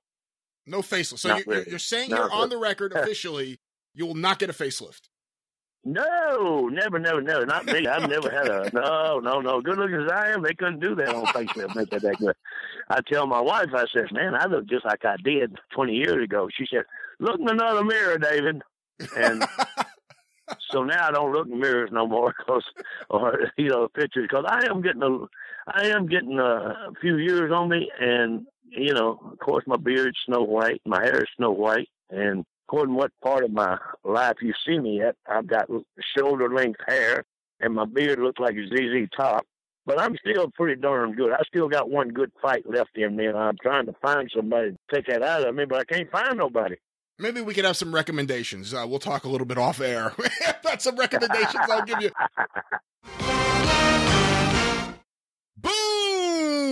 Boom! There it is, part one of my discussion with Dr. D, David Schultz. I can't wait for you guys to hear the rest of that talk. Part two next week here on the show. But Dan, as we wrap things up, I want to thank you for being in the co-host chair. You're going to be invited back pretty soon because there's a lot of other things I want to talk to you about that we didn't even get a chance to this week Oh, on sure. the show. But as we wrap things up, is there anything you'd like to plug? How can the listeners stay in touch with Dan Farron? Well, uh, basically, you can reach me uh, on uh, Dan Farron on Facebook or the real Dan Farron on uh, Twitter. And also, uh, I think I, I may be starting a Facebook page for my wrestling stuff. I think my, my regular friends who aren't wrestling fans are getting bored of my post. Uh, you know, they, they don't quite understand that. but I'll be doing that. And, but uh, also, um, it's a little early now, but uh, in June, uh, there's a book coming out, a horror anthology that I have a short story in. And as it gets closer to that time, I'll I'll tell you guys where you can get it, and you can buy it on Amazon, and you can wind up fucking those guys. So you know we'll we'll keep on doing that. But uh, listen, Brian, it's a pleasure to be here today. Thanks a lot for inviting me. Uh, it's it's been a lot of fun. It's always great to have you on the air, and of course, let us know when that book comes out. We'll make sure everyone knows about it. And congratulations! It's nice to have a story Thank you. published. That's a really cool thing. One day I hope to have a few stories published, but uh more about that at a later time. As we wrap things up, of course, you could follow the show on Twitter at 605pod. You can follow me on Twitter at Great Brian Last, and you could follow the Arcadian Vanguard Podcast Network on Twitter at Super Podcasts. You could follow the show on Facebook, facebook.com slash super podcast, the central hub of all things social media for the super podcast.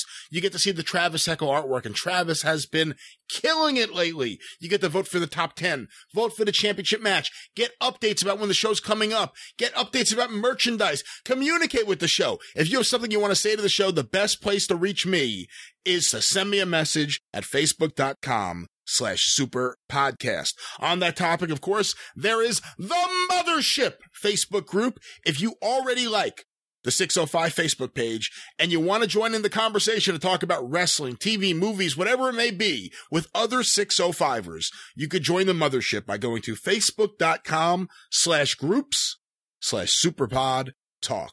Also, if you want to get a Super Podcast t-shirt, we have logo shirts in black or gray. We have the Yo Mamba 605 shirts, as well as the polo shirts, sticker sets, magnet sets, and on the way we have Arcadian Vanguard shirts, some of the sizes that just recently sold out. And by the way, thank you to everyone who's been ordering shirts lately. We have them coming, uh, we're restocking them right now, and we have some other shirt designs I think people are going to really be excited about that are going to be coming pretty soon. You can go to tinyurl.com slash superpod store the official online store of the 605 Super Podcast. Once again, to support us on Amazon, tinyurl.com slash superpod. Amazon. By using that link, you support this show. Anything you add to your cart, we get a little bit of credit for. tinyurl.com slash superpod. Amazon. If you'd like to support this show, we don't have ads. We don't have lots and lots of ads. We don't jam sponsors down your throat. We do it the classy way. This is the show with prestige. But if you want to support this show, if you appreciate all the work and effort that goes into it,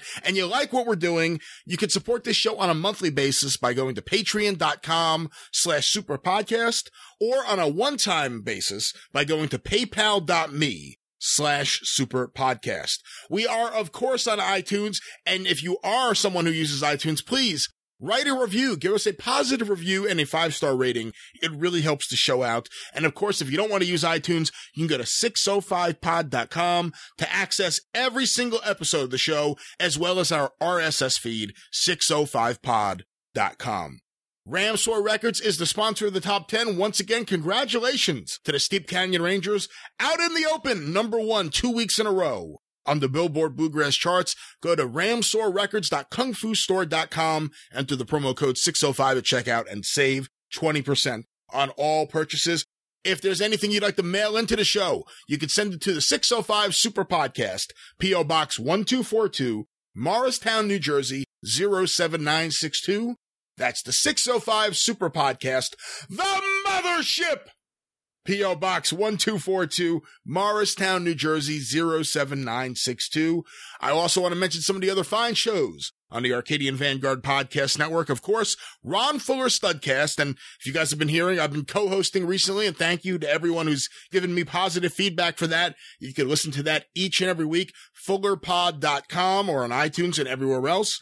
Of course, Kentucky Fried Wrestling, new episode up with Jim Cornette, Jerry Jarrett, Travis Eckel, and more at kfrpod.com and Breaking Kayfabe with Bowdrin and Barry. And boy, do I love that show. You can hear that show each week at bowdrinpod.com or with all Arcadian Vanguard shows, just look on iTunes, Stitcher, Podcast Addict, Google Play, wherever you find your favorite podcast, Arcadian Vanguard's shows are there. And of course, the 605 Super Podcast is a production of the Arcadian Vanguard Podcast Network. For the late Dan Farron, I'm the great Brian Last. Until next time, tally ho!